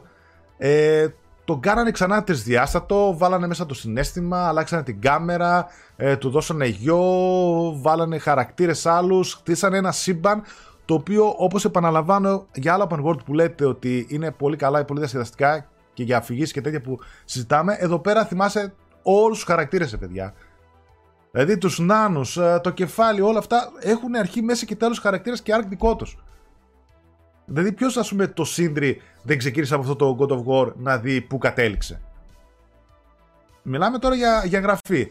Ε, φανταστικό παιχνίδι, φανταστικό σύστημα μάχης, όλα, όλα. Τα γραφικά του τότε, δηλαδή, αν και το Ragnarok, ας πούμε, τα έχουμε ξαναδεί το έργο, όταν βγήκε το 2018, τα γραφικά του και όλα αυτά κάνανε τρελόμπα. Είχαν πάθει όλοι κοκομπλόκο και να μην. Η σκηνοθεσία του είναι πολύ πρωτοποριακή. Είναι πολύ δύσκολο να κάνεις ένα ολόκληρο μονοκάμερο τόσο ωρών σε Δηλαδή δεν είναι απλώς ο επαναπροσδιορισμό. Α, πρέπει να βρούμε κάτι για να συνεχίσουμε το χαρακτήρα. Είναι σε φάση. Να σου πω κάτι. Από εδώ και πέρα είναι νέα εποχή για το franchise. Καινούριο Χωρίς να ξεχνάς ναι. την παλιά. Καινούριο Βασίλειο τελείως. Έτσι. Καινούριο... Ναι, είναι... ήταν μεγάλα τα ρίσκα που πήραν. Ευτυχώς τους βγήκαν. Δεν μπορώ να πω ότι είμαι. Όχι, είμαι μεγάλος φαν του παιχνιδιού, εννοείται. Ε, εννοείται. Δεν μπορώ να πω ότι με έχει συγκλονίσει το God of War. Νομίζω ότι από όλα τα God of War το 3 ήταν αυτό που με έχει συγκλονίσει περισσότερο. Ε, ήταν Παρότι... η πολλαπλασιαγιά του αιώνα εκείνη. Θεωρώ, Ναι, θεωρώ τα καινούργια παιχνίδια καλύτερα από το 3. Απλά το 3 μου είχε κάνει το. το εδώ πέρα, με είχε, είχε διαλύσει. Κοίτα, το 3, το... 3 είναι 6 ώρες παιχνίδι, έτσι. Όχι 25 ναι, που ήταν αυτό. Δεν το συζητάμε. Είναι πολύ διαφορετικά τα κριτήρια έτσι κι αλλιώς. Ε, είναι, είναι... Για, σου λέω, τα καλύτερα God of War για μένα είναι το του 2018 και το Ragnarok. Είναι καλύτερα σαν παιχνίδια. Mm. Πράγμα και λογικό βάσει της εποχής τους, βέβαια, έτσι. Ε, Εντάξει, είναι, είναι καταπληκτικό και το πρώτο. Το είχα παίξει σχετικά προ, πριν προδιετίας, το θυμάμαι δηλαδή καθαρά. Φοβερά set pieces και ένα μονοκάμερο που χρησιμοποιείται καλύτερα θα πω εγώ από ό,τι χρησιμοποιήθηκε στο Ragnarok. Ε, ίσως λόγω Barlock, δεν ξέρω. Φανταστικό παιχνίδι. Δεν, δεν έχει πολλά ψεγάδια. Δεν μπορείς να σταθείς λίγο στην έλλειψη των bosses, μπορείς να σταθείς λίγο στο, στο ότι κάποια βασίλεια είναι filler ή δεν ξέρω εγώ τι.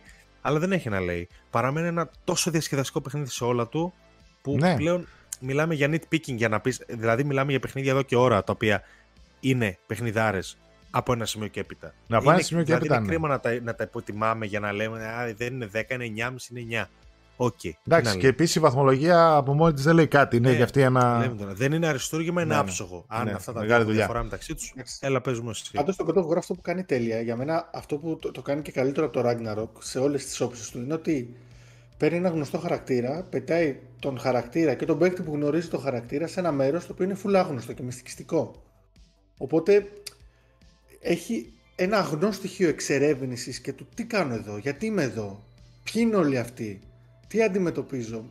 Το οποίο αυτό σωθεί πάρα πολύ να προχωρήσει προς τα μπροστά, γιατί είναι και ο σκοπός τέτοιος που είναι πάρα πολύ απλός, οι στάχτες της γυναίκας σου, το οποίο σου δημιουργεί όλη την εμπειρία. Mm. Και αυτό έτσι που λίγο το ανεβάζει περισσότερο από το Ragnarok. Το πρόβλημα λίγο με το Ragnarok είναι ότι ο Barlock είχε ένα πλάνο για το κανονικό God of War, για το πρώτο. Στο Ragnarok πήρε έναν άλλο σκηνοθέτη και του είπε: Κοίταξε να δεις, εμένα το, το όραμά μου είναι αυτό. Σκηνοθέτησε ένα παιχνίδι με το δικό μου όραμα. Και εκεί λίγο δεν πάει καλά. Δηλαδή, αν ναι. θες να το δώσεις αλλού, άστο να κάνει ό,τι θέλει. Του είπε δύο-τρία πράγματα που έπρεπε ναι. να γίνουν στην ιστορία σίγουρα. Και από εκεί πέρα, επειδή μου έβαλε και αυτό. το μονοκάμερο, ναι. βασικά. Από εκεί νομίζω ότι. Δύσκολα να τα αλλάζανε το μονοκάμερο, αν και θεωρώ ότι τους στοιχίζω σε ένα σημείο στην κλίμακα, έτσι. Σε αυτή που έχουμε συνηθίσει από το God of War. Αλλά Είναι ναι, πολύ το, μεγαλύτερη κλίμακά του. Νομίζω Ναι. το περιόρισε το Ragnarok. στο, Rag- το Ragnarok το περιόρισε, ενώ στο πρώτο δεν φάνηκε. Ήταν λίγο πιο προσοκεντρική η ιστορία, λίγο πιο συμμαζεμένα όλα. Ε, Μας εντυπωσίασε το καινούριο. Ενώ στο Ragnarok φάνηκε γιατί πήγαινε να κάνει το μπαμ, ρε παιδί, μέχρι το Ragnarok, πώς το λένε. Το μονοκάμερο εκεί πέρα το έθεσε κάποια, όπως και νομίζω και το cross-gen.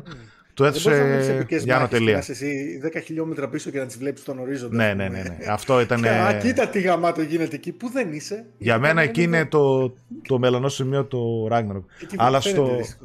Στο 2018 το God of War όλα ήταν φανταστικά. Το plot Πάρα του, πολύ συναισθηματικό ταξίδι. η ιστορία, το plot twist, όλη αυτή η οδύσσια που περνάς ήταν ε, ρε, εσύ έπος, επών.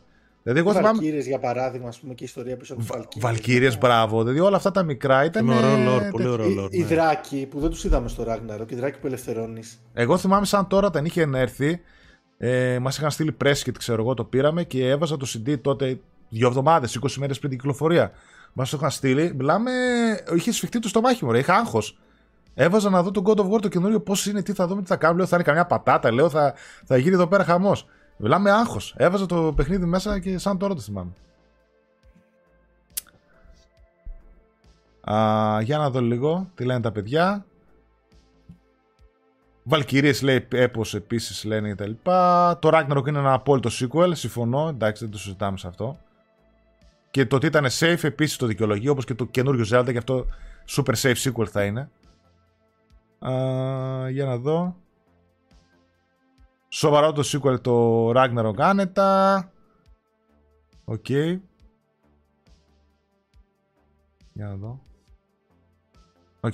Ναι. Θέλουμε να πούμε κάτι. Θέλω να πούμε ότι πήγε μιάμιση και πρέπει να κοιμηθούν κάποιοι άνθρωποι εδώ πέρα. Ωραία. από- Έχουμε 5, πέντε λεπτά τελευταία για το νούμερο 1. Και λοιπόν, το ρίχνουμε όσοι δεν το έχετε καταλάβει γιατί δεν τα ακούσετε μέχρι τώρα. Στο νούμερο 1 ψηφίστηκε το The Last of Us Part 2 ως το καλύτερο παιχνίδι ε, του PlayStation 4. Ως το καλύτερο παιχνίδι της γενιάς γενικότερα. Να πω εγώ. Εδώ πέρα εγώ που έχω. Γενιάς, ναι. Ε, Γενιάς. όταν θα ανοίξει το Πάνω. πλάνο θα το δείξω. Πάνω Φαίνεται, φαίνεται. έχω Α, τη select και δεν φαίνεται. Έχω πίσω God of War πράγματα κτλ. Τι, τι, τι να, δεν ξέρω τι να πρωτοπούμε. Πες, Ε, εγώ, Άλεξ. θα, εγώ θα πω και πείτε. Ναι. Ε, το καλύτερο παιχνίδι όλων των εποχών. Τώρα πείτε τι θέλετε. Α, Το οκ. Mike. Δεν δε, δεν θα. Δεν, θε- πρέπει να πω πάλι κάτι για το The Last of Us, ας πούμε. Δεν, τι να πω. Εγώ ένα παιχνίδι το οποίο με έκανε να αφήσω το χειριστήριό μου στο τέλος, στην τελευταία μάχη. Απλά άφησα κάτω το χειριστήριο και λέω δεν κάνω. Πολύ αυτό. πριν Με την βάζει. τελευταία μάχη, Γιάννη. Άμα έφτασες μέχρι εκεί, αλόβητο είσαι καλά. το άφησα Όχι. και στο θέατρο το χειριστήριο. Α, και το άφησες. εκεί Όχι, εγώ θα το το άφησα κάνω. στο Πώς θα τέλος, τη- στο τέλος. Ρε, είσαι τρελός, ρε. Πώς θα τη βλάψω εγώ αυτή την γυναίκα. Ισχύει. Εκεί ήμουν όμως πάρα πολύ. Δηλαδή, ένιωθα, ήθελα. Χτύπαγε η καρδιά μου, ήθελα να το προχωρήσω, ήθελα να δω τι γίνεται. Αλλά στο τέλος, δηλαδή, όταν έβλεπα τα Arx να συγκρούονται και να πάει να κάνει μια κατάληξη, απλά το άφησα γιατί δεν ήθελα. Δε- Δεν ήθελα να το δω. Ναι. Εγώ ένα, ένα πράγμα θα πω. Και γιατί βλέπω και μερικά ρωτά, ρωτάνε παιδιά κάποια παιχνίδια σε ποια θέση ήταν. Θα κάνουμε ένα recap στο τέλος, έτσι ένα γρήγορο. Αυτοί που βλέπετε το trailer τώρα, πείτε μου ότι αυτό το παιχνίδι είναι του PlayStation 4. Δείξτε το σε κάποιον που δεν έχει ιδέα και πείτε αυτό το παιχνίδι, ρε παιδί μου, βγαίνει τώρα, ξέρω, στο PS5.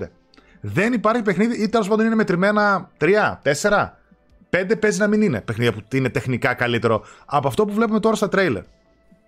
Είναι παιδιά παιχνίδι του κονσόλας που κάνει 3 εκατοστάρικα και βγήκε το 2013. Καταλαβαίνετε πρώτον τι κονσολάρα ήταν, δεύτερον τι τεχνογνωσία και τι στούντιο είναι η Naughty Dog. Και επίσης για το. Είδαμε και Uncharted και το The Last of Us τώρα, έτσι. Και για μένα, παιδιά, είναι από τα καλύτερα παιχνίδια ever το The Last of Us. Το βλέπετε εδώ πέρα πάνω τη συλλεκτική που έχω. Ε, ό,τι και να λέμε, δέχομαι βέβαια και κάποιο να μην του άρεσε το story. Ήταν όντως πήραν πολλά ρίσκα. Τώρα να μην σ' αρέσει είναι. Ναι, ναι. Είναι τόσο όλο το παιχνίδι, δεν μπορείς Θεμητό. Πήρανε, το, πήρανε πολλά μεγάλα ρίσκα Naughty Dog που δεν τα έχουμε δει σε κανένα άλλο ε, μεγάλο παιχνίδι να τα παίρνουν. Γιατί λογικό είναι κιόλας. Πολλοί δεν θέλουν να ρισκάρουν γιατί θα χάσεις κόσμο και θα χάσεις και λεφτάκια. Εντάξει, ε, και όλα στα μελλοντικά project της Sony ότι το Last of Us 2 στοίχισε. Δηλαδή βέβαια, φοβούνται βέβαια, να πάρουν ρίσκα στα καινούργια, στα καινούργια παιχνίδια. Βέβαια, θα το δούμε. Μα το είδαμε και στο πήγε το ναι. Forbidden West. Δεν είχε. δηλαδή και κάτι θανάτους και αυτά που είχε ήταν του στυλ. Ε, εντάξει, OK, okay, δεν έγινε δηλαδή. κάτι. Ναι, ναι, blockbuster. Δηλαδή, πέθανε αυτός που οδηγούσε το ταξί. Εντάξει, δεν, δεν έγινε κάτι. Το, το Last of Us 2 δεν είναι διασκεδαστικό παιχνίδι με την ναι, ναι. Είναι ένα μίζερο καταθλιπτικό σκοτεινό. Είναι ένα παιχνίδι το οποίο απλά παίζεις για να χαλαστείς, για να στεναχωρηθείς. Ε, το gameplay βέβαια. Παίζεις για ναι, να. δεν λέω από το gameplay. δηλαδή παίζεις, σε ανεβάζει για να σε ρίξει την επόμενη στιγμή, για να σε ναι. κατεβάσει κάτω στα τάρταρα. Αυτό για είναι. Να σε τραβήξεις το λάκκο με τα φίδια. Το The Last of Us είναι μια μόνιμη κατηφόρα. Δηλαδή ξεκίνησε το, το πρώτο ρε παιδί με το οποίο έχει την αγάπη, το Part 1. Το Part 2 έχει το μίσος που είναι μια μόνιμη κατηφόρα. Δηλαδή το παιχνίδι το παίζεις και απλά ξεκινάς ή να καπνίζεις ή να κάνεις τσιγάρο ή να, κάνεις τσιγάρο ή να πίνεις. Α πούμε, δεν έχει άλλη περίπτωση. Κάπως έτσι. Δηλαδή είναι αυτό καμιά φορά, γι' αυτό το αναγνωρίζω. Πολλά παιδιά που λένε ότι δεν διασκέδασα με το παιχνίδι, δεν μου αρέσει. Το καταλαβαίνω και το δέχομαι γιατί είναι πολύ εύκολο. Δηλαδή κάποιος σου λέει: Εγώ παίρνω, θέλω να παίξω ένα Uncharted, ένα Ghost, ένα Days Gone. Και πέρασα πολύ καλά, διασκεδαστικόταν. Ναι, ναι, το καταλαβαίνω. Το The Last of Us το καταλαβαίνω να μην είναι διασκεδαστικό παιχνίδι, αλλά δεν μπορώ να μην είναι αναγνωριστεί από όλους ότι μιλάμε για ένα παιχνίδι το οποίο στιγμάτισε και τη γενιά και το PlayStation 4 και όλο το gaming ε, από εδώ και πέρα. Δεν γίνεται να βγάζει η Microsoft ε, slide με έρευνα που να λέει ότι τέτοιο παιχνίδι εμείς δεν έχουμε και ούτε μπορούμε να φτιάξουμε και το πόσο άρτιο είναι σε όλους τους τομείς έτσι ένας platform holder και να μην να βγαίνει οποιοδήποτε και να λέει σκουπίδι το The Last of Us Part 2. Δεν μπορώ να το δεχτώ. Δέχομαι χίλια δυο κακά να το αναγνωρίζει, να του λέει ότι εκείνο δεν μ' άρεσε, αλλά όχι να το λες σκουπίδι στο σύνολό του. Τεχνικά μονάχα να το δεις, δεν το έχει ξεπεράσει. Το έχω ξεπεράσει δύο παιχνίδια. Τρία μέχρι τώρα, ίσως. Το, το Part 1 στο PlayStation 5. Το, το Part 1, το Forbidden West, ξέρω εγώ. Ναι. Δεν, δεν υπάρχει άλλο παιχνίδι που να, να το έχει ξεπεράσει τεχνικά, παιδιά. Η ιστορία του όλο αυτό που έκανε και θα το δούμε, θέλω να το έχω μεγάλη περίεργα να το δω και πώς θα παίξει την τηλεόραση. Ε, έθεσε ένα σύμπαν φοβερό. Σίγουρα στήχησε και σε πωλήσεις και πολύ πιθανό σε ένα Part 3 ή σε οτιδήποτε παρακάτω το δούμε, ίσως να δούμε μια πιο χωρίς τόσο πολλά ρίσκα προσέγγιση. Και ίσως να κολλάει βέβαια γιατί ίσως το, part, το τρίτο μέρος σε ένα arc θέλει μια λύτρωση. Οπότε πολύ πιθανό να δούμε κάτι πιο light, κάτι πιο λυτρωτικό. Όντως. Αλλά ήταν ένα φανταστικό παιχνίδι, παιδιά. Και πέρα από την ιστορία που μπορεί σε κάποιο να μην άρεσε, είπα το δέχομαι. Gameplay επίσης δεν το έχει ξεπεράσει κανένα παιχνίδι μέχρι τώρα. Δηλαδή το shooting, οι μηχανισμοί του, οι λεπτομέρειες στον κόσμο του δεν έχει ξεπεραστεί ακόμα, ρε παιδιά. Είναι φανταστικό. Δηλαδή πυροβολάς μια τυχαία γέφυρα και πέφτουν σοβάδες έτσι εκεί που είσαι. Και δεν το βλέπεις σε κανένα παιχνίδι αυτό τώρα. Ή το πώς κινούνται χαρακτηριστικοί gameplay. Ναι. Τέλος πάντων, για να κλείσουμε, εγώ δεν. Δεν ξέρω αν είμαι αντικειμενικός ή υποκειμενικός το δελάσο, γιατί για μένα εγώ πραγματικά δεν βλέπω ψεγάδι σε αυτή την εμπειρία. Όπως δεν είδα και στο ένα βέβαια αλλά θεωρώ ότι είναι το μόνο sequel που πάει και συμπληρώνει άψογα το μόνο τον τελευταίο χρόνο που πάει και συμπληρώνει άψογα το πρώτο παιχνίδι κάνοντας ένα πλήρη κύκλο. Δηλαδή, ναι, Forbidden West, ναι, Ragnarok, τα οποία είναι μια πολύ καλή συνέχεια του πρώτου. Το δεύτερο είχε. Πώς θα το πω τώρα, θέλω να το πω κομψάκι, δεν μου έρχεται η λέξη. Είχε το θράσος να αποδομήσει ό,τι έκανε το πρώτο. Αλλά με σεβασμό. Εγώ αυτό βλέπω. Δεν θεωρώ ότι το κάνει για να προκαλέσει. Εντάξει, OK, okay, η αρχή του είναι σοκαριστική. Το κατάλαβες στο δύο ώρο, πολύ το πούλησα, το γύρισαν πίσω. Και καταλαβαίνω, έκλαιγα, έκλαιγα 10 ώρες. Αλλά δεν καταλαβαίνω. Δεν, δεν, πραγματικά δυνατόν να καταλάβω το, το, τα παράπονα γύρω του παιχνίδι. Και δεν μιλάω για τα, τα, τα, τα ομοφοβικά και αυτά. Δεν, δεν τα βάζω καν στην. Ε, δεν, ε, νομίζω, δεν νομίζω ότι έχουμε να κάνουμε τέτοιους ανθρώπους αυτή τη στιγμή που μιλάμε ουσιαστικά στο chat. Ε, δεν ξέρω γιατί να μην αρέσει αυτό το story. OK, okay, κούραση η δεύτερη πλευρά, το δεύτερο μισό. Και... Δεν καταλαβαίνω πώς δεν αρέσει κάποια αυτός ζητούσε, τι, ζητούσε κάποια πράγματα από τον gamer, ο οποίος gamer δεν είναι συνηθισμένο. Το έχουν κάνει ναι. λίγα παιχνίδια αυτά. Δεν θες να τα κάνεις. Ναι. Έτσι. Ναι, το έχουμε δει στο Halo 2, το έχουμε δει στο Metal Gear Solid 2. Τώρα μιλάω... Φέρνεις σε δύσκολη θέση ναι. συνέχεια. Μιλάμε για παιχνίδια έπι αυτά που ανέφερα έτσι και ήρθαμε ξανά στο Last Φαίνεται πολύ δύσκολη θέση στο gamer και δεν έχει συνηθίσει. Γι' αυτό και λέω ότι ίσως στην τηλεόραση και στο τηλεοπτικό κοινό να δουλέψει πιο, πολύ, πιο, πιο εύκολο όλο αυτό και να είναι πολύ πιο δεκτική. Ο gamer όμως είναι θέλει το χαρακτήρα του, θέλει, θέλει, θέλει κάποια πραγματάκια, ρε παιδί μου. είναι εκεί. ένα comfort ναι. zone βασικά ο χαρακτήρας ναι, ναι, για τον gamer. Δεν μπορεί να τον αλλάξει. Ναι. Είναι, είναι και λογικό. Ενώ μια... Βλέ, βλέπε Game of Thrones. Όσο πιο πολύ σφαγή και ανατροπές είχε, ναι, όσο μπράβο, πιο πολύ Ναι, ναι, ναι. Είναι, έχω μεγάλη περιέργεια να δω πώς θα βιαστεί. Λοιπόν, ε, φτάσαμε στο τέλος. Όχι, πριν κλείσουμε ναι. ένα τελευταίο σχόλιο, γιατί λέει εδώ. Όχι, θα κάνω και ένα recap όλη, όλη την τριαντάδα έτσι γρήγορα. Δεν θεωρώ ότι το έκανε για να προκαλέσει, παιδιά. Δεν συμφωνώ. Το Δελάζο απλά πήρε ναι, κάποια ρίσκα και αποφάσισε να διαχειριστεί τους χαρακτήρες του όπως διαχειρίζεται. Ε, δεν θεωρώ ότι. Τι, τι πάει να πει ότι έκανε ντόρο. Έκανε κάτι που θα έφερε την εταιρεία σε δύσκολη στο στούντιο, θα έτρωγε κράξιμο και έφαγε κράξιμο κτλ.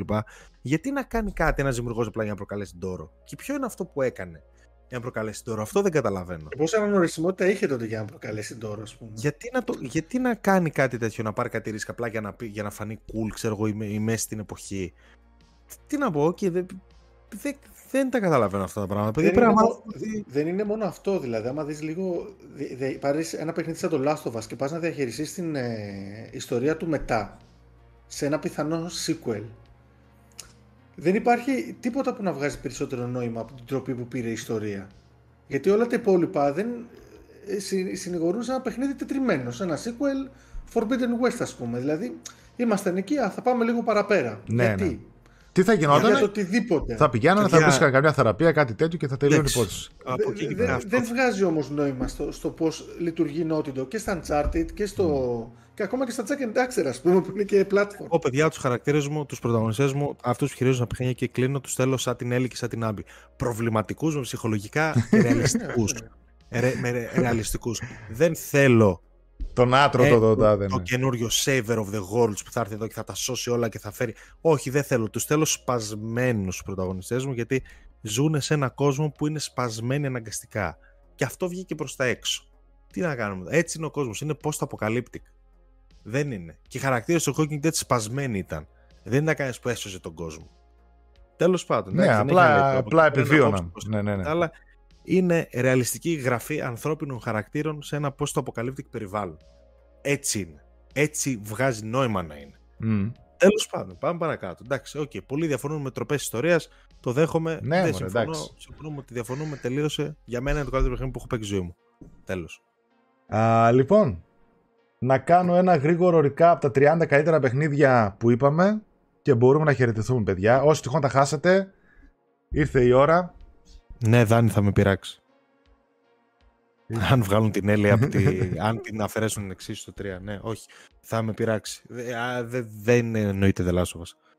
Το ίδιο βέβαια λέγαμε και στο πρώτο για το δεύτερο. Τέλος πάντων, πάμε παρακάτω. λοιπόν, στη θέση 30, παιδιά, είχαμε το Hades. Στη θέση 29, το Resident Evil 7. 28, A Plague Tale Innocence. 27, Batman Arkham Knight. 26, Star Wars Jedi Fallen Order. 25, It Takes Two. 24 Metal Gear Solid 5, 23 Shadow of the Colossus, 22 Detroit Become Human και 21 Hollow Knight.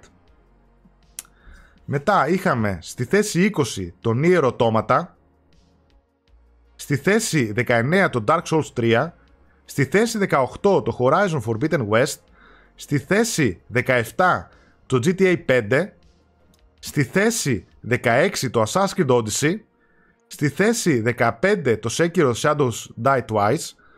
Στη θέση 14 το Death Stranding. Στη θέση 13 το Resident Evil 2. Στη θέση 12 το Elden Ring. Στη θέση 11 το Days Gone. Στη θέση 10 το The Witcher 3. Στη θέση 9 το Horizon Zero Dawn. Στο 8 το God of War Ragnarok. Στο 7 το Marvel Spider-Man. Στο 6 το Ghost of Tsushima στο 5 το Bloodborne, στο 4 το Red Dead Redemption 2, στο 3 το Uncharted 4, στο 2 το God of War το 2018 και στο νούμερο 1 το The Last of Us Part 2. Εσείς θα ψηφίσατε, μην τα λέτε σε εμάς. Δεν φταίω εγώ που εσείς ξέρετε ότι είναι το καλύτερο παιχνίδι των εποχών. Νομίζω ότι ήταν πολύ τίμιο 20 και 30 θα έλεγα εγώ. Εντάξει, το 30 μπορεί να άλλαζα εγώ πιο εύκολα, αλλά στην 20 μέσα πάνω από 2-3, άντε max 4 παιχνίδια δεν θα άλλαζα.